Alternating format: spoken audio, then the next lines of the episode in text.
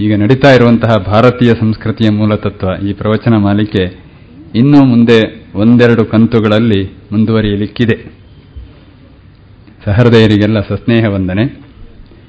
ಭಾರತೀಯ ಸಂಸ್ಕೃತಿಯ ಮೂಲತತ್ವ ಉಪನ್ಯಾಸ ಮಾಲಿಕೆಯ ಮೂರನೇ ಕಂತು ಮುಕ್ತಾಯದ ಘಟ್ಟ ಮುಟ್ಟುತ್ತಿದೆ.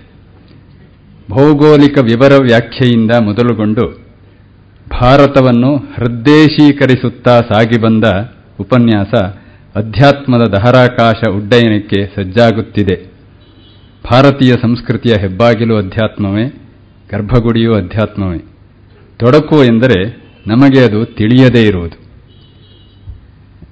ಇದಕ್ಕೆ ಒಂದು ನಿದರ್ಶನವಾಗಿ ಒಂದು ಘಟನೆಯನ್ನು ಹೇಳಬೇಕು. ಈಗ ಎರಡು ವಾರದ ಹಿಂದೆ ನಮ್ಮ ಉಪನ್ಯಾಸಕರಾದಂತಹ ಡಾಕ್ಟರ್ ಆರ್ ಗಣೇಶ್ರವರು ತಮ್ಮ ಶಿಷ್ಯ ಸ್ನೇಹಿತರೊಂದಿಗೆ ಮಧ್ಯ ಭಾರತ ಮಧ್ಯ ಭಾರತ ಪ್ರವಾಸಕ್ಕೆ ಹೋಗಿದ್ರು. ಅವರು ಶಿಷ್ಯರೂ ಹೌದು.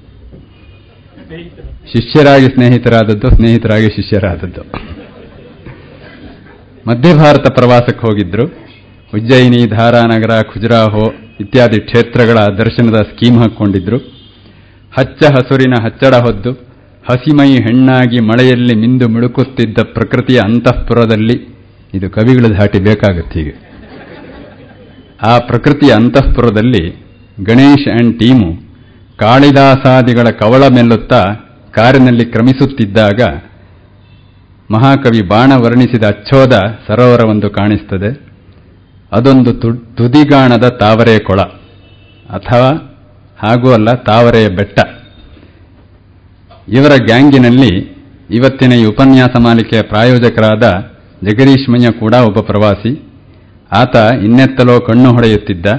ಅವರನ್ನ ಮತ್ತೊಬ್ಬ ಗೆಳೆಯರು ಗುಟರು ಹಾಕಿ, ಅಗೋ ಅಗೋ, ಎಂಥ ತಾವರೆ ರಾಶಿ ನೋಡಿ ಸ್ವಾಮಿ, ಅಂದರು. ಜಕ್ಕುಲಿಸಿದ ಜಗದೀಶ ಕೆರೆಯತ್ತ ಹಣಿಕಿದರು. ಓ ಇದ ತಾವರೆ ಹೂ? ಅಂತ ಆ ಕಾಳಿದಾಸನ ನೆಲದಲ್ಲಿ ಥೇಟು ಕಾಳನಂತೆ ಉಗ್ಗಡಿಸಿದಾಗ, ಕಾಳಿದಾಸನ ಆತ್ಮ ಹೊತ್ತು ಹಿಗ್ಗುತ್ತಿದ್ದ ಗಣೇಶರು ಜಗದೀಶನ ಅವಜ್ಞೆಯ ಬಗ್ಗೆ ಅವಾಕ್ಕಾಗಿ, ಮಯ್ಯ ನೀನು ತಾವರೆ ಹೂ ನೋಡ್ಲಿಲ್ವೇ ಅಂತ ತಾವರೆಯಷ್ಟೇ ಮಿದುವಾಗಿ ಕೇಳಿದರು. ನೋಡಿದ್ದೇನಪ್ಪ, ಆದರೆ ತಾವರೆ ಅಂತ ತಿಳ್ಕೊಂಡು ನೋಡಿರಲಿಲ್ಲ. ಇದು ಅವರ ಉತ್ತರ. ಚೆಂಡು ಪುಟಿದಷ್ಟು ವೇಗವಾಗಿ ಸಹಜವಾಗಿ ಬಂದ ಜಗದೀಶಮಯ್ಯ ಅವರ ಉತ್ತರ, ಅಂದಿನ ಆ ಮಳೆಯ ಕೊರೆ ತಂಪಲ್ಲು ಚಿಂತನೆಯ ಬೆಂಕಿ ಕಡ್ಡಿಗೀರಿದಂತಾದದ್ದು ಪದಶಕ್ತಿಯ ಕುರಿತು ಪರಾಕು ಹೇಳಿದ್ದು ಸ್ಫೋಟವಾದ ತನಕ ಸುತ್ತಿ ಬಂದದ್ದು ಅದೆಲ್ಲ ಬಿಡಿ. ವಿದ್ಯುತ್ ವಿದ್ಯುತ್ ಉನ್ಮಾದದ ಪರಿಣಾಮ. ನಮಗೆಲ್ಲ ಅರ್ಥ ಆಗುವಂಥದ್ದಲ್ಲ. ತಾವರೆ ಅಂತ ತಿಳ್ಕೊಂಡು ನೋಡಿರಲಿಲ್ಲ ಎಂಬ ಮಾತಿದೆಯಲ್ಲ, ಅದು ನಮ್ಮೆಲ್ಲರ ನಿತ್ಯಾನುಭವ. ಬಹುತೇಕ ಗೊತ್ತಿರ್ತದೆ. ಆದರೆ ಅದೇ ಇದು ಅಂತ ಗೊತ್ತಿರೋದಿಲ್ಲ. ಅದಕ್ಕಾಗಿಯೇ ಇಂತಹ ಉಪನ್ಯಾಸ ಕೇಳಬೇಕಾಗತ್ತೆ, ಪುಸ್ತಕ ಮಗಿಸಬೇಕಾಗತ್ತೆ, ಊರೂರು ತಿರುಗಬೇಕಾಗತ್ತೆ ಕವಿ ಮನೀಷಿಗಳನ್ನು ಕಾಣಬೇಕಾಗುತ್ತೆ. ಡಾಕ್ಟರ್ ಗಣೇಶ್ ಅವರು ಸದ್ಯ ಮಾಡುತ್ತಿರುವುದು ಇದೇ ಮನವರಿಕೆಯ ಕೆಲಸ. ಅದು ಇದೆ ಅನ್ನುವಂತಹದ್ದನ್ನು. ಹೈಫೈ ಹೋಟೆಲಿಗೆ ಹೋದರೆ ಭಗವದ್ಗೀತೆಯಷ್ಟು ಗಾತ್ರದ ಮೆನುವಿನ ಮಹಾಸಂಪುಟ ತಂದಿಡ್ತಾರೆ. ಓದಲಿಕ್ಕೇನೋ ಓದಬಹುದು, ಆದರೆ ಅವೆಲ್ಲ ಏನು, ಎತ್ತ, ಹೇಗೆ, ಎಂತು ಎಂಬುದನ್ನು ತಿಳ್ಕೊಳ್ಳುವ ಬಗೆ ನಮ್ಮ ತಳಮಳವನ್ನ, ತಾಕಲಾಟವನ್ನ ತಳುವದೆ, ಅಂದ್ರೆ ತಡ ಮಾಡದೆ, ತಣಿಸುವ ಸಮರ್ಥ ಸಪ್ಲೈಯರ್ ಒಬ್ಬ ಸಿಕ್ಕಿದ್ರೆ ನಮ್ಮ ಮುಖವೂ ಮುಗ್ಧತೆಯು ಬಚಾವಾಗ್ತದೆ. ಡಾಕ್ಟರ್ ಗಣೇಶ್, ಅಂತಹ ಸರ್ವಂ ಸಮರ್ಥರಾದ ಸಪ್ಲೈಯರ್. ಅಚ್ಚಗನ್ನಡದ ನೆಚ್ಚು ನುಡಿಯಲ್ಲಿ ಹೇಳುವುದಾದರೆ ಮಾಣಿ. ಈ ಮಾಣಿ ಕಥೆಯ ಅನನ್ಯತೆ ಎಂದರೆ ತನ್ನ ವಿಚಾರದಲ್ಲಿ, ಚಿಂತನೆಯಲ್ಲಿ, ಮಂಡನೆಯಲ್ಲಿ ಇರುವ ಪ್ರಾಮಾಣಿಕತೆ.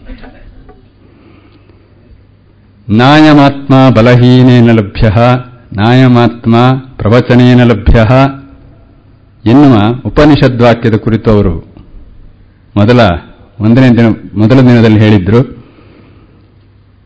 ಅಂತಹ ಉಪನಿಷದ್ವಾಕ್ಯವನ್ನು ಉದ್ಧರಿಸುವಾಗ ಇವರು ಎಷ್ಟು ಹಗುರಾಗಿದ್ರು, ನಿರಾಳವಾಗಿದ್ರು ಹಾಗೂ ಪ್ರವಚನದಿಂದ ಆತ್ಮದ ಬೇಟೆ ಆಗೋದಿಲ್ಲ ಅನ್ನುವ ಸತ್ಯದ ಕಠೋರತೆಯನ್ನು ಎಷ್ಟು ನಿಷ್ಠುರವಾಗಿ ತಮ್ಮನ್ನೇ ವಿಷಯೀಕರಿಸಿ ಹೇಳಿದರು. ಯಾಕೆಂದರೆ ಗಣೇಶ್ ಅಥವಾ ಗಣೇಶ್ ಅಂತಹವರು ಸನಾತನ ತಪಶ್ಶಾಲೆಯ ನಿಷ್ಠಾವಂತ ಮಾಣವಕ ಮಾಣವಕ ಅಂದರೆ ವಿದ್ಯಾರ್ಥಿ. ಅದನ್ನೇ ನಾವು ನಮ್ಮ ಭಾಷೆಯಲ್ಲಿ ಮಾಣಿ ಅಂತೇವೆ. ಆಡು ಭಾಷೆಯಲ್ಲಿ ಮಾಣಿ. ಸದ್ಯೋ ವರ್ತಮಾನದ ಸಾಂಸ್ಕೃತಿಕ ಪ್ರಕ್ಷುಬ್ಧ ಆವರಣದಲ್ಲಿ ವಿಜಿಗೀಷುವೂ ಜಿಜ್ಞಾಸುವೂ ಆದ ಗಣೇಶರಂತಹ ಶಾಸ್ತ್ರಾಧ್ಯಯನಶೀಲ ಮಾಣಿಗಳ ಜರೂರುತ್ತಿದೆ. ತನ್ನ ಅಡುಗೆ ಮನೆಯಲ್ಲಿರುವ ಸಿದ್ಧ ಪಾಕವನ್ನೆಲ್ಲ ತಂದು ಬಣವೆಯೊಟ್ಟಿ ಹೊಸಿದವರ ಹುಬ್ಬೇರಿಸಿ ಹೊಟ್ಟೆಯನ್ನು ಕಡೆಯವರೆಗೂ ಖಾಲಿ ಇಟ್ಟು ಸಾಗು ಹಾಕುವ ಅಗ್ಗದ ಬ್ಯಾರಿತನ ಅಥವಾ ವ್ಯಾಪಾರಿತನ ಇವರದ್ದಲ್ಲ. ಸಾಧ್ಯವಾದಷ್ಟೂ ಜೀರ್ಣವಾಗುವ, ಅದರಲ್ಲೂ ರುಚಿವತ್ತಾಗಿರುವ ಆಹಾರವನ್ನು ದ್ರವರೂಪದಲ್ಲೇ ಊಡಿಸುವ ಉದಾರ ಚರಿತರು ಇವರು. ಅದಕ್ಕೆ ನಿದರ್ಶನ ನಿನ್ನೆ, ನಿನ್ನೆವರೆಗೆ ನಾವು ಕೇಳಿದಂತಹ ದರ್ಶನಶಾಸ್ತ್ರ ಪ್ರಕರಣ. ಹೆಜ್ಜೆ ಇಟ್ಟರೆ ಪಾರಿಭಾಷಿಕ ಶಬ್ದ ನಿಬಿಡ ನಿಬದ್ಧವಾದ ಕಂಟಕ, ಅಂದರೆ ಮುಳ್ಳು, ಕಂದರ, ಹೊಂಡ. ಅದನ್ನ ಹಾಗೆ ಹಾಗೆ ಪರುಠವಿಸಿದರೆ ನಮ್ಮ ನಿಮ್ಮಂತಹ ಕಂದರ ಗತಿಯೇನು ಆದ್ದರಿಂದ ಅಲ್ಲಲ್ಲಿ ಸೊಗಸಾದ ಇಂಗಿನ ಒಗ್ಗರಣೆ ಹಾಕಿ ಕುತೂಹಲದ ಘಾಟಿನ ಹೊಗೆ ಎಬ್ಬಿಸಿ ಅಷ್ಟಿಷ್ಟು ನಿರೀಕ್ಷೆಯನ್ನು ಜೀವಂತ ಉಳಿಸುತ್ತಿದ್ದರು ಎಂದು ಕಾಣುತ್ತದೆ. ಸಂಸ್ಕೃತಿಯ ಭಿತ್ತಿಯನ್ನು ಸಮಗ್ರವಾಗಿ ಸಂವೇದಿಸಲು ಹೊರಟಾಗ ರಸಹೀನ, ವರ್ತಮಾನಕ್ಕೆ ಅನನ್ವೇಯ, ಅಂತ ನ್ಯಾಯ ವೈಶೇಷಿಕದಂತಹ ದರ್ಶನವನ್ನು ದೂರುವುದೋ, ದೂರೀಕರಿಸುವುದೋ ಎರಡೂ ಅಕ್ಷಮ್ಯವೇ. ನ್ಯಾಯಶಾಸ್ತ್ರದ ಜಿಜ್ಞಾಸ, ಜಲ್ಪ, ವಿತಂಡ ವಾದ ಭೂಮಿಯಲ್ಲಿ ಅದವರೇ ಹೇಳಿದ್ದು, ಈ ಮೂರು ವಾದದ ಕ್ರಮ ಇದೆ ಅಂತ. ಈ ವಾದಭೂಮಿಯಲ್ಲಿ ಬರುವ ಇಪ್ಪತ್ತೆರಡು ನಿಗ್ರಹ ಸ್ಥಾನವನ್ನು ಸೋದಾಹರಣವಾಗಿ ತೋರಿಸಿದ್ರಲ್ಲ, ಅಂತಹ ತರ್ಕ ನೈಶಿತ್ಯ ಆ ಇಪ್ಪತ್ತೆರಡು ನಿಗ್ರಹ ಸ್ಥಾನದ ಆಲೋಡನೆಯನ್ನು ಮಾಡಿ ಆದಮೇಲೆ ನಮಗೆ ಸಿಗುವಂತಹ ನಿಶ್ಚಿತತೆ. ಅಂತಹ ನೈಶಿತ್ಯ ಇವತ್ತಿಗೂ ಪ್ರಸ್ತುತ ಅನ್ನುವಂತಹದ್ದು ತರ್ಕಾತೀತ, ಖಂಡಿತ ಬೇಕೇ ಆ ಅರಿವು ಹಡಾಸೆದ್ದು ಹೋದದ್ದರಿಂದಲೇ ಇಂದಿನ ಬುದ್ಧಿಜೀವಿಕೆಯಲ್ಲಿ ಇಪ್ಪತ್ತೆರಡಲ್ಲ, ಇನ್ನೂರಿಪ್ಪತ್ತೆರಡಕ್ಕೂ ಹೆಚ್ಚು ದೇಶ ನಿಗ್ರಹ ಸ್ಥಾನಗಳು ಅಣಬೆಗಳಾಗಿ ಹುಟ್ಟಿದ್ದಾವೆ. ನಮ್ಮ ಮೂಲ ಸಂಸ್ಕೃತಿಗೆ ಬಡಿದದ್ದು ಅದೇ ಶನಿ ಗ್ರಹಸ್ಥಾನ. ನಿಗ್ರಹ ಸ್ಥಾನ ಶನಿಗ್ರಹ ಸ್ಥಾನ ದೇಶ ನಿಗ್ರಹ ಸ್ಥಾನ ಅದು ಒಂದೇ ಶಬ್ದದಲ್ಲಿ ಅಷ್ಟೂ ಇದೆ. ಈ ತರ್ಕಕ್ಕೆ ಒಮ್ಮೆ ನಾವು ಆಕರ್ಷಿತರಾದರೆ ಹೇಗಿರುತ್ತೆ ಮಾತು ಅನ್ನೋದಕ್ಕೆ ನನ್ನ ಅಣ್ಣನ ಗುರುಗಳೊಬ್ಬರು ನಾರಾಯಣ ಭಟ್ರು ಅಂತಿದ್ರು. ದಿವಂಗತರವರಿಗೆ ಬಿಡಿ. ತರ್ಕದಲ್ಲಿ ಅತ್ಯಂತವಾದಂಥ ಆಸಕ್ತಿ ಶೃಂಗೇರಿಯಲ್ಲಿ ಓದಿದವರು. ಅವರು ಉರುಟಿ ನಾರಾಯಣ ಭಟ್ರು ಅಂತ ಹೆಸರಿಟ್ಟಿದ್ರು ಪಾಪ. ಅವರು ಬ್ರಹ್ಮಚಾರಿಗಳು. ಗಡ್ಡ ಬಿಟ್ಟಿದ್ರು. ಗಡ್ಡ ತೆಗೆದದ್ದೇ ಇಲ್ಲ. ಅವರು ಸೌತ್ ಇಂಡಿಯಾದ ಅಲ್ಲಿ ಒಂದು ರಾಮ, ರಾಮನವಮಿಯ ಅವಸರದಲ್ಲಿ ಹೋದಾಗ ಇವರನ್ನ ವ್ಯಂಗ್ಯದಲ್ಲಿ ಕೇಳಿದರು. ಚುಡಾಯಿಸಬೇಕು ಅಂತ. ಮದುವೆ ಆಗಲಿಲ್ಲ, ಶೃಂಗೇರಿಯಲ್ಲಿ ಓದ್ಕೊಂಡಿದ್ದಾನೆ, ಸಂಸ್ಕೃತ, ಊರಿನವ್ರು ಏನೂ ಗೊತ್ತಾಗೋದಿಲ್ಲ, ಇತ್ಯಾದಿ ಕಾರಣದಿಂದ. ನಾನು ಬಿಟ್ರೆ, ತಾವು ಗಡ್ಡ ಬಿಟ್ಟದ್ದೇನು ಅಂತ. ಈ ತರ್ಕದಲ್ಲೇ ಮಿದುಳನ್ನ ಮಸದವರು ಹೇಗೆ ಉತ್ತರ ಕೊಡ್ತಾರೆ ಅಂತ. ನೀವೇ ಊರಿನಲ್ಲಿ ಇದಾದರೂ ಬೆಳೀತಾ ನೋಡುವ ಅಂತ.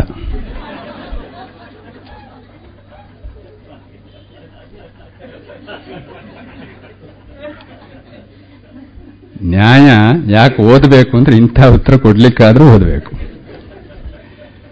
ಇರಲಿ. ನ್ಯಾಯ ವೈಶೇಷಿಕಗಳು ವೈಶೇಷಿಕಗಳು ಅಪ್ಡೇಟ್ ಆಗಿಲ್ಲ. ಇಹಾಸ್ತಿ ತದನ್ಯತ್ರ ಎನ್ನೇ ಹಾಸ್ತಿ ನ ತತ್ ಕ್ವಚಿತ್. ಇಲ್ಲಿ ಏನಿದೆ? ಅದು ಎಲ್ಲ ಕಡೆ ಇದೆ. ಇಲ್ಲಿ ಏನಿಲ್ಲ? ಅದು ಬೇರೆ ಎಲ್ಲೂ ಇಲ್ಲ. ಅನ್ನುವಂತಹ ಉಡಾಫೆ ಉಳಿಯೋದಿಲ್ಲ ಎನ್ನುವುದನ್ನು ಗಣೇಶರು ನಿರ್ದಾಕ್ಷಿಣ್ಯವಾಗಿ ತಮ್ಮ ಉಪನ್ಯಾಸದಲ್ಲಿ ಹೇಳಿದ್ದಾರೆ. ಹಾಗೆ ವಿಶ್ವದ ಯಾವುದೇ ಮೂಲೆಯಲ್ಲಿ ಒಳಿತಿರಲಿ, ಅದನ್ನು ನಾವು ಒಗ್ಗಿಸಿಕೊಳ್ಳುತ್ತೇವೆ ಅಂತಲೂ ಹೇಳಿದರು. ಮೆಣಸು, ಆಲೂಗಡ್ಡೆ, ಕ್ಯಾರೆಟ್, ಏನೇ ಬರಲಿ, ವಿದೇಶದಿಂದ ಬರಲಿ, ಎಲ್ಲಿಂದೇ ಬರಲಿ, ಅದನ್ನು ದರ್ಭೋದಕದಿಂದ ಶುದ್ಧ ಮಾಡಿ ಅಡುಗೆಯಲ್ಲಿ ಅಡಕಿಸಿ ಬಿಡ್ತೇವೆ ನಾವು. ಎಲ್ಲ ಬಿಡಿ, ತುರುಕರ ತಾವಿನ ಮರಮರ ಮರುಭೂಮಿಯ ಮುಳ್ಳುಹಣ್ಣು ಖರ್ಜೂರದ ಬುರ್ಖಾ ಬಿಡಿಸಿ, ಲಕ್ಷಣವಾಗಿ ಕಣಿಕ ಹೂರಣದ ನೆರಿಗೆಲಂಗ ಮಾಡಿ ಸಮಾರಾಧನೆ ಪಂಕ್ತಿಯಲ್ಲಿ ಪ್ರತಿಷ್ಠಿತವಾದ ಹೋಳಿಗೆಯನ್ನೇ ಮಾಡಿಕೊಂಡಿದ್ದೇವೆ ನಾವು. ಆನೋ ಭದ್ರಾ ಕೃತವೋ ಎಂತು ವಿಶ್ವತಃ ಎಂಬುದು ಅಂದರೆ ಎಲ್ಲ ಕಡೆಯಿಂದ ಒಳ್ಳೆಯ ವಿಚಾರಗಳು ಬರಲಿ. ಒಳ್ಳೆ ವಿಚಾರ ಮಾತ್ರ ಅಲ್ಲ, ಒಳ್ಳೆ ಖಾದ್ಯವೂ ಬರಲಿ. ಎಂಬುದನ್ನು ಎಲ್ಲದಕ್ಕೂ ಅನ್ವಯಿಸುವಂತಹದ್ದು ಆದರೆ ಇಲ್ಲಿ ಅನುಸರಿಸಬೇಕಾದ ಚಿಂತನ ದಂಡ ಅಶಕ್ತರ ಕೈಯಲ್ಲಿ ಸೇರಿದಾಗ.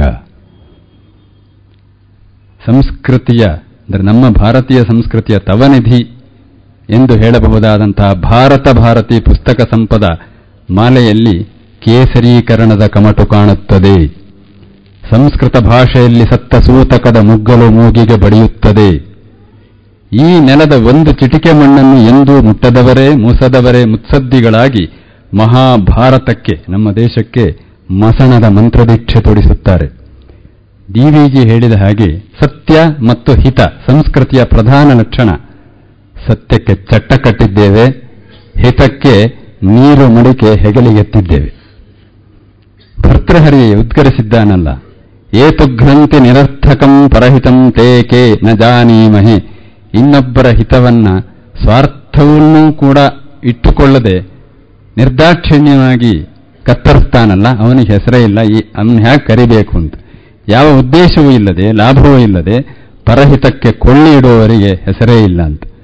ಈ ರೀತಿ ಸ್ವಹಿತ, ಅಂದರೆ ಆತ್ಮಹಿತ, ದೇಶಹಿತ, ಜನಹಿತ, ಲೋಕಹಿತದ ಸಮಾಧಿಯ ಮೇಲೆ ಓಲಗ ಕೊಡುವವರ ರಾಜ್ಯಭಾರದ ಮೂಕ ಪ್ರಜಾಪ್ರಭುತ್ವದಲ್ಲಿ ಅಟ್ಲೀಸ್ಟ್ ಹಿತದ ಬೋಧೆಯಾದರೂ ಆಗುವಂತೆ ಉಪನ್ಯಾಸದ ಮೂಲಕ ಪ್ರಾಮಾಣಿಕವಾಗಿ ಉಜ್ಜುಗಿಸುವ ಶತಾವಧಾನಿ ಡಾಕ್ಟರ್ ಗಣೇಶರಿಗೆ ಕೃತಜ್ಞತಾ ಸಹಿತವಾದ ಧನ್ಯವಾದ. ಎಲ್ಲರಿಗೆ ನಮಸ್ಕಾರ. ಇದೀಗ ಭಾರತೀಯ ಸಂಸ್ಕೃತಿಯ ಮೂಲ ತತ್ವಗಳು ಅನ್ನುವ ಪ್ರವಚನಮಾಲೆಯ ಮೂರನೇ ಕಂತಿನ ಆರನೆಯ, ಅಂದರೆ ಕಡೆಯ ದಿವಸ. ನಿನ್ನೆ, ಮೊನ್ನೆ ಎಲ್ಲ ದರ್ಶನಗಳ ಬಗ್ಗೆ ಚಿಂತನೆ ಮಾಡ್ತಾ ಇದ್ದಿದ್ದಾಗಿ ಈ ಹೊತ್ತಿಗೆ ವೇದಾಂತಕ್ಕೆ ಬರ್ತಾ ಇದ್ದೀವಿ. ವೇದಾಂತವನ್ನ ಉತ್ತರ ಮೀಮಾಂಸಾ ಅಥವಾ ಬ್ರಹ್ಮಮೀಮಾಂಸಾ ಅಂತಲೂ ಕರೀತಾರೆ. ಬ್ರಹ್ಮವನ್ನ ತಿಳ್ಕೊಳ್ಳಬೇಕು ಅನ್ನುವ ಬಯಕೆಯಿಂದ ಬಂದದ್ದು. ಬೃಹಿ ವೃದ್ಧವು ಅನ್ನುವ ಧಾತುವಿನಿಂದ ಬ್ರಹ್ಮ ಅಂದರೆ ದೊಡ್ಡದು ದೊಡ್ಡದನ್ನು ತಿಳ್ಕೊಳ್ಳಬೇಕಾದದ್ದು ಅಂತ. ಜೊತೆಗೆ ಜ್ಞಾನ ಮೀಮಾಂಸಾ ಅಂತಲೂ ಅದನ್ನು ಕರೀತಾರೆ. ಜ್ಞಾನಕ್ಕೆ ಸಂಬಂಧಪಟ್ಟಂಥದ್ದು ಅಂತ.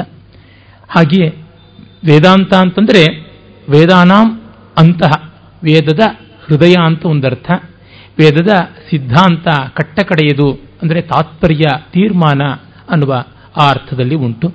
ವೇದ ಅನ್ನುವುದಕ್ಕೆ ಪಡ್ಕೊಳ್ಳುವಿಕೆ ಮತ್ತು ತಿಳಿದುಕೊಳ್ಳುವಿಕೆ, ಆನಂದ ಪಡುವಿಕೆ, ಆಗುವಿಕೆ ಈ ಥರದ ಅನೇಕ ಅರ್ಥಗಳು ಉಂಟು. ಹಿಂದೆಯೇ ವೇದದ ಬಗ್ಗೆ ಚರ್ಚೆ ನಡೆಸುವಾಗ ವಿದ್ ಅನ್ನುವ ಧಾತುವಿನಿಂದ ಬರುವಂಥ ಎಲ್ಲ ಅರ್ಥಗಳನ್ನು ನೋಡಿದ್ದಾಗಿತ್ತು. ಹಾಗಾಗಿ ಅದರ ಬಗ್ಗೆ ಮತ್ತೆ ಹೆಚ್ಚು ನಾವು ಪರಾಮರ್ಶೆ ಮಾಡಬೇಕಾಗಿಲ್ಲ. ಇದರ ಒಂದು ಈ ದರ್ಶನದ ವಿಶೇಷ ಏನು ಅಂತಂದರೆ, ಮಿಕ್ಕ ಎಲ್ಲ ದರ್ಶನಗಳಿಗೂ ಕೂಡ ಇದೊಂದು ಕಾಂತಿಯನ್ನು ಕೊಡುತ್ತೆ. ಮಿಕ್ಕೆಲ್ಲ ದರ್ಶನಗಳಿಗೂ ಬೇಕಾಗಿರ್ತಕ್ಕಂಥ ವೈಚಾರಿಕವಾದ, ಭಾವನಾತ್ಮಕವಾದ ಹಾಗೂ ಸತ್ಯ ಸಂಬಂಧಿಯಾದ ದಾರ್ಢ್ಯವನ್ನು ಕೊಡುತ್ತೆ ಅಂತ ಗೊತ್ತಾಗುತ್ತೆ. ಇದರ ಸೂತ್ರಗಳನ್ನು ಸಂಗ್ರಹ ಮಾಡಿಕೊಟ್ಟವರು ಬಾದರಾಯಣರು ಅಂತ. ನಮ್ಮ ಸಾಂಪ್ರದಾಯಿಕರ ವಿಶ್ವಾಸ ವೇದವ್ಯಾಸರೇ ಬಾದರಾಯಣರು ಅಂತ. ಆದರೆ ಆಧುನಿಕ ವಿದ್ವಾಂಸರು ಎಲ್ಲಿಯೂ ಇಲ್ಲಿ ಬಾದರಾಯಣ ಅನ್ನೋ ಶಬ್ದ ಬಿಟ್ಟು ವ್ಯಾಸ ಅಂತ ಕೃಷ್ಣದ್ವೈಪಾಯನ ಅಂತ ಅಥವಾ ಸಾತ್ಯವತೆಯ ಈ ರೀತಿಯಾದ ಹೆಸರುಗಳು ಬರದೇ ಇರೋದ್ರಿಂದ ಪಾರಾಶರ್ಯ ಈ ಥರದ್ದೆಲ್ಲ ವ್ಯಾಸ ಬೇರೆ, ಬಾದರಾಯಣ ಬೇರೆ ಅಂತಾರೆ. ಯಾರಾದರೂ ಸರಿಯೇ, ನಮಗಂತೂ ಒಬ್ಬರು ಲೇಖಕರು ಅಂತ ಬೇಕು, ಬಾದರಾಯಣ ಸೂತ್ರಗಳು ಅಂತ ಇಟ್ಟುಕೊಂಡಿದ್ದೀವಿ. ಸೂತ್ರಗಳ ಸಂಖ್ಯೆ ಎಷ್ಟು ಅಂತಂದರೆ ಅದು ಸಂಖ್ಯೆಯ ವ್ಯತ್ಯಾಸವಾಗುತ್ತದೆ. ಶಂಕರರ ಪ್ರಕಾರ ಐನೂರ ಐವತ್ತೈದು, ರಾಮಾನುಜರ ಪ್ರಕಾರ ಐನೂರ ನಲವತ್ತೈದು ಮಧ್ವಾಚಾರ್ಯರ ಪ್ರಕಾರ ಐನೂರ ಅರವತ್ತೈದು ಹಾಗೆಯೇ ವಲ್ಲಭ, ನಿಂಬಾರ್ಕ, ಶ್ರೀಕಂಠ ಇವರುಗಳಿಗೂ ಕೂಡ ಬೇರೆ ಬೇರೆ ಸಂಖ್ಯೆಗಳೇ ಉಂಟು. ಉದಾಹರಣೆಗೆ ನಿಂಬಾರ್ಕರಲ್ಲಿ ಐನೂರ ನಲವತ್ತೊಂಬತ್ತು ಅಂತಂದರೆ ಶ್ರೀಕಂಠ ಭಾಷ್ಯದಲ್ಲಿ ಐನೂರ ನಲವತ್ನಾಲ್ಕು ಅಂತಾರೆ. ಮತ್ತೆ ವಲ್ಲಭ ಭಾಷ್ಯದಲ್ಲಿ ಐನೂರ ಐವತ್ನಾಲ್ಕು ಈ ಥರ ಎಲ್ಲ ಉಂಟು. ಆದರೆ ಸೂತ್ರಗಳ ಸಂಖ್ಯೆ ವ್ಯತ್ಯಾಸ ಆಗಿದ್ದರಿಂದ ಶಂಕರರು ಕೆಲವು ಸೂತ್ರಗಳನ್ನು ರಾಮಾನುಜರಿಗಿಂತ ಹೆಚ್ಚು ಸೇರಿಸಿದ್ದಾರೆ ಅಂತಲಾಗಲಿ ಮಧ್ವರಿಗಿಂತ ಕೆಲವು ಕಡಿಮೆ ಮಾಡಿದ್ದಾರೆ ಅಂತಲಾಗಲಿ, ಮಧ್ವರಿ ಇವರೆಲ್ಲರಿಗಿಂತ ಹೆಚ್ಚು ಸೇರಿಸಿದ್ದಾರೆ ಅಂತಲಾಗಲಿ, ರಾಮಾನುಜರು ಇವರೆಲ್ಲರಿಗಿಂತ ಹೆಚ್ಚಾಗಿ ಕಿತ್ತಾಕಿದ್ದಾರೆ ಅಂತಲೂ ಅರ್ಥ ಅಲ್ಲ. ಇರುವ ಸೂತ್ರಗಳ ಸಾಹಿತ್ಯ ಅಷ್ಟೇ. ಆದರೆ ಕೆಲವೊಂದು ಆಚಾರ್ಯರುಗಳ ಗ್ರಂಥದಲ್ಲಿ ಒಂದು ಸೂತ್ರ ಎರಡಾಗಿದ್ದರೆ, ಇನ್ನು ಕೆಲವು ಕಡೆ ಎರಡು ಸೂತ್ರ ಒಂದಾಗಿರುವಂಥದ್ದು. ಹೀಗೆ ಅವುಗಳ ಜೋಡಣೆಯಲ್ಲಿ ವ್ಯತ್ಯಾಸವಾಗಿದೆಯೇ ಹೊರತು, ಅವುಗಳ ಒಟ್ಟು ಸಾಹಿತ್ಯದಲ್ಲಿ ಮಾತ್ರ ವ್ಯತ್ಯಾಸವಾಗಿಲ್ಲ. ಮತ್ತೆ ಈ ಸೂತ್ರಗಳನ್ನು ಅರ್ಥ ಮಾಡಿಕೊಳ್ಳುವುದು ಬಹಳ ಕಷ್ಟದ ಕೆಲಸ. ವ್ಯಾಕರಣ ಸೂತ್ರಗಳಿಗಿಂತ ನಿರ್ದುಷ್ಟವಾಗಿ, ನಿರ್ದಿಷ್ಟವಾಗಿ, ಸ್ಪಷ್ಟವಾಗಿ ಇನ್ನು ಯಾವ ಶಾಸ್ತ್ರ ಸೂತ್ರಗಳು ಇಲ್ಲ. ಅದು ನ್ಯಾಯ, ವೈಶೇಷಿಕ, ಯೋಗ, ಸಾಂಖ್ಯ ಯಾವ ಸೂತ್ರ ತೆಗೆದುಕೊಳ್ಳಿ, ಇವು ಯಾವುದೂ ಕೂಡ ಪಾಣಿನೀಯ ಸೂತ್ರಗಳಷ್ಟು ಪರಿಷ್ಕಾರವಾಗಿಲ್ಲ. ಸೂತ್ರ ಅನ್ನುವುದಕ್ಕೆ ಅಲ್ಪಾಕ್ಷರ ಮಸಂದಿಗ್ಧಂ ಸಾರವದ್ ವಿಶ್ವತೋಮುಖಂ ಅಸ್ತೋಭಂ ಅನವದ್ಯಂಚ ಸೂತ್ರಂ ಸೂತ್ರವದೋ ಸೂತ್ರಂ ಸೂತ್ರವಿದೋ ವಿದುಹು ಅನ್ನುವ ಮಾತು ಉಂಟಲ್ಲ? ಅಲ್ಪಾಕ್ಷರವಾಗಿರಬೇಕು, ಕಡಿಮೆ ಅಕ್ಷರ ಇರಬೇಕು, ಸಾರವತ್ತಾಗಿರಬೇಕು, ಮತ್ತು ವಿಶ್ವತೋಮುಖವಾಗಿ ಎಲ್ಲ ದಿಕ್ಕಿನಲ್ಲೂ ಪ್ರಕಾಶ ಕೊಡುವಂತೆ ಇರಬೇಕು, ಮತ್ತೆ ಗೋಜಲ ಗೋಜಲ ಆಗಬಾರದು ಅಸ್ತೋಭಂ ಅನವದ್ಯಂ. ಅಂದರೆ ಅದು ಯಾವ ದೃಷ್ಟಿಯಿಂದಲೂ ಕೂಡ ಲೋಪದೋಷಗಳಿಂದ ಕೂಡಿರಬಾರದು, ಅನವದ್ಯ, ದುಷ್ಟವಾಗಿರಬಾರದು. ಅಂಥ ಸೂತ್ರ ಅದನ್ನ ತಿಳ್ಕೊಂಡವನೇ ನಿಜವಾಗಿ ತಿಳ್ಕೊಂಡವನು ಅನ್ನುವಂಥ ಮಾತುಂಟು. ಆ ಲಕ್ಷಣಕ್ಕೆ ಪ್ರಾಯಶಃ ಒಂದು ಪಾಣಿನೀಯ ಸೂತ್ರ ಬಿಟ್ಟು ಇನ್ಯಾವುದೂ ಬರಲಾರದು ಅಂತ ವಿದ್ವಾಂಸರುಗಳು ಅಭಿಪ್ರಾಯ ಪಡ್ತಾರೆ ಸೂತ್ರದ ಅತ್ಯಂತ ದುರೂಹ್ಯತೆ ಇರುವುದಾದರೆ ನಾನು ಕಂಡಂತೆ ವೇದಾಂತ ಸೂತ್ರಗಳಲ್ಲಿ ಯೋಗ ಸೂತ್ರಗಳು ಇದ್ದಿದ್ರೊಳಗೆ ಸ್ಫುಟವಾಗಿವೆ, ಸ್ಪಷ್ಟವಾಗಿವೆ ಅಂತ ಗೊತ್ತಾಗುತ್ತೆ. ಮೀಮಾಂಸಾ ಸೂತ್ರಗಳು ಪರವಾಗಿಲ್ಲ. ನ್ಯಾಯ ವೈಶೇಷಿಕಗಳು ತಕ್ಕ ಮಟ್ಟಿಗೆ ಅದರೊಳಗೂ ನ್ಯಾಯ ಅಂತೂ ಚೆನ್ನಾಗೇ ಇದೆ ಅಂತ ಅನ್ನಬೇಕಾಗುತ್ತದೆ ಆದರೆ ವೇದಾಂತ ಸೂತ್ರಗಳು ಮಾತ್ರ ಬಹಳ ಕಷ್ಟ. ಸ್ಮೃತಿಯಶ್ಚ, ತತ್ತುಚ ಅಂತ ಸಮನ್ವಯ ಈ ಥರದ್ದೆಲ್ಲ ಹೇಳುವಾಗ ಬಹಳ ಕಷ್ಟ ಆಗುತ್ತೆ. ಅದೆಷ್ಟು ಕಡೆ ಸ್ಮೃತಿಯಶ್ಚ ಲಿಂಗ ಅಚ್ಚ ಅಂತ ಬರುತ್ತೆ. ಇಪ್ಪತ್ತು ಕಡೆ ಬರುತ್ತೆ. ಅದು ಏನಂತ ಅಂದುಕೊಳ್ಬೇಕು? ಕಷ್ಟ. ಅಂದರೆ ಪುಸ್ತಕ ಓದ್ದಂಗೆ ಓದ್ಬಿಟ್ಟು ನಾನೇ ಅರ್ಥ ಮಾಡ್ಕೊಳ್ತೀನಿ ಅಂತ ಯಾರಿಗೂ ಆಗೋಲ್ಲ. ಯಾವುದಾದ್ರೂ ಒಂದು ಗಟ್ಟಿಯಾದ ಪರಂಪರೆಯ ಬೆನ್ನೆಲುಬಿಲ್ಲದೆ ಇದ್ದರೆ ಆ ಸಂಪ್ರದಾಯ ಇಲ್ಲದೆ ಇದ್ದರೆ ಅರ್ಥ ಮಾಡಿಕೊಳ್ಳೋಕ್ಕಾಗೋಲ್ಲ. ಈ ದೃಷ್ಟಿಯಿಂದ ನೋಡಿದಾಗ, ಆಚಾರ್ಯರುಗಳು, ಅವರುಗಳು ತಮ್ಮ ಮೂಗಿನ ನೇರಕ್ಕೆ ಬರೆದರು ಅಂತ ಕೆಲವರು ಹೇಳುವುದು ಬೇಜವಾಬ್ದಾರಿಯ ಹೇಳಿಕೆ ಅನ್ಸುತ್ತೆ. ಪ್ರತಿಯೊಬ್ಬ ಆಚಾರ್ಯರಿಗೂ ಅದು ಅತ್ಯಂತ ಪರ, ಅತ್ಯಂತ ವಿರೋಧದ ನಿಲುವಿರಬಹುದು. ಅವರಿಗೆಲ್ಲರಿಗೂ ಕೂಡ ಒಂದು ಗಟ್ಟಿಯಾದ ಸಂಪ್ರದಾಯದ ಪರಂಪರೆಯ ಆಧಾರ ಇದೆ. ಅದರ ಮೂಲಕ ಅವರೊಂದು ಹೊಸ ಕಟ್ಟಡ ಕಟ್ಟಿದ್ದಾರಾದರೂ ಆ ಪರಂಪರೆಯ ಆಧಾರ ಇದೆ ಎನ್ನಬಹುದು ಉದಾಹರಣೆಗೆ, ಸಗುಣ ಸಾಕಾರ ಸೇಶ್ವರ ಅನ್ನುವ ಪರಂಪರೆ ಇಟ್ಟುಕೊಂಡು ಮಾಡಿದಂಥ ಸೂತ್ರ ಭಾಷ್ಯಗಳು ಹೆಚ್ಚು. ಅಲ್ಲಿ ಮಧ್ವ, ವಲ್ಲಭ, ನಿಂಬಾರ್ಕ, ರಾಮಾನುಜ ಮೊದಲಾದವರೆಲ್ಲರೂ ಬರ್ತಾರೆ. ಅವರಿಗೆಲ್ಲರಿಗೂ ಬಹಳ ದೊಡ್ಡ ಆಧಾರವಾಗಿ ಕಾಣಿಸ್ತಕ್ಕಂಥದ್ದು ಆಗಮಗಳು. ಅಲ್ಲೆಲ್ಲ ಇರುವಂತಹ ಆಧಾರಗಳನ್ನು ಇಟ್ಟುಕೊಂಡು ಬರೆದಿದ್ದಾರೆ. ಹಾಗೆ ಅದನ್ನು ಪ್ರವಚನ ಮಾಡುವಂಥ ಒಂದು ಪರಂಪರೆ ಇದ್ದಿರಬೇಕು. ಹಾಗಿನ ಹಲವು ಸೂತ್ರಗಳಿರಬೇಕು. ಉದಾಹರಣೆಗೆ ರಾಮಾನುಜರು ತಮಗಿಂತ ಮುಂಚೆ ವೃತ್ತಿಕಾರರು ಹಲವರಿದ್ದರು. ಅದರೊಳಗೆ ಬೋಧಾಯನ ವೃತ್ತಿ ಅಂತ ಒಂದಿತ್ತು. ಆ ವೃತ್ತಿಯ ಆಧಾರದ ಮೇಲೆ ವಿಸ್ತಾರವಾಗಿರ್ತಕ್ಕಂಥ ಬೋಧಾಯನ ವೃತ್ತಿಯ ಆಧಾರದ ಮೇಲೆ ನಾವು ಮಾಡ್ತಾ ಇದ್ದೀವಿ ಅಂತಂತಾರೆ. ಹೀಗೆ ಪ್ರತಿಯೊಬ್ಬರೂ ಕೂಡ ತಮ್ಮದೇ ಆದ ಒಂದು ಪರಂಪರೆಯನ್ನು ಆಧರಿಸಿದ್ದಾರೆ. ಅಂದರೆ ಒಂದು ಗುರು ಶಿಷ್ಯ ಪರಂಪರೆ ಇಲ್ಲದೇ ಇದ್ದರೆ ಇದು ಒಳ್ಳೆ ಎಪಿಗ್ರಮ್ ಅಂತ ಹೇಳಬಹುದಾದಂಥ ನಾಟ ನುಡಿಯಂತೆ ಅತ್ಯಂತ ಸಂಕ್ಷಿಪ್ತವಾಗಿರುವಂಥದ್ದು. ಅದನ್ನು ಅರ್ಥ ಮಾಡಿಕೊಳ್ಳೋದು ಕಷ್ಟ. ಆಮೇಲೆ ಅದರ ಒಂದು ಸ್ವಾರಸ್ಯವನ್ನು ಮಿಕ್ಕವರಿಗೆ ತಿಳಿಸಿದ್ರು, ಅವರು ಒಪ್ಪಬೇಕಾದರೂ ಒಂದು ಸಂಪ್ರದಾಯದ ಬೆಂಬಲ ಇರಬೇಕಾಗುತ್ತದೆ. ಹೀಗೆ ನೋಡಿದಾಗ ಬ್ರಹ್ಮಸೂತ್ರ ಅಥವಾ ಬಾದರಾಯಣ ಸೂತ್ರ, ಅದಕ್ಕೆ ಶಾರೀರಿಕ ಸೂತ್ರ ಅಂತಲೂ ಕರೀತಾರೆ. ಅವುಗಳ ಕ್ರಿಪ್ಟಿಕ್ ಆದ ನೇಚರ್ನ ಅರ್ಥ ಮಾಡಿಕೊಳ್ಳೋದಕ್ಕೆ ಗುರು ಶಿಷ್ಯ ಪರಂಪರೆ ತುಂಬ ಪ್ರಯೋಜನಕಾರಿಯಾಗಿತ್ತು. ನಮಗೆ ಸಿಗುವ ಅತ್ಯಂತ ಪ್ರಾಚೀನವಾದ ಭಾಷ್ಯ ಶಂಕರರದು. ತತ್ಪೂರ್ವದಲ್ಲಿ ಉಪವರ್ಷ, ಬೋಧಾಯನ ಮೊದಲಾದ ಅನೇಕ ವೃತ್ತಿಕಾರರಿದ್ದರು. ಭರ್ತೃ ಪ್ರಪಂಚ ಭರ್ತೃಮಿತ್ರ ಮೊದಲಾದಂಥ ಇನ್ನು ಹಲವರು ಭಾಷ್ಯಕಾರರು ಇದ್ದರು ಅಂತ ಗೊತ್ತಾಗುತ್ತೆ. ಮಧ್ವಾಚಾರ್ಯರು ಇಪ್ಪತ್ತೊಂದು ಜನ ಪೂರ್ವದ ಭಾಷ್ಯಕಾರರುಗಳ ಹೆಸರುಗಳನ್ನು ಕೂಡ ಹೇಳ್ತಾರೆ. ಹೀಗಾಗಿ ಈ ಸೂತ್ರಗಳ ಅರ್ಥ ಏನು ಅಂತ ನಿಶ್ಚಯ ಮಾಡಿಕೊಳ್ಳೋದು ಕಷ್ಟವಾದರೂ ಬಗೆ ಬಗೆಯ ಸಂಪ್ರದಾಯಗಳಲ್ಲಿ ಇತ್ತು ಅಂತ. ಇದೇ ಸಂದರ್ಭದಲ್ಲಿ ಒಬ್ಬರಿಬ್ಬರು ಮಿತ್ರರು ನನ್ನನ್ನು ಮೊನ್ನೆ ದಿವಸ ಕೇಳಿದ್ರು. ದ್ವೈತ ಸರಿಯಾ ದ್ವೈತ ಸರಿಯಾ, ವಿಶಿಷ್ಟಾದ್ವೈತ ಸರಿಯಾ, ಯಾವುದು ಹೇಳಿ ಅಂತ. ನಿಮಗೆ ಯಾವುದು ಸರಿ ಅನಿಸುತ್ತೆ? ನಿಮಗೆ ಯಾವುದು ಸಮಾಧಾನ ಆಗುತ್ತದೆ ಅಂತ ನೋಡಿ ಅಂತ. ಅಲ್ಲ, ನಿಮಗೆ ಹೇಳಿ, ನೀವೆಲ್ಲ ಓದ್ದವರು ಅಂತ. ನಿಜ, ನಾನು ಓದಿದ್ರೆ ನನಗೆ ಸಮಾಧಾನ ಸಿಗುತ್ತೆ. ನನ್ನ ಓದಿನ ತೀರ್ಮಾನ ಮತ್ತೊಬ್ಬರಿಗೆ ಸಮಾಧಾನ ಸಿಗಬೇಕು ಅಂತ ಏನೂ ಇಲ್ಲ. ಅದಕ್ಕೆ ಅವರು, ನಮಗೆ ಸಿಗುತ್ತೋ ಬಿಡುತ್ತೋ, ನಿಮ್ಮ ನಿಲುವು ಗೊತ್ತಾದರೆ ಸಾಕಲ್ಲ. ಆಮೇಲೆ ಅದನ್ನು ನೋಡ್ಕೊಳ್ತೀವಿ. ನಿಮಗೆ ಎಂಡ್ ಪ್ರಾಡಕ್ಟ್ ಕೊಡಿ. Whether we like it or not it's another matter ಅಂತಂದ್ರೆ, ಸರಿ, ಅದನ್ನು ಹೇಳೋಣ. ಅದರಲ್ಲಿ ಯಾಕೆ ಮುಚ್ಚು ಮರೆಬೇಡ ನನಗೆ ಬುದ್ಧಿ, ಮನಸ್ಸು, ಹೃದಯಗಳಿಗೆಲ್ಲ ಒಪ್ಪಿಗೆ ಆಗಿರ್ತಕ್ಕಂಥದ್ದು ಅಂತಂದರೆ ಶಾಂಕರ ಪೂರ್ಣ ದೃಷ್ಟಿ ಅಂತ ಯಾವುದಿದೆ, ಆ ಒಂದು ಸಾರ್ವತ್ರಿಕ ಅನುಭವದ ದರ್ಶನದ ಸಿದ್ಧಾಂತ ನನಗೆ ಪೂರ್ಣವಾಗಿ ಒಪ್ಪಿಗೆ ಆಗಿದೆ. ಅದಕ್ಕೆ ಕಾರಣ ಆ ದರ್ಶನದ ಹಿನ್ನೆಲೆಯಲ್ಲಿ ಮಿಕ್ಕ ಎಲ್ಲ ದರ್ಶನಗಳನ್ನು ಸಮನ್ವಯ ಮಾಡಬಹುದು ಅಂತ. ಮಿಕ್ಕ ದರ್ಶನಗಳ ದೃಷ್ಟಿಯಿಂದ ಸಮನ್ವಯ ಮಾಡೋದಕ್ಕೆ ಆಗುವುದಿಲ್ಲ. ಅದನ್ನು ನಾನು ಕಂಡುಕೊಂಡಿದ್ದೀನಿ. ಈಗ ಸಾಂಖ್ಯವೋ, ನ್ಯಾಯವೋ, ವೈಶೇಷಿಕವೋ, ದ್ವೈತವೋ, ವಿಶಿಷ್ಟಾದ್ವೈತವೋ ಯಾವುದಾದ್ರೂ ಹಿಡಿದರೆ ಮಿಕ್ಕ ಕೆಲವನ್ನ ಸೇರಿಸೋದಿಕ್ಕೆ ಆಗೋಲ್ಲ ಆದರೆ ಶಾಂಕರ ದರ್ಶನ ಅದೊಂದು ರೀತಿ ಆಕಾಶ ಇದ್ದಂತೆ ಎಲ್ಲ ದರ್ಶನಗಳಿಗೂ ಅವಕಾಶವಾಗುತ್ತದೆ. ಹೀಗಾಗಿ ಎಲ್ಲ ವಿಚಾರಧಾರೆಗಳಿಗೂ ಅವಕಾಶವಾಗಬಲ್ಲಂತಹದ್ದು ಆಗಿದ್ದರಿಂದ ಮತ್ತು ನನ್ನ ಅನುಭವಕ್ಕೆ ಒಪ್ಪಿಗೆ ಆಗದ್ದರಿಂದ ನನ್ನ ಅನುಭವಕ್ಕೆ ಪೂರಕವಾಗಿ ಬರತಕ್ಕಂಥ ಭೌತಾದಿ ಶಾಸ್ತ್ರಗಳು ಸಾಹಿತ್ಯಾದಿ ಕಲೆಗಳು, ಇವುಗಳನ್ನು ಕೂಡ ನೋಡಿಕೊಂಡಿದ್ರಿಂದ ನನಗದು ಒಪ್ಪಿಗೆ ಆಗಿದೆ. ಮಿಕ್ಕವು ಒಪ್ಪಿಗೆ ಆಗಿಲ್ಲ ಅಂತಲ್ಲ. ಮಿಕ್ಕವನ್ನ ಒಪ್ಪಿಗೆ ಮಾಡಿಕೊಳ್ಳಬೇಕು ಅನ್ನೋದಕ್ಕೆ ಇಲ್ಲಿ ಅವಕಾಶ ಸಿಗುತ್ತದೆ ಅಂತ. ಆ ದೃಷ್ಟಿಯಿಂದ ನಾನು ಎಲ್ಲದರ ತಾತ್ಪರ್ಯವನ್ನು ಕಡೆಯಲ್ಲಿ ಶಂಕರಾದ್ವೈತದಲ್ಲಿ ಇಟ್ಟುಕೊಂಡು ಹೋಗ್ತೀನಿ. ಅದು ಶಂಕರಾದ್ವೈತ ಅಂತ ಅನ್ನೋದಕ್ಕಿಂತ ಅವರು ಹೇಳೋದು ಮತ್ತೆ ಮತ್ತೆ ಔಪನಿಷದ ದರ್ಶನ ಅಂತ ಕರೀತಾರೆ. ಅದನ್ನು. ಹೀಗೆ ಅದು ನನ್ನ ದೃಷ್ಟಿ. ಆದರೆ ಆಯಾ ಶಾಸ್ತ್ರಗಳ ಬಗ್ಗೆ ಹೇಳುವಾಗ ಅವು ಏನು ಹೇಳುತ್ತೆ ಅಂತ ಹೇಳ್ತೀನಿ ಹೊರತು ನನ್ನ ಉಪ್ಪುಕಾರ ಒಗ್ಗರಣೆಯನ್ನು ಸೇರಿಸಿ ಕಂಟ್ಯಾಮಿನೇಟ್ ಮಾಡೋಕ್ಕೆ ಬರೋಲ್ಲ. ವಾಟ್ ಇಟ್ ಸೇಫ್ ಅನ್ನುವುದು ಬಹಳ ಮುಖ್ಯ. ಆಮೇಲೆ ಪ್ರತ್ಯೇಕವಾಗಿ ನನ್ನ ಅಭಿಪ್ರಾಯಗಳೇನಿದೆ ಅದನ್ನು ದಾಖಲೆ ಮಾಡಬಲ್ಲೆ. ಯಾಕೆಂದರೆ ವಸ್ತುಸ್ಥಿತಿಯನ್ನು ಮೊದಲು ನಾವು ಗ್ರಹಿಸಬೇಕು. ಆಮೇಲೆ ನಮ್ಮ ಇಷ್ಟಾನಿಷ್ಟಗಳು ಬೇರೆ. ಅವನು ಅರಿಯುವಾಗಲೇ ಅದನ್ನು ಬೆರೆಸುವಂಥದ್ದು ಯುಕ್ತವಾಗುವುದಿಲ್ಲ ಅಂತ. ಈಗ ಶಂಕರ ದರ್ಶನ ಅಂತ ಹೆಸರಾದಂಥ ಅದ್ವೈತ ಅಂತ ಅನ್ನುವುದನ್ನು ನಾವು ನೋಡಿದ್ರೆ ವಸ್ತುತ ಅವರು ಎಲ್ಲಿಯೂ ಅದ್ವೈತ ದರ್ಶನ, ಅದ್ವೈತ ಸಿದ್ಧಾಂತ ಅಂತ ಹೇಳೋದಿಲ್ಲ.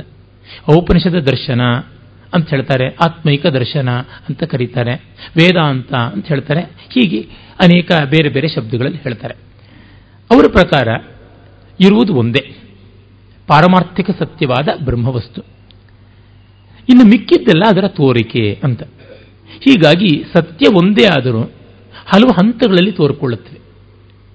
ಅಂದರೆ ವ್ಯವಹಾರದಲ್ಲಿ ಇರುವಂಥ ಒಂದು ಸತ್ಯ, ನಮ್ಮ ಭ್ರಮೆ ಕಲ್ಪನೆಗಳಲ್ಲಿರುವಂಥ ಒಂದು ಸತ್ಯ ಮತ್ತು ಪರಮಾರ್ಥದಲ್ಲಿರುವಂಥ ಒಂದು ಸತ್ಯ.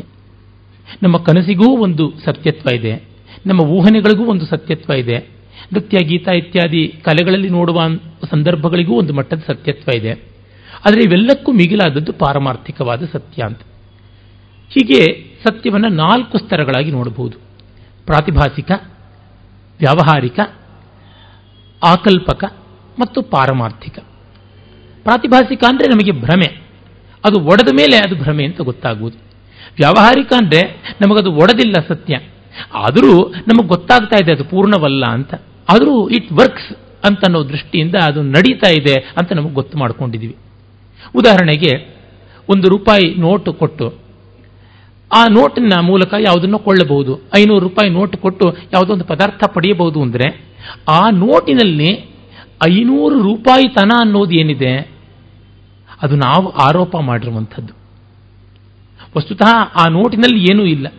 ಆ ನೋಟನ್ನ ಐನೂರು ತುಂಡು ಮಾಡಿದ್ರೆ ಒಂದೊಂದು ತುಂಡು ಒಂದೊಂದು ರೂಪಾಯಿ ಮೌಲ್ಯ ಆಗೋಲ್ಲ. ನಾವು ಅದಕ್ಕೆ ಆ ಗುಣವನ್ನು ಕೊಟ್ಟಿದ್ದೀವಿ. ಮಿಕ್ಕವರೆಲ್ಲ ಅದನ್ನು ಒಪ್ಪಿಕೊಂಡಿದ್ದಾರೆ. ಹಾಗಾಗಿ ನಡೀತಾ ಇದೆ. ಪ್ರಾತಿಭಾಸಿಕದಲ್ಲಿ ನನಗೆ ಮಾತ್ರ ಆಗುತ್ತೆ. ನನಗೇನೋ ಹಗ್ಗ ಹಾವಿನ ಥರ ಕಾಣಿಸ್ತು, ನನಗೇನೋ ಕಪ್ಪೆ ಚಿಪ್ಪೆ ಬೆಳ್ಳಿ ಥರ ಕಾಣಿಸ್ತು. ಆದರೆ ವ್ಯಾವಹಾರಿಕದಲ್ಲಿ ಎಲ್ರಿಗೂ ಐನೂರು ರೂಪಾಯಿ ನೋಟ್, ಐನೂರು ರೂಪಾಯಿ ನೋಟ್ ಥರನೇ ಕಾಣಿಸುತ್ತೆ. ವ್ಯವಹಾರ ನಡೆಯುತ್ತದೆ. ಹೀಗಾಗಿ ಇದು ಒಂದು ಇನ್ನೊಂದು ಎತ್ತರದ ಸತ್ಯ. ಮತ್ತೆ ಇನ್ನೂ ಒಂದು ಸತ್ಯ ಉಂಟು. ಅದು ಆಕಲ್ಪಕ ಸತ್ಯ. ಆಚಾರ್ಯರು ನೇರವಾಗಿ ಹೇಳೋಲ್ಲ, ಆದರೆ ಅದು ಇದೆ. ನೈಯಾಯಿಕಾದಿಗಳೆಲ್ಲರೂ ಒಪ್ಪುತ್ತಾರೆ ಮತ್ತೆ ಅದು ಪಾರಮಾರ್ಥಿಕ ಸತ್ಯಕ್ಕೆ ತುಂಬ ಹತ್ತಿರವಾದದ್ದು. ಅದ್ವೈತ ಹೇಳ್ತಕ್ಕಂಥ ಮಿಕ್ಕದಕ್ಕೆ ವಿರೋಧವಲ್ಲ ಅಂತ ನನ್ನ ಒಗ್ಗರಣೆ ತರಹ ಅದನ್ನು ಸೇರಿಸ್ತಾ ಇದ್ದೀನಿ. ಆದರೆ ಅನೇಕರು ಅದನ್ನು ಒಪ್ಪಿಯೂ ಇದ್ದಾರೆ. ಅದು ಆಕಲ್ಪಕ ಸತ್ಯ. ಅಂದರೆ ಕಲೆ ಇತ್ಯಾದಿಗಳಲ್ಲಿ. ವಸ್ತುಸ್ಥಿತಿಯಲ್ಲಿ ಅದಲ್ಲ. ಮುಖ ಚಂದ್ರ ಅಲ್ಲ. ಆದರೆ ಮುಖ ಚಂದ್ರನಂತೆ ಇದೆ ಅಂತಂದಾಗ ಒಂದು ಸೊಗಸಿದೆ. ಆ ಸೊಗಸಿನ ಅನುಭವ ನಮಗೆ ಬರ್ತಾ ಇದೆ. ಅಂದರೆ we know that it is not it we accept for a time being for the time being ಅಂತ. ಹೀಗೆ ವಿಲ್ಲಿಂಗ್ ಸಸ್ಪೆಷನ್ ಆಫ್ ಡಿಸ್ಬಿಲೀಫ್ ಇದೆಯಲ್ಲ, ಅದು ಆಹಾರ್ಯ ಸತ್ತ. ಅದರಿಂದ ಮಿಗಿಲಾಗಿ ಎಲ್ಲರಿಗೂ, ಎಲ್ಲ ಕಾಲಕ್ಕೂ, ಎಲ್ಲ ದೇಶಗಳಲ್ಲಿಯೂ ಒಂದೇ ಆಗಿ ತೋರುವಂಥದ್ದು ಅಂತ. ಅದು ಯಾವುದು? ಅಂದರೆ ಗಾಢನಿದ್ರೆಯ ಅನುಭವ ಅಷ್ಟೆ. ಗಾಢನಿದ್ರೆಯಲ್ಲಿ ನಾನು ಲಿಂಗ ಯಾವುದು? ನನ್ನ ವಯಸ್ಸು ಯಾವುದು? ನನ್ನ ಭಾಷೆ, ದೇಶ, ಸಾಮಾಜಿಕ ಹಿನ್ನೆಲೆ ವರ್ಣ, ಮತ, ಯಾವ ವಿಶ್ವಾಸಗಳು ಏನೂ ಇರೋಲ್ಲ. ಬಡವನ ನಿದ್ರೆ, ಶ್ರೀಮಂತನ ನಿದ್ರೆ, ಹೆಣ್ಣಿನ ನಿದ್ರೆ, ಗಂಡಿನ ನಿದ್ರೆ, ಅಮೆರಿಕನ್ನ ನಿದ್ರೆ, ಆಫ್ರಿಕನ್ನ ನಿದ್ರೆ, ಈ ಥರದ್ದು ಯಾವುದಕ್ಕೂ ವ್ಯತ್ಯಾಸ ಇಲ್ಲ. ಪ್ರತಿಯೊಬ್ಬರು ನಿದ್ರೆ ಮಾಡಿದ್ಮೇಲೆ ಚೆನ್ನಾಗಿತ್ತು. ದಿಂಬಿಟ್ಟಿದ್ದೇ ತಲೆ ಗೊತ್ತು, ಆಮೇಲೆ ಎದ್ದಾಗಲೇ ಗೊತ್ತಾಗಿರೋದು. ಸುಖಮಹಮಸ್ವಾಪ್, ಸುಮ್ನ ಕಿಂಚಿದ ವೇದಿಶಂ, ಚೆನ್ನಾಗಿ ನಿದ್ರೆ ಮಾಡದೆ, ನನಗೇನು ಗೊತ್ತಾಗಲಿಲ್ಲ. ಗೊತ್ತಾಗಲಿಲ್ಲ ಅನ್ನೋದಕ್ಕೆ ಗೊತ್ತಾಗುವಂಥ ಅನ್ಯ ವಸ್ತು ಯಾವುದೂ ಇರಲಿಲ್ಲ. ಇಲ್ಲ ನಿದ್ರೆನಲ್ಲೂ ನನಗೆ ಗೊತ್ತಿತ್ತು, ನಾನು ಯಾರು ಅಂತ ಅಂದರೆ ಯಾರೂ ನಂಬಲ್ಲ. ಹೀಗಾಗಿ ಎಲ್ಲರಿಗೂ ಒಪ್ಪಿಗೆ ಇರುವಂಥದ್ದು ಅದು. ಅಂದರೆ ಸಾರ್ವತ್ರಿಕ ಅನುಭವ ಅನ್ನುವುದು ಅಂಥದ್ದು. ಅಲ್ಲಿ ಅನ್ಯ ವೇದ್ಯ ವಸ್ತು ಅನ್ನೋದು ವೇದ್ಯಾಂತರ ವಸ್ತು ಇಲ್ಲ. ವಿಗಲಿತ ವೇದ್ಯಾಂತರತ್ವ ಅನ್ನುವಂಥದ್ದು. ಅದು ಎಲ್ಲ ಕಾಲದಲ್ಲಿ ಎಲ್ಲ ರೀತಿಯಲ್ಲಿ ಅಬಾಧಿತವಾಗಿ ಇರುವಂಥದ್ದು ಅಂತ ಆ ಸತ್ಯಕ್ಕೆ ಹಾಗಿಟ್ಕೊಳ್ಬೇಕು. ಉದಾಹರಣೆಗೆ ನೀರಿಗೆ ಯಾವುದೆಲ್ಲ ರೂಪ ಇರಬಹುದು ಘನದ ರೂಪ ಇರಬಹುದು ಹಿಮಗಲ್ಲಿನ ರೂಪದಲ್ಲಿ, ದ್ರವದ ರೂಪ ಇರಬಹುದು ಅನಿಲದ ರೂಪ ಇರಬಹುದು. ಅದರಿಂದ ಎಚ್ ಟು ಓ ಅನ್ನುವಂಥ ಒಂದು chemical property chemical structure atomic structure molecular structure ಬದಲಾಗುವಂಥದ್ದಲ್ಲ. ಇದು ಪಾರಮಾರ್ಥಿಕ ಸತ್ಯ ಅನ್ನುವಂಥದ್ದು. ನೀರು ಅನ್ನುವಂಥ ದ್ರವ ಅನ್ನುವುದು ವ್ಯಾವಹಾರಿಕ ಸತ್ಯ. ಮಂಜುಗಡ್ಡೆ ಅನ್ನೋದು ವ್ಯಾವಹಾರಿಕ ಸತ್ಯ. ಆದರೆ ಜಲತ್ವ ಅನ್ನುವ ಎಚ್ ಟು ಓ ಇದೆಯಲ್ಲ, ಅದು ಪಾರಮಾರ್ಥಿಕ ಸತ್ಯ ಅಂತ ಇದರ ಸತ್ಯದ ನಾಲ್ಕು ಸ್ತರಗಳನ್ನು ಅಲ್ಲಿ ಗಮನಿಸುವಂಥದ್ದಾಗುತ್ತದೆ. ಈ ನಾಲ್ಕನೇ ಸ್ತರದ ಪಾರಮಾರ್ಥಿಕದಲ್ಲಿ ಯಾವ ವ್ಯತ್ಯಾಸವೂ ಇಲ್ಲ ಅಂತ ಮಿಕ್ಕ ಕಡೆಯೆಲ್ಲ ಇದ್ದೇ ಇರುತ್ತದೆ ಅಂತ. ಹೀಗಾಗಿ ಆ ಮಿಕ್ಕ ವ್ಯತ್ಯಾಸಗಳು ನಾಮರೂಪಾಶ್ರಿತವಾದದ್ದು. ನಾಮರೂಪಗಳಿಗಿಂತ ಮಿಗಿಲಾಗಿ ಮತ್ತಿನ್ನೇನು ಇಲ್ಲ ಅಂತಂತೀವಿ. ಬಂಗಾರದ ಒಡವೆಯನ್ನ ಯಾವನಿಗಾದರೂ ಮಾರೋದಿಕ್ಕೆ ಕೊಟ್ಟರೆ ಅವನು ಬಂಗಾರವನ್ನು ನೋಡ್ತಾನೆ. ಅದು ಬಳೆಯ ಸರವ ಅನ್ನೋದಕ್ಕಿಂತ ಹೆಚ್ಚಾಗಿ ಬಂಗಾರ ನೋಡ್ತಾನೆ. ಅದೇ ನಾವೊಂದು ಕಲ್ಲಿನ ಕುಸರಿ ಕೆಲಸ ನೋಡುವಾಗ ಕುಸರಿ ಕೆಲಸ ನೋಡಿರ್ತಾನೆ, ಕಲ್ಲು ಅಂತ ನೋಡಿರೋದಿಲ್ಲ. ಬೆಳ್ಳಿ ಬಂಗಾರದಲ್ಲಿ ಆ ಪಾತ್ರೆ ಇತ್ಯಾದಿಯಾಗಿ ಸಿಕ್ಕಾಪಟ್ಟೆ ಆಂಟಿಕ್ ವ್ಯಾಲ್ಯೂ ಇದ್ದಾಗ ಆ ಡಿಸೈನ್ಸ್ ನೋಡಬಹುದು. ಸಾಮಾನ್ಯವಾಗಿ ನೋಡತಕ್ಕಂಥದ್ದು ಬಂಗಾರವನ್ನು ಅನ್ನುವಂತೆ. ಹಾಗೆ ವಸ್ತು ಸತ್ತೆಗೆ ಬೆಲೆಯೇ ಹೊರತು ಮತ್ತೇನೂ ಅಲ್ಲ. ಒಂದು ಬಳೆಯನ್ನು ಕರಗಿಸಿದಾಗ ಬಳೆ ಎನ್ನುವ ಹೆಸರೂ ಇಲ್ಲ, ಬಳೆ ಎನ್ನುವ ಆಕಾರವೂ ಇಲ್ಲ. ಆ ಬಳೆಯನ್ನು ನಾವು ಒಡ್ಯಾಣ ಮಾಡಿದಾಗ ಒಡ್ಯಾಣ ಅನ್ನುವ ರೂಪವೂ ಬಂತು ಒಡ್ಯಾಣ ಅನ್ನುವ ಹೆಸರೂ ಬಂತು. ಹೀಗೆ ನಾಮ ರೂಪಗಳು ಎಲ್ಲಿಗೆ ಹೋದವು? ಅವು ಹೋಗೋದಕ್ಕೆ ಯಾವ ಜಾಗವೂ ಇಲ್ಲ. ಅವು ನಮ್ಮ ಮನಸ್ಸಿನಲ್ಲಿದ್ದವು, ಮನಸ್ಸಿಗೆ ಹೋದವು. ನಮ್ಮ ಮನಸ್ಸಲ್ಲಿದ್ದವು ಮನಸ್ಸಿಂದ ಆಚೆ ಬಂದವು. ಈ ರೀತಿ ಜಗತ್ತಿನ ನಾಮರೂಪಾತ್ಮಕತೆ ಅಂತ ಹೇಳುತ್ತೆ. ಹೀಗಾಗಿ ಜೀವ ಅನ್ನುವಂಥದ್ದು ಒಂದು ನಾಮರೂಪಾತ್ಮಕವಾದ ಸ್ಥಿತಿ. ಜಗತ್ತು ಅನ್ನುವುದು ಒಂದು ನಾಮರೂಪಾತ್ಮಕವಾದ ಸ್ಥಿತಿ. ಬ್ರಹ್ಮವೇ ಎಲ್ಲಕ್ಕೂ ಇರುವಂಥದ್ದು. ಒಂದೇ ನೀರು ಅಲೆಯಾಗಿ ನೊರೆಯಾಗಿ, ತುಂತುರಾಗಿ, ಹರಿವಾಗಿ, ಸುಳಿಯಾಗಿ, ಜಲಪಾತವಾಗಿ ತೋರುವಂತೆ ಎಲ್ಲವೂ ತೋರ್ತಾ ಇದೆ ಅಂತನ್ನುವುದು. ಹೀಗಾಗಿ ಇಲ್ಲಿ ತತ್ವಗಳು ಎಷ್ಟಿವೆ ಅಂದರೆ ಒಂದೇ. ನೈಯಾಯಿಕರು ಹೇಳ್ತಾರೆ ಹದಿನಾರು ಅಂತ. ವೈಶೇಷಿಕರು ಹೇಳ್ತಾರೆ ಏಳು ಅಂತ. ಸಾಂಖ್ಯರು ಹೇಳ್ತಾರೆ ಇಪ್ಪತ್ನಾಲ್ಕು ಅಂತ. ಯೋಗದವರು ಹೇಳ್ತಾರೆ ಇಪ್ಪತ್ತೈದು ಅಂತ. ಪ್ರತಿಭಿಜ್ಞಾಶ ದರ್ಶನದವರು ಹೇಳ್ತಾರೆ ಮೂವತ್ತಾರು ಅಂತ. ಅರೆ ಶಾಂಕರಾದ್ವೈತಿಗಳು ಹೇಳ್ತಾರೆ, ಇರುವುದು ಒಂದೇ ತತ್ವ. ಅದು ಪ್ರಮಾಣವೂ ಅದೇ, ಪ್ರಮೇಯವೂ ಅದೇ. ಅದಕ್ಕೆ ಅದೇ ಅಳತೆ. ಅದು ಹೇಗೆ ಪ್ರಮಾಣ ಪ್ರಮೇಯಗಳು ಎರಡು ಒಂದಾಗೋಗ್ಬಿಟ್ರೆ, ಎಸ್ ಎಸ್ ಸಿ ಸರ್ಟಿಫಿಕೇಟ್ ಬೇಕಯ್ಯ ಅಂತಂದ್ರೆ, ಸರಿ, ಇದೆ ಟ್ರೂ ಕಾಪಿ ಅದು ಟ್ರೂ ಕಾಪಿಗೆ ಗೆಸ್ಟೆಡ್ ಆಫೀಸರ್ದು ಅಟೆಸ್ಟೇಷನ್ ಇಲ್ವಲ್ಲ ಅಂತಂದ್ರೆ, ಯಾಕೆ ಬೇಕು? ಅದಕ್ಕೆ ಅದೇ ಪ್ರಮಾಣ ಅಂತಂದ್ರೆ, ಇಲ್ಲ, ಆಗೋಲ್ಲ ಅಂತೀವಿ. ವ್ಯವಹಾರಕ್ಕೆ ಬೇರೆ ಒಂದು ಪ್ರಮಾಣ ಬೇಕು. ಅರೆ ವೇದಾಂತ ಪರಮಾರ್ಥಕ್ಕೆ ಹೊರಟದ್ರಿಂದ ಪ್ರಮಾಣ ಬೇಡ. ಅದು ಹೇಗೆ ಬೇಡ? ನಾನಿದ್ದೀನಿ ಅನ್ನೋದಕ್ಕೆ ಯಾವುದಾದ್ರೂ ಪ್ರೂಫ್ ಬೇಕಾ? ಈಗ ಸರ್ಕಾರದ ದಾಖಲೆಗೆ ಬೇಕಾಗ್ಬೋದು, ನಾನು ಬದುಕಿದ್ದೀನಿ ಅಂತ ಮತ್ತೊಬ್ಬರ ಹತ್ರ ಸರ್ಟಿಫಿಕೇಟ್ ತರಬೇಕಾಗಿ ಬರ್ಬೋದು. ಆದರೆ ನಮಗೆ ಯಾವಾಗಲಾದರೂ ನಮಗೋಸ್ಕರ ಬೇಕಾಗುತ್ತೆ. ಮತ್ತೊಬ್ಬನಿಗೆ ನಾನು ಬದುಕಿದ್ದೀನೋ ಇಲ್ಲವೋ ಅನ್ನೋದಕ್ಕೆ ಪ್ರೂಫ್ ಬೇಕಾಗ್ಬೋದು. ಅರೆ ನನಗೆ ನಾನು ಬದುಕಿದ್ದೀನಿ ಅನ್ನೋದಕ್ಕೆ ಪ್ರೂಫ್ ಬೇಕಾಗಿಲ್ಲ. ವೇದಾಂತ ನಮಗೋಸ್ಕರ ಇರೋದೇ ಹೊರತು ಬೇರೆಯವರಿಗೋಸ್ಕರ ಅಲ್ಲ ಇರುವಂಥದ್ದು ಅಂತ. ಅಂದರೆ ನನಗೆ ನಾನು ಇದ್ದೀನಿ ಅನ್ನೋದಕ್ಕೆ ಅಹಮಸ್ಮಿ ಅಷ್ಟೇ. ಅಲ್ಲಿ ಇನ್ಯಾವುದೂ ಇಲ್ಲ ಪ್ರಮಾಣ. ಮಿಕ್ಕಿದ್ದನ್ನೆಲ್ಲ ಇದನ್ನು ಇಟ್ಟುಕೊಂಡೇ ಮತ್ತು ಇನ್ನೆಲ್ಲ ಪ್ರಮಾಣದ ಅನಾಲಿಸಿಸ್ಸು ಇಲ್ಲಿಗೆ ಬಂದು ಮುಗಿಯುತ್ತದೆ. ನೈಯಾಯಿಕರು ಪ್ರಮಾಣಾಯ ನಮಃ ಅಂತ ಶುರು ಮಾಡ್ತಾರೆ. ಪ್ರಮಾಣಗಳ ಕಡೆಗೆ ಮುಖ್ಯ ಅವಧಾರಣೆ ಆದರೆ, ವೇದಾಂತಿ ಪ್ರಮಾತ್ರೇ ನಮಃ, ನಾನೇ ಎಲ್ಲವನ್ನು ನೋಡುವವನು. ಹೀಗಾಗಿ ನನ್ನ ಪ್ರಮಾಣದಿಂದಲೇ ಮಿಕ್ಕಿದ್ದೆಲ್ಲ ಇರುವಂಥದ್ದು ಅಂತ. ಹಾಗಾಗಿ ಆತ್ಮ ಪ್ರಮಾಣ ಅನ್ನೋದರಿಂದ ಅದೇ ಪ್ರಮೇಯ. ತಿಳಿಯಬೇಕಾದದ್ದು ಅದೇ. ತಿಳಿಯುವ ಸಾಧನವೂ ಅದೇ. ತಿಳುವಳಿಕೆ ಅನ್ನುವ ಪ್ರಮೇಯ, ಅದು ಪ್ರೂಫ್ ಪ್ರಮಾಣವೂ ಅದೇ. ಎಲ್ಲವೂ ಅದೇ ಆದರೆ ತಿಳ್ಕೊಳ್ಳೋದು ಏನಿದೆ? ತಿಳ್ಕೊಳ್ಳೋಕೆ ಏನೂ ಇಲ್ಲ ಅನ್ನೋದೇ ವೇದಾಂತ ಅಂತ. ಈ ತಲೆ ಕೆಡುತ್ತಲ್ವಾ ಅಂದರೆ ಹೌದು. ಅದಕ್ಕೆ ಇರುವಂಥದ್ದು ಅಂತ. ಮತ್ತು ವೇದಾಂತ ಅಂದರೆ ಏನು ಮಾಡಬೇಕು? ಏನೂ ಮಾಡದೇ ಇರೋದು ವೇದಾಂತ ಅಂತ. ಮಾಡಿದ್ರೆ ಕರ್ತೃತ್ವದ ಸಮಸ್ಯೆ ಬರುತ್ತದೆ. ಮಾಡದೆ ಸುಮ್ಮನೆ ಇರಿ. ಮಾಡದೆ ಇರೋಕ್ಕಾಗೋಲ್ವಲ್ಲ? ನಹಿ ಕಶ್ಚಿತ್ ಕ್ಷಣಮಪಿ ಜಾತು ತಿಷ್ಠತ್ಯ ಕರ್ಮ ಅಂತಂದರೆ ಮಾಡಿ ಮಾಡದಂತೆ ಇರಿ ಅಂತ. ಮಾಡಿ ಮಾಡಿದ ಕರ್ತೃತ್ವ ನನ್ನದಲ್ಲ.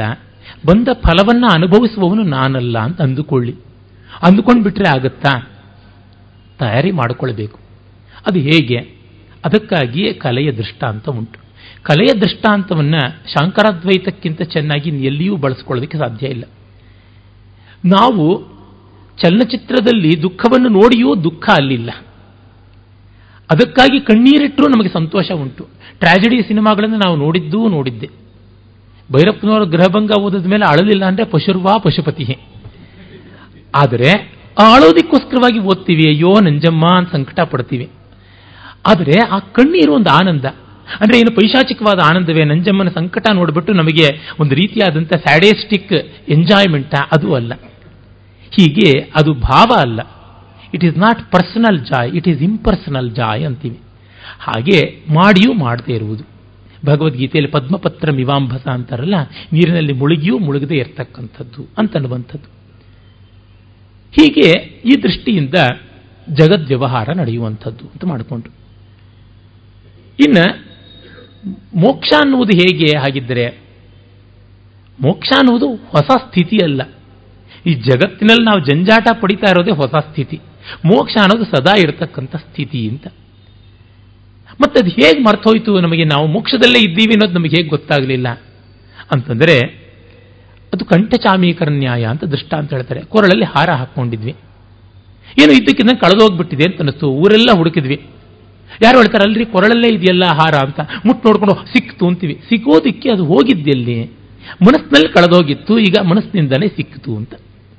ಸರಿ, ಕಳೆದೋಗಿದ್ದು ಯಾವಾಗ ಅಂತ ಗೊತ್ತಾಗಬೇಕಲ್ಲ. ಕಳೆದೋಗಿದ್ದು ಹೇಗೆ ಅಂತಂದ್ರೆ, ಅವಿದ್ಯಾ ಅಂತ ಒಂದು ಉತ್ತರ ಕೊಡ್ತಾರೆ ವೇದಾಂತಿಗಳು. ಸರಿ, ಈ ಅವಿದ್ಯೆ ಎಲ್ಲಿಂದ ಬಂತು ಅಂತನ್ನುವ ಪ್ರಶ್ನೆ. ಭಗವದ್ಗೀತಾ ಭಾಷೆಯಲ್ಲಿ ಶಂಕರರ ಪ್ರಶ್ನೆ. ಕಸ್ಯೇಯಂ ಅವಿದ್ಯಾ ಪೃಚ್ಛತಸ್ತವೈವ. ಯಾರಿಗೆ ಅವಿದ್ಯೆ ಎಲ್ಲಿಂದ ನಿನಗೇ ಬಂದಿರೋದು? ಅವಿದ್ಯೆ ಎಲ್ಲಿಂದ ಬಂತು ಅಂದರೆ ನಿನ್ನಿಂದಲೇ ಬಂತು ಅಂತಂದರೆ ಅವಿದ್ಯಾ ಅನ್ನುವುದು it is the concept of causation ಕಾರ್ಯ ಕಾರಣ ಭಾವಗಳ ಉಗಮವೇ ಅವಿದ್ಯೆಯಲ್ಲಿದೆ ವಿಜ್ಞಾನದ ದೃಷ್ಟಾಂತ ಕೊಡುವುದಿದ್ರೆ ಬಿಗ್ ಬ್ಯಾಂಗ್ ಅಂತೀವಲ್ಲ? ಒಂದು ದೊಡ್ಡ ಬ್ಯಾಂಗ್ ಆಯಿತು, ಜಗತ್ತು ಬಂತು ಅಂತ. ಆ ಬ್ಯಾಂಗಿಂದಲೇ ಆ ಮಹಾಸ್ಫೋಟದಿಂದಲೇ ದೇಶಕಾಲಗಳು ಬಂದವು. ಅದಕ್ಕೆ ಮುಂಚೆ ದೇಶಕಾಲ ಇಲ್ಲ. ಕಾರ್ಯ ಕಾರಣ ಭಾವ ದೇಶಕಾಲಗಳಿಂದ ಹುಟ್ಟುವುದು. ದೇಶಕಾಲಗಳ ಹುಟ್ಟೋದಕ್ಕೆ ಮುಂಚೆ ಯಾವುದು ಸ್ಥಿತಿ ಇತ್ತು ಅಂದರೆ ಮುಂಚೆ ಅನ್ನುವ ಸ್ಥಿತಿ ಅನ್ನೋದಕ್ಕೆ ಕಾಲ ಇರಲಿಲ್ಲ. ಸ್ಥಿತಿ ಅನ್ನೋದಕ್ಕೆ ದೇಶ ಇರಲಿಲ್ಲ. ಹಾಗಿದ್ದಾಗ ನೀವು ದೇಶ ಕಾಲಗಳ ಮುಂಚೆ ಏನಿತ್ತು ಅನ್ನೋದಕ್ಕೆ ಹೇಗೆ ಸಾಧ್ಯ? ನಾನು ಹುಟ್ಟೋಕ್ಕೆ ಮುಂಚೆ ನಾನು ನಮ್ಮ ಮನೆಯಲ್ಲಿ ಏನಾಗಿದ್ದೆ ಅಂದರೆ ಏನಂತ ಹೇಳೋಣ? ಹೀಗಾಗಿ ಅದು ಅಲ್ಲ ಅಂತಂತಾರೆ. ಹಾಗಾಗಿ ಇದು ಒಳ್ಳೆ ಜಾರಿಕೆ ಆಯ್ತಲ್ಲ ಅಂದರೆ ಇನ್ನೇನು ಉತ್ತರ ಇಲ್ಲ. ಅಷ್ಟೇ ಅದೇ ಇರೋದು ಉತ್ತರ. ಹಾಗಾಗಿ ಅವಿದ್ಯೆಗೆ ಕಾರಣ ಇಲ್ಲ.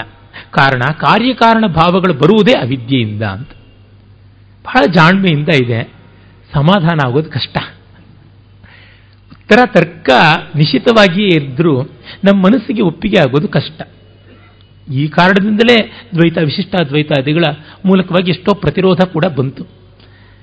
ಮನಸ್ಸಿಗೆ ಸಮಾಧಾನ ಆಗಲಿಲ್ವಲ್ಲ ಅಂದರೆ, ಈ ಮನಸ್ಸು ಅವಿದ್ಯೆಯ ಪ್ರಾಡಕ್ಟೇ ಅಲ್ವೇ, ಅದಕ್ಕೆ ಸಮಾಧಾನ ಆಗ್ತಾ ಇಲ್ಲ ಅಂತ ಮತ್ತೆ ಹೇಳ್ತಾರೆ.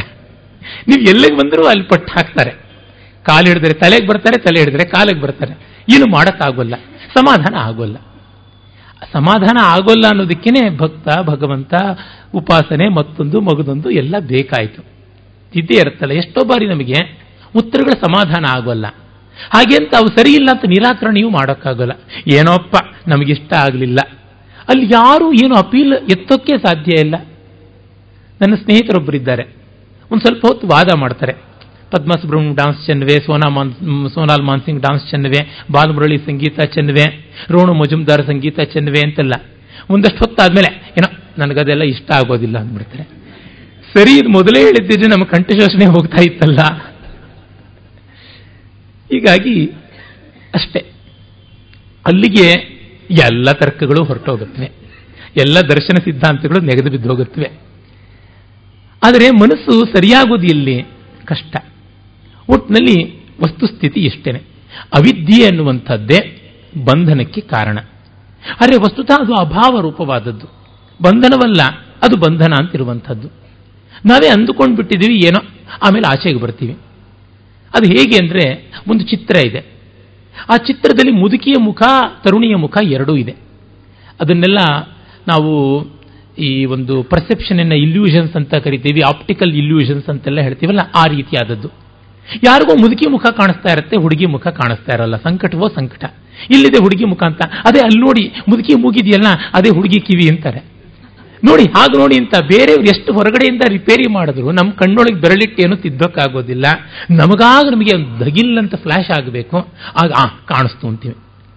ಅವ್ರಿಗೆ ಇನ್ಯಾರಿಗೂ ಮುದುಕಿ ಮುಖ ಕಾಣಿಸ್ತಿರಲ್ಲ, ಹುಡುಗಿ ಮುಖ ಕಾಣಿಸ್ತಾ ಇರುತ್ತೆ.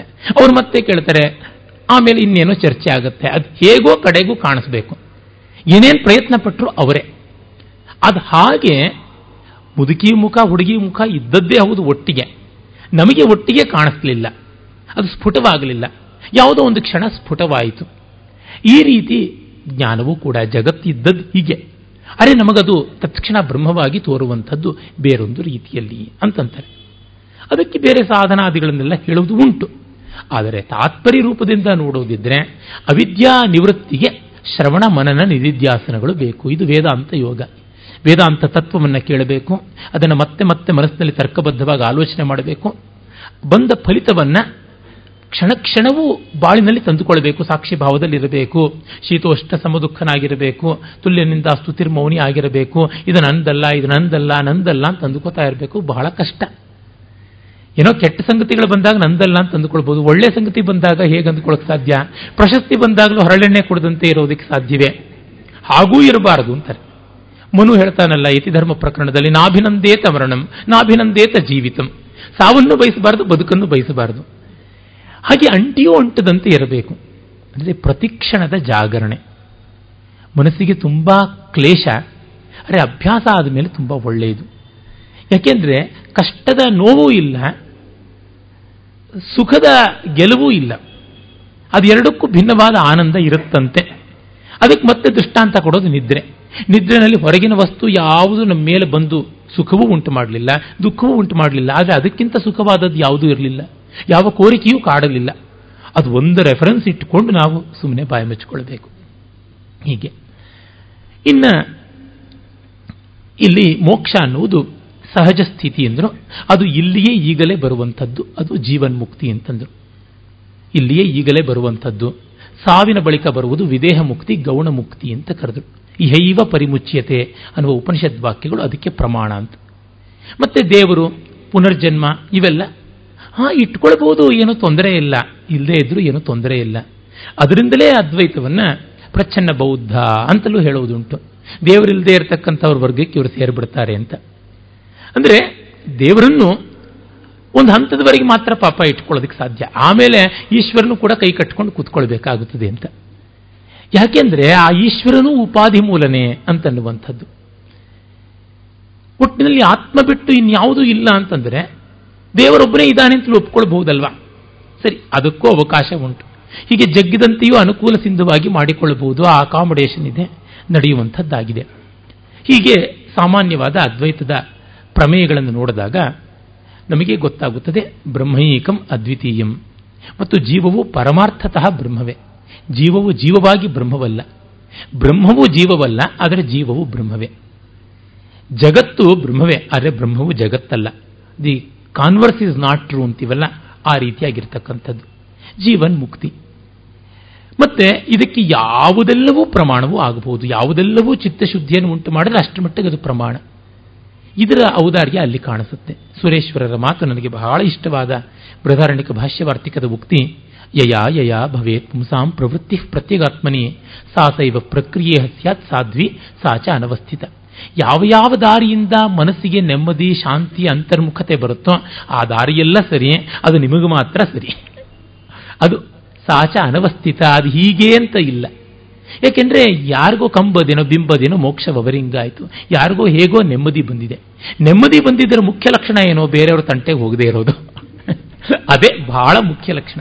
ನನಗೆ ನೆಮ್ಮದಿ ಬಂದಿದೆ ಅಂತ ಮಿಕ್ಕವ್ರನ್ನೆಲ್ಲ ಕನ್ವರ್ಟ್ ಮಾಡೋಕ್ಕೆ ಶುರು ಮಾಡಿದ್ರೆ ಅದಲ್ಲ. ನನಗೆ ನೆಮ್ಮದಿ ಬಂದಿದೆ ಮಿಕ್ಕವ್ರಿಂದ ಯಾವ ತೊಂದರೆಯೂ ಇಲ್ಲ. ನಾನು ಇರೋದು ಗೊತ್ತಾಗ್ತಾ ಇಲ್ಲ ಅನ್ನೋದೇ ಮುಖ್ಯ ಲಕ್ಷಣ. ಜ್ಞಾನಿಯ ಮುಖ್ಯ ಲಕ್ಷಣ ಅವನ ಅಸ್ತಿತ್ವದ ಅರಿವೇ ಆಗೋದಿಲ್ಲ, ಆದರೆ ಅವನ ಅಸ್ತಿತ್ವದ ಆನಂದ ಮಾತ್ರ ಎಲ್ಲರಿಗೂ ಆಗ್ತಾ ಇರುತ್ತೆ.